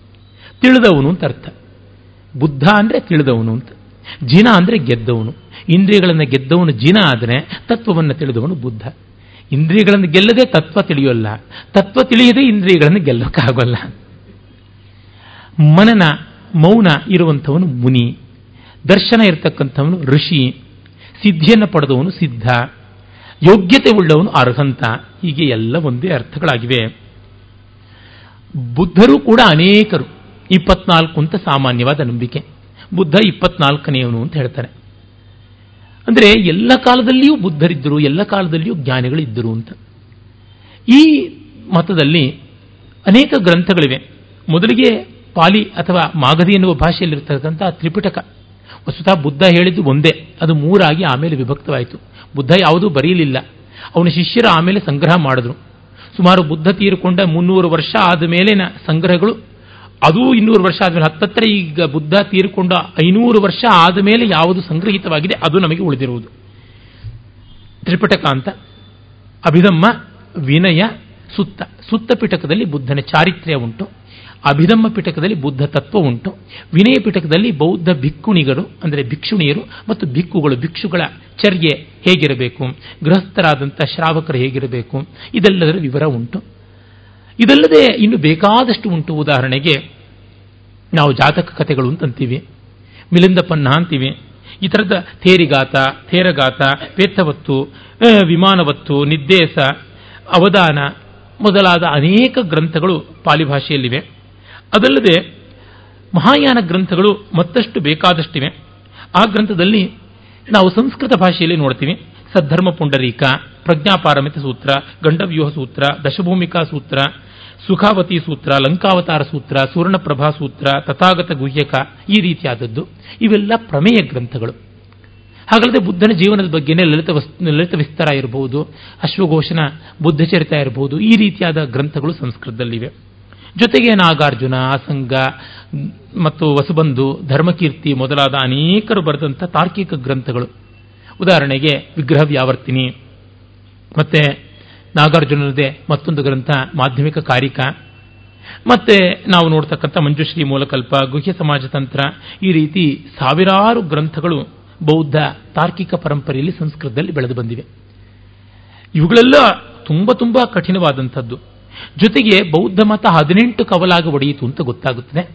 ಅದು ಮುಖ್ಯವಾಗಿ ನಾಲ್ಕು, ಸೌತ್ರಾಂತಿಕ, ವೈಭಾಷಿಕ, ಯೋಗಾಚಾರ, ಮಾಧ್ಯಮಿಕ ಅಂತ ನಾಲ್ಕು. ಅವನ್ನ ಮುಖ್ಯವಾಗಿ ಹೀನಯಾನ, ಮಹಾಯಾನ ಅಂತ. ತಂತ್ರಗಳ ದೃಷ್ಟಿಯಿಂದ ವಜ್ರಯಾನ, ಮಹಾಚೀನ, ಹೀಗೆಲ್ಲ ಬೇಕಾದಷ್ಟು ಉಂಟು. ಯಾಕೆ ಇಷ್ಟೆಲ್ಲ ಬಂತು ಅಂದರೆ, ನಮಗೆ ಎಂಥ ಶಾಸ್ತ್ರವನ್ನು ಅನುಸರಿಸಿದ್ರೂ ಕಡೆಗೆ ನಮ್ಮ ರೀತಿಯಲ್ಲಿ ನಾವು ಮಾಡ್ಕೊಳ್ತೀವಿ. ಸಾರು ಅಂದರೆ ಉಪ್ಪು, ಹುಳಿ, ಖಾರ ಅಂತೆಲ್ಲ ಗೊತ್ತಿದೆ. ಅರೆ ಒಬ್ಬೊಬ್ಬರು ಒಂದೊಂದು ದಿವಸ ಒಂದೊಂದು ಥರ ಮಾಡ್ತಾರೆ ಸಾರು. ಹಾಗೆ ಅವರವರಿಗೆ ಬೇಕಾದಂಥ ರೀತಿಯಲ್ಲಿ ಕಡೆಗೆ ಅಕಾಮಿಡೇಟ್ ಮಾಡ್ಕೊಳ್ತಾರೆ. ಒಂದೇ ಚಪ್ಪಲಿ, ಒಂದೇ ಬ್ರ್ಯಾಂಡಿಂದು ಒಂದೇ ನಂಬರ್ದು ಹತ್ತು ಜನ ತಗೊಳ್ತಾರೆ. ಹತ್ತು ಜನ ತಗೊಂಡು ಆರು ತಿಂಗಳಾದ್ಮೇಲೆ ನೋಡಿ. ಒಬ್ಬರು ಚಪ್ಪಲಿ ಇನ್ನೊಬ್ರು ಹಾಕೊಳಕ್ಕಾಗಲ್ಲ ಹಾಗದ ಸೌದಿರುತ್ತೆ ಅವನ ನಡಿಗೆ, ಅವನ ಕಾಲು, ಅವನ ಗತಿ ಇವೆಲ್ಲಕ್ಕೆ ಸಂಬಂಧಪಟ್ಟಂತೆ ಆಗುತ್ತೆ ಅಂದ್ರೆ ಅವನ ಚಪ್ಪಲಿ ಅವನಿಗೆ ತಕ್ಕಂತೆ ಒಗ್ಗುತ್ತೆ. ಇಂಥ ಕತ್ತಲಲ್ಲೂ ನಮ್ಮ ಚಪ್ಪಲಿ ನಮ್ಮ ಕಾಲಿಗೆ ಹಾಕೊಂಡ್ರೆ ಗೊತ್ತಾಗುತ್ತೆ. ಅದು ಹೇಗೆ? ಹಾಗೆ ಒಂದೇ ತತ್ವ ಆದರೂ ನಮ್ಮ ಹತ್ರಕ್ಕೆ ಬಂದಾಗ ಅದು ಪಡ್ಕೊಳ್ಳೋ ರೀತಿನೇ ಬೇರೆ. ನೀವು ಏನೇ ಹೇಳಿ ಅದು ನಮ್ಮ ದಾರಿನಲ್ಲೇ ಬರುತ್ತೆ. ನೀವು ಯಾವುದೇ ವಿಷಯ ಕೊಡಿ, ನಾವು ಮಾತಾಡೋ ರೀತಿಯಲ್ಲೇ ಮಾತಾಡೋದು. ಹೀಗೆ ಇದ್ದೇ ಇರುತ್ತದೆ ಕಾರಣ ಜೀವ ಸ್ವಭಾವ ಅಲ್ಲಿರುವಂಥದ್ದು. ತತ್ವಜ್ಞಾನದಿಂದ ಬರುವುದು ಏನಂದರೆ ಅಕ್ಸೆಪ್ಟೆನ್ಸ್ ಅಂಗೀಕಾರ ಬುದ್ಧಿ. ಇದು ಇಷ್ಟೇ ಅನ್ನುವಂಥ ಸ್ಥಿತಿ. ಇದು ನಮಗೆ ತುಂಬ ತುಂಬ ಪ್ರಯೋಜನಕಾರಿಯಾದಂಥದ್ದು ಅಂತ ಗೊತ್ತಾಗುತ್ತದೆ.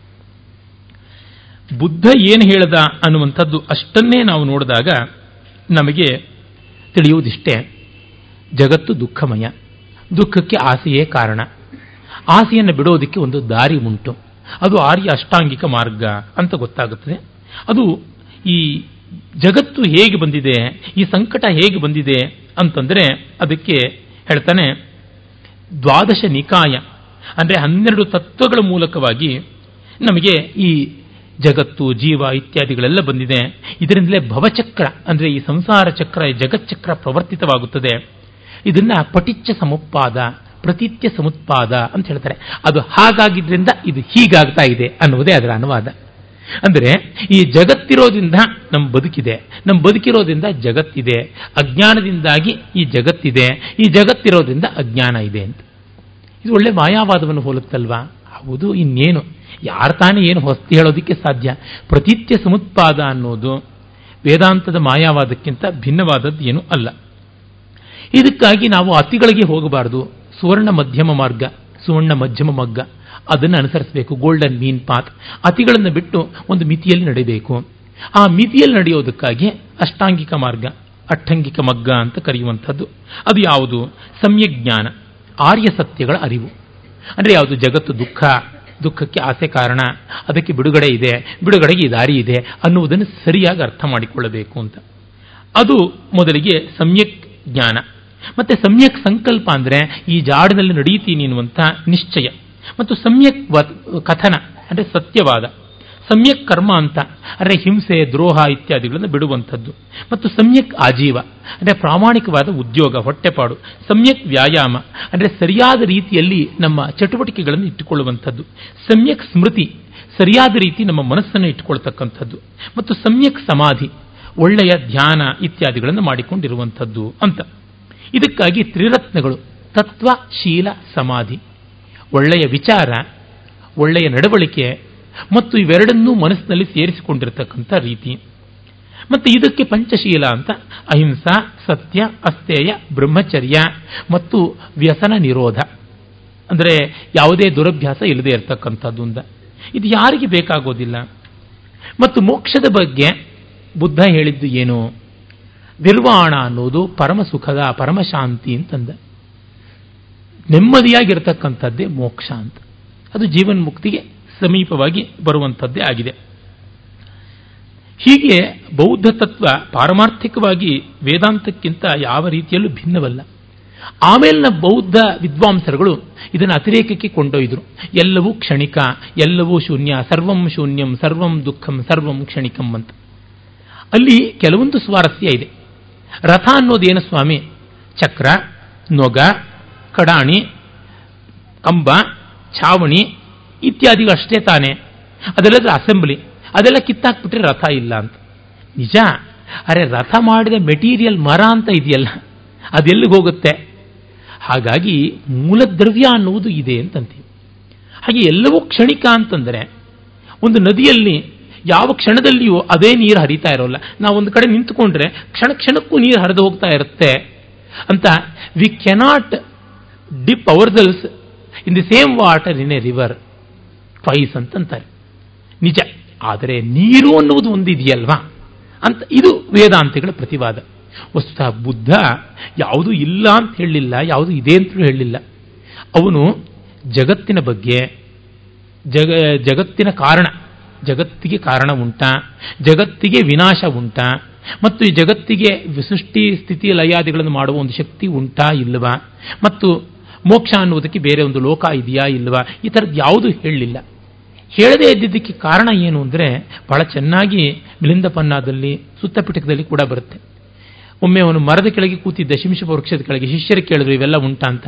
ಕೆಳಗೆ ಬಿದ್ದಿರೋ ಎಲೆಗಳನ್ನು ಎಣಿಸಿಯಿಂದ ಎಣಿಸಿದ್ರು, ಮೂವತ್ತು, ನಲವತ್ತು ಅಂದರು. ಮೇಲೆ ಎಷ್ಟಿದೆ ಅಂತ ಅಸಂಖ್ಯ ಅಂದರು. ನಿಮಗೆ ಹೇಳಿದ್ದಿಷ್ಟು, ಹೇಳದೆ ಬಿಟ್ಟಿದ್ದಷ್ಟು. ಪ್ರಯೋಜನಕ್ಕೆ ಬಾರದನ್ನು ಯಾಕೆ ಹೇಳಿ ಕನ್ಫ್ಯೂಸ್ ಮಾಡಬೇಕು ಅಂತ ನಾನು ಹೇಳಲಿಲ್ಲ ಅಂತ. ಅವನು ಬಹಳ ಚೆನ್ನಾಗಿ ಮಾಲುಂಕ್ಯ ಸುತ್ತದಲ್ಲಿ ಹೇಳ್ತಾನೆ. ಯಾವನೋ ಒಬ್ಬನಿಗೆ ಬೇಟೆಗಾರನ ಬಾಣ ಬಿದ್ದುಬಿಟ್ಟಿದೆ. ಮೃಗಕ್ಕಿಟ್ಟಿದ್ದು ಇವನಿಗೆ ಹಾದಿಹೋಕನಿಗೆ ಬಿದ್ದಿದೆ. ಆಗ ಹಾದಿ ಹೋಕ ಇನ್ನೊಬ್ಬ ಯಾರೋ ಬರ್ತಾನೆ. ತನ್ನ ಸಹ ಪಾಂತನನ್ನು ನೋಡ್ತಾನೆ. ಅವನಿಗೆ ಚಿಕಿತ್ಸೆ ಮಾಡೋದಕ್ಕೆ ನೋಡ್ತಾನ, ಈ ಬಾಣ ಯಾವುದರಿಂದ ಆದದ್ದು? ಇದು ಏನು ನಾರಾಚವೇ, ಇಶೀಕವೇ, ಶರವೇ, ಯಾವುದು? ಮತ್ತು ಇದರ ಫಲ, ತುದಿ ಎಂಥದ್ದು? ಯಾವುದು? ವಿಶಾಲ ಫಲವೇ? ಸಂಕುಚಿತ ಫಲವೇ, ತೀಕ್ಷ್ಣ ಫಲವೇ, ಯಾವುದು ಅಂತ. ಮತ್ತೆ ಇದನ್ನು ಬಿಟ್ಟದ್ದು ಯಾವನು?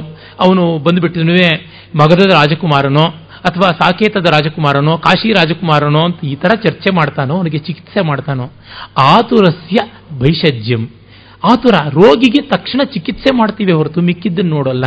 ನಾನು ಹಾಗೆ ಹೇಳಿದ್ದೀನಿ ಅಂತ. ಅಷ್ಟಕ್ಕೆ ಬರದೆ ಮತ್ತೊಂದು ಹೇಳ್ತಾನೆ, ಮಾಲುಂಕ್ಯ ಪುತ್ರ, ನಾನೇನಾದರೂ ನಿನಗೆ ತತ್ವೋಪದೇಶ ಮಾಡ್ತೀನಿ, ನನ್ನ ಹತ್ರಕ್ಕೆ ಬಾ, ನಿನಗೆ ಸಮಸ್ಯೆಗಳನ್ನು ನಿವಾರಿಸ್ತೀನಿ, ನಿನ್ನ ಬುದ್ಧಿನ ಪ್ರಸನ್ನ ಮಾಡ್ತೀನಿ ಅಂತ ಏನಾದರೂ ಬರ್ಕೊಟ್ಟಿದ್ದೀನ, ನೀನು ಯಾಕೆ ಬಂದು ನನ್ನ ಪ್ರಾಣ ತೆಗಿತೀಯ? ಅಂತಾನೆ. ಅಂದರೆ ಪ್ರಾಕ್ಟಿಕಲ್ ಫಿಲಾಸಫಿ ಒಂದಷ್ಟು ಇಟ್ಟುಕೊಂಡು ಮುಂದುವರಿಯಬೇಕು. ಮಿಕ್ಕಿದ್ದು ಅಲ್ಲ ಅಂತ. ಹೀಗಿದ್ದದ್ದನ್ನು ಅತಿರೇಕವಾಗಿ ಬಳಸ್ಕೊಂಡು ಹೋಗ್ಬಿಟ್ಟು, ಯಾವಾಗ ಆಚರಣೆಗೆ ಬರುವುದಿಲ್ಲವೋ, ಆಗ ಹೆಚ್ಚಿನ ತತ್ವಗಳು ಬಾಳುವುದಿಲ್ಲ. ಆ ಕಾರಣದಲ್ಲಿ ನೋಡಿ, ಪ್ರತಿಯೊಂದು ದರ್ಶನದಲ್ಲಿಯೂ ಸಾಧಕರಿಗೆ ಕಟ್ಟ ಕಡೆಗೆ ಬೆಲೆ ಬಂದಿರುವುದು. ಉದಾಹರಣೆಗೆ ಈಗ ದ್ವೈತ ದರ್ಶನ ತೆಗೆದುಕೊಳ್ಳಿ. ಇಂದು ಪುರಂದರದಾಸರ ಪದಗಳಿಂದ ಜನತೆಗೆ ಸಮಾಧಾನ ಹೆಚ್ಚು ಸಿಕ್ಕಿದೆಯೋ, ಸರ್ವಮೂಲ ಗ್ರಂಥಗಳ ಪಾರಾಯಣ ಮಾಡ್ತಾ ಇರೋದ್ರಿಂದ ಸಿಕ್ಕಿದೆಯೋ ಇವತ್ತು ಶಂಕರರ ಬ್ರಹ್ಮಸೂತ್ರ ಭಾಷ್ಯಾದಿಗಳ ಪಾರಾಯಣ ಮಾಡಿಕೊಂಡು ಜನ ಸಮಾಧಾನ ಪಡ್ಕೊಂಡಿದ್ದಾರೋ? ಭಜಗೋವಿಂದಂ ಭಜಗೋವಿಂದಂ ಹೇಳಿಕೊಂಡು ಸಮಾಧಾನ ಪಡ್ಕೊಂಡಿದಾರೋ ಯಾವುದಕ್ಕೂ ಅಷ್ಟೇ. ಆಳ್ವಾರುಗಳ ಪಾಶುರಗಳು ಯಾವುದಿವೆ? ಅದು ರಾಮಾನುಜಾಚಾರ್ಯರಿಗೆ ತತ್ವಕ್ಕೂ ಪ್ರಯೋಜನಕಾರಿಯಾದಂಥದ್ದು ಹನ್ನೆರಡು ಜನ ಆಳ್ವಾರುಗಳದು ಅಂತ. ಅವುಗಳ ಗಾನದಿಂದ ಅದರೊಳಗೂ ವಿಶೇಷವಾಗಿ ತಿರುಪ್ಪಾವಿಯ ಅನುಸಂಧಾನ ನಿತ್ಯವೂ ನಡೆಯಬೇಕಾಗಿದೆ. ನಿತ್ಯವೂ ಎರಡು ಪಾಶುರಗಳನ್ನು ಹೇಳೇ ಹೇಳಬೇಕು. ಅದರಿಂದ ಸಮಾಧಾನ ಸಿಕ್ಕಿದೆಯೋ? ಒಬ್ಬ ಹೆಣ್ಣು ಮಗಳು ಗೋದಾದೇವಿ ಆಂಡಾಳದಿಂದ ಅಥವಾ ಇವರ ವೇದಾಂತ ಪ್ರದೀಪವೋ, ವೇದಾರ್ಥ ಸಂಗ್ರಹವೋ ಅದರಿಂದ ಸಮಾಧಾನ ಸಿಕ್ಕಿದೆಯೋ? ಅಂತ ನೋಡಿದಾಗ ನಮಗೆ ಸಾಮಾನ್ಯರಿಗೆ ಆಚರಣೆಗೆ ಪ್ರಸನ್ನತೆಗೆ ಒಗ್ಗಿ ಬರುವಂಥದ್ದು ಅಂತ. ಅದರಿಂದ ನಮಗೆ ಪರಿಹಾರ ಸಿಕ್ಕಿಲ್ಲ ಸಮಸ್ಯೆಗಳಿಗೆ. ಅದು ಪೇಯ್ನ್ ಕಿಲ್ಲರ್ ಇನ್ನೇನು ಅಲ್ಲ. ಆದರೆ ನಾಳೆ ಉಳಿಯೋದಕ್ಕೆ ಇವತ್ತು ಪೇಯ್ನ್ ಕಿಲ್ಲರ್ ತಗೋಬೇಕು ಸ್ವಾಮಿ. ಪೇಷಂಟ್ ಈಸ್ ಡೈಯಿಂಗ್ ಅಂತಂದ್ರೆ ಅವನಿಗೇನು ಕೊಡೋದಕ್ಕೆ ಸಾಧ್ಯ? ಪೇನ್ ಕಿಲ್ಲರ್ ಅಷ್ಟೇ ಕೊಡೋದಕ್ಕೆ ಸಾಧ್ಯ, ಇನ್ನೇನೂ ಅಲ್ಲ. ಹೀಗಾಗಿ ಭವಚಕ್ರದಲ್ಲಿ ಸಿಕ್ಕಾಕೊಂಡು ಒದ್ದಾಡುವಂಥವ್ರಿಗೆ ಮೊದಲು ಆರ್ತರಿಗೆ ಇದು ಸಮಾಧಾನ. ಆಮೇಲೆ ಇದು ಸಮಾಧಾನ ಇಲ್ಲ ಅಂದರೆ ಮುಂದಿನ ಕಡೆಗೆ ಹೋಗೋಣ ಅಂತ ನೋಡಿದಾಗ ನಮಗೆ ಒಂದು ಹಂತದ ನೆಮ್ಮದಿ ಸಿಕ್ಕಿದ ಮೇಲೆ ಮಿಕ್ಕ ತತ್ವಚಿತ್ತನೆ ಕಡೆ ಹೋಗ್ತೀವಿ ಅಂದರೆ ಆಚರಣೆ ಅನುಷ್ಠಾನ ಶೀಲ. ಎಲ್ಲದರೊಳಗೂ ಕಡೆಗೆ ಗೊತ್ತಾಗೋದು ನಾಸ್ತಿಕವೋ ಆಸ್ತಿಕವೋ ಆತ್ಮಾನಂ ಶರಣಮನ್ವಿಚ್ಛ. ಒಂದು ದೊಡ್ಡದಕ್ಕೆ ಶರಣ ಆಗು ಅನ್ನುವಂಥದ್ದುಂಟು. ಒಂದು ಮಟ್ಟದ ಸದಾಚಾರವನ್ನು ಕಾಪಾಡಿಕುವಂಥ ಒಂದು ಉಂಟು ಮತ್ತೆ ಇಹಲೋಕವನ್ನ ಅದು ಶಾಶ್ವತವೋ ಅಶಾಶ್ವತವೋ ಜಗಮಿರ್ಪನ್ನಂ ಜೀವಿಸುವುದೇ ಸರಿ. ಜಗ ಇರುವವರೆಗೂ ಜೀವಿಸಬೇಕು ಅನ್ನುವ ಜಗದ್ಗೌರವ ಜೀವ ಗೌರವ ಇದು ಬರುತ್ತದೆ ಅಂತ ಗೊತ್ತಾದರೆ ಭಾರತೀಯ ಸಂಸ್ಕೃತಿ ಇಷ್ಟು ಗಟ್ಟಿಯಾಗಿ ನೆಲೆ ನಿಂತಿರೋದಕ್ಕೆ ಕಾರಣ ಇಷ್ಟು ಲಾಫ್ಟಿಯಾಗಿ ಐವರಿ ಟವರ್ಸ್ ಅಲ್ಲಿ ದಂತ ಗೋಪುರಗಳಲ್ಲಿ ಕೂತು ಚರ್ಚೆ ಮಾಡಿದ್ರು, ನಿಷ್ಪ್ರಯೋಜಕ ಅಂತ ಅನ್ನುವ ಮಟ್ಟಕ್ಕೆ ಚರ್ಚೆ ಮಾಡುವ ಅವಕಾಶ ಇಟ್ಟುಕೊಂಡ್ರು. ಹಾಗಿದ್ರು ಆತ್ಯಂತಿಕವಾದ ಮೂಲ ಸ್ತರದಲ್ಲಿ ಸಾಮಾನ್ಯ ಸ್ತರದಲ್ಲೂ ಬಾಳಿದ್ರು. ಎಲ್ಲವನ್ನೂ ಮಾಡಿದ್ರು. ಈ ಅಕಾಮಿಡೇಷನ್ ಕೊಡ್ತಲ್ಲ ಅದು ದೊಡ್ಡದು. ಇಷ್ಟು ವೈಚಾರಿಕ ಸ್ವಾತಂತ್ರ್ಯ ಕೊಟ್ಟು ಎಲ್ಲ ವೈಚಾರಿಕತೆಯೂ ಕೂಡ ಬಾಳಿಗಿಳಿದೇ ಇದ್ರೆ, ಇಳಿದೇ ಇದ್ರೆ ಪ್ರಯೋಜನವಿಲ್ಲ ಅಂತ ನೋಡಿದ್ರು ಅಂದಾಗ ಈ ಸಂಸ್ಕೃತಿಯ ಗಟ್ಟಿತನ ಎಲ್ಲಿದೆ ಅಂತ ಗೊತ್ತಾಗುತ್ತದೆ. ಮತ್ತೆ ಮತ್ತೆ ಆಚಾರಹೀನಂ ನಪುನಂತಿ ವೇದಾಹ ಅನ್ನುವ ಅನುಷ್ಠಾನ ವೇದಾಂತಕ್ಕೆ ಬರ್ತೀವಿ. ಯಾವಾಗ ಅತಿರೇಕಕ್ಕೆ ಹೋಗುತ್ತೋ ಆಗೊಬ್ಬ ಮಹಾಪುರುಷ ಅನುಭಾವಿ ಬರ್ತಾನೆ. ಒಬ್ಬ ಅಲ್ಲಮ ಪ್ರಭು ಇರಬಹುದು. ಅಥವಾ ಒಬ್ಬ ಅಡವಿ ಆಚಾರ್ಯರು ಅಂತ ಅಂಥವರು ಇರಬಹುದು. ವಿಷ್ಣು ತೀರ್ಥರು ಅಂತ ಕರೀತಾರೆ. ಅಥವಾ ಒಬ್ಬ ಸದಾಶಿವ ಬ್ರಹ್ಮೇಂದ್ರ ಇರಬಹುದು. ಅಥವಾ ಒಬ್ಬ ಶಂಕರದೇವ ಇರಬಹುದು. ಅಥವಾ ಒಬ್ಬ ಕಬೀರ್ ಇರಬಹುದು. ಅಥವಾ ಒಬ್ಬ ನಾಮದೇವ ಇರಬಹುದು. ಇಲ್ಲ ಒಬ್ಬ ಜ್ಞಾನದೇವ ಇರಬಹುದು. ಅಥವಾ ಒಬ್ಬ ಮಾಣಿಕ್ಯವಾಚಕರು ಇರ್ಬೋದು, ಅಥವಾ ಒಬ್ಬ ಲಲ್ಲೇಶ್ವರಿ ಇರ್ಬೋದು, ಅಥವಾ ಒಬ್ಬ ಮೀರಾದೇವಿ ಇರ್ಬೋದು, ಎಲ್ಲಿಂದಲೂ ಬರ್ತಾರೆ, ಬಂದು ಒಂದು ಹದ ಹಾಕಿ ಹೋಗ್ತಾರೆ. ಅದು ನಡೀತಾನೆ ಇದೆ. ಇಲ್ಲದೇ ಇದ್ದರೆ ಮಹಾಮೇಧಾವಿಯಾಗಿ ತನ್ನ ಯುರೋಪ್ ಅಧ್ಯಾಪಕರನ್ನೆಲ್ಲ ದಿಕ್ಕುಗೆಡಿಸಬಲ್ಲಂತ ಪ್ರಜ್ಞಾಶಾಲಿಯಾಗಿದ್ದ ವಿವೇಕಾನಂದರು, ವಿಶ್ವನಾಥ ದತ್ತರ ಸುಪುತ್ರ ಅಭಾವಿ ದೊಡ್ಡ ಮೇಧಾವಿಯಾಗಿ, ವಕೀಲನಾಗಿ ರಾರಾಜಿಸ್ತಾರೆ ಎನ್ನುವರು ನಿರಕ್ಷರ ಕುಕ್ಷಿಯಾದ ದಕ್ಷಿಣೇಶ್ವರದ ಒಬ್ಬ ಅರ್ಚಕನ ಕಾಲತ್ತರ ಕೂತುಕೊಂಡು ಕಣ್ಣೀರಿಡುವಂಥದ್ದು ಎಲ್ಲಿ ಸಾಧ್ಯವಾಗ್ತಾ ಇತ್ತು?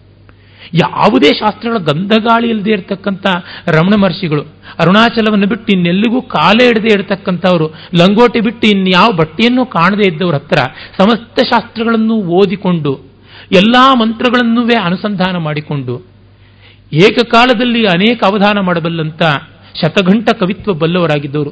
ಪುಸ್ತಕವನ್ನು ಆಕಾಶಕ್ಕೆ ಅದು ತೆರೆದ ಪುಟ, ಮುಚ್ಚಿಕೊಳ್ಳೋದ್ರೊಳಗೆ ಅದು ಪುಟ ಇಡೀ ಓದಬಲ್ಲವರಾಗಿದ್ದಂಥವರು ಮತ್ತೆ ಯಾವ ಅಕ್ಷರವನ್ನು ಹೇಳಿದ್ರೆ ಆ ಅಕ್ಷರದಿಂದ ಆದಿ ಆಗುವ, ಅಂತ್ಯವಾಗುವ ರೀತಿಯಲ್ಲಿ ಪದ್ಯ ಬರೀಬಲ್ಲವರಾಗಿದ್ದವರು ಘಂಟಾ ಶತಕ ಹೇಳಬಲ್ಲಂಥವರಾಗಿದ್ದವರು ವೇದಗಳನ್ನು ಹಿಂದೆಯಿಂದ ಮುಂದಕ್ಕೆ, ಮುಂದೆಯಿಂದ ಹಿಂದಕ್ಕೆ ಹೇಳಬಲ್ಲವಂಥವರು ನವದ್ವೀಪದಲ್ಲಿ ಕವಿತ್ವ ಸ್ಪರ್ಧೆಯಲ್ಲಿ ಗೆದ್ದಂಥವರು ಹದಿನೆಂಟು ವರ್ಷಕ್ಕೆ ಮಹಾಮೇಧಾವಿ ಅಂತ ಅನಿಸಿಕೊಂಡ ವಾಸಿಷ್ಠ ಗಣಪತಿ ಮುನಿ ಬಂದು ಎಲ್ಲಾ ವೇದ ಓದ್ದೆ, ಎಲ್ಲ ಮಂತ್ರತಂತ್ರಗಳನ್ನು ಅಭ್ಯಾಸ ಮಾಡಿದೆ, ಎಲ್ಲ ಯೋಗಗಳಿಂದ ಪ್ರಾಣಾಯಾಮ ಪ್ರತ್ಯಾಹಾರ ಮಾಡಿ ಆಯಿತು, ನನಗೇನು ನೆಮ್ಮದಿ ಬಂದಿಲ್ಲ, ಏನು ಮಾಡಲಿ ಅಂತ ಕೇಳಿದ್ರೆ, ಬ್ರಾಹ್ಮಣ ಸ್ವಾಮಿ ಅಂತ ಆಗ ಅವರಿಗೆ ಹೆಸರು. ಇನ್ನು ರಮಣ ಅಂತಲ್ಲ, ಇವರೇ ವಾಸಿಷ್ಠರೇ ರಮಣ ಅಂತ ಹೆಸರಿಟ್ರು.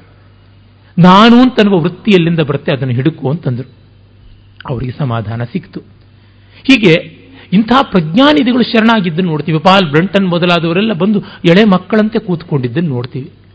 ಅದು ಮಾ ಆನಂದಮಾಯಿ ಇರಬಹುದು. ಶಿರಡಿ ಸಾಯಿಬಾಬಾ ಇರಬಹುದು ಒಬ್ಬ ಫಕೀರರು, ಒಂದು ಹಾಳು ಬಿದ್ದ ಮಸೀದಿಯಲ್ಲಿ ಇದ್ದವರು ಒಲೆ ಬೂದಿಯನ್ನು ಪ್ರಸಾದವಾಗಿ ಕೊಡ್ತಾ ಇದ್ದವರು.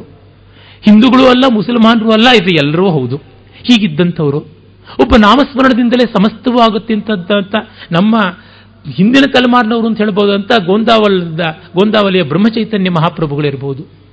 ನವದ್ವೀಪದ ಸಕಲ ತಾರ್ಕಿಕರನ್ನು ಅಲ್ಲಾಡಿಸಿ ಬಿಟ್ಟಂತ ಗೌರಾಂಗ ಚೈತನ್ಯ ಮಹಾಪ್ರಭು ಬೃಂದಾವನಕ್ಕೆ ಹೋದಾಗ ಕೃಷ್ಣನ ರಾಸಲೀಲೆಯನ್ನು ಕಾಣ್ತಾ ಇದ್ದವರು, ಅಲ್ಲಿ ಮೈಮರೆತು ದೀವಟಿಗೆ ಹಿಡ್ಕೊಳ್ಬೇಕು ಅಂತ ನಿಂತವರು, ಕೈಯೇ ಉರಿದೋಗ್ತಾ ಇದೆ, ದೀವಟಿಗೆ ಉರಿದು ಹೊತ್ತಿ, ಕೈ ಉರಿದೋದ್ರು ಕಾಣದೆ ಆ ರಾಧಾಭಾವದಲ್ಲಿದ್ದು ಮೂರ್ಛೆ ಹೋದವರು ಹಲವು ದಿವಸ ಎಳದೆ ಇದ್ದಂಥವ್ರು. ರೂಪಗೋಸ್ವಾಮಿ ಸಕಲಶಾಸ್ತ್ರ ಕೋವಿದನಾದವನು, ಎಲ್ಲವನ್ನೂ ಬಲ್ಲವನು. ಬೃಂದಾವನಕ್ಕೆ ಬಂದಾಗ ಮೀರಾದೇವಿ ಅವನು ನೋಡಬೇಕು ಅಂದರೆ, ಹೆಣ್ಣನ್ನು ನೋಡಲ್ಲ ಅಂದರೆ, ಈ ದಿವ್ಯವಾದ ಬೃಂದಾವನದಲ್ಲಿಯೂ ಕೃಷ್ಣನ ಬಿಟ್ಟು ಮತ್ತೊಬ್ಬ ಗಂಡಿದ್ದಾನೆ ಅಂದರೆ ಅವನ ಮುಖ ನಾನು ನೋಡಲ್ಲ ಅಂತಂದಾಗ ಅವಳು ಕಾಲಿಗೆ ಬಿದ್ದ. ಇಂಥದ್ದು ಎಷ್ಟು ಕಡೆ ನಮಗೆ ಕಾಣುತ್ತೆ ಇಂಟೆಲೆಕ್ಟ್ ಸಬ್ಮಿಟಿಂಗ್ ಟು ಎಮೋಷನ್ ಅಂತನ್ನುವಂಥದ್ದು. ಭಾವನೆ. ಹೀಗೆ ನೋಡಿದಾಗ ಇದು ಭಾರತೀಯ ಸಂಸ್ಕೃತಿ. ಎಲ್ಲ ಸಂಕೀರ್ಣತೆಗಳನ್ನು ನುಗ್ಗುವ ಸಮನ್ವಯತೆ ಇಟ್ಟುಕೊಂಡಿದೆ. ಕಾರಣ ಭಕ್ತಿ, ಜ್ಞಾನ, ವೈರಾಗ್ಯಾದಿಗಳು ಯಾವುದೂ ಪರಸ್ಪರ ವಿರೋಧಿಗಳಲ್ಲ ಅಂತನ್ನುವಂಥದ್ದು. ಈ ಹಿನ್ನೆಲೆಯೇ ನಮ್ಮ ದರ್ಶನಗಳಲ್ಲಿ ಇರಬೇಕಾದದ್ದು. ಓಂ ತತ್ಸತ್.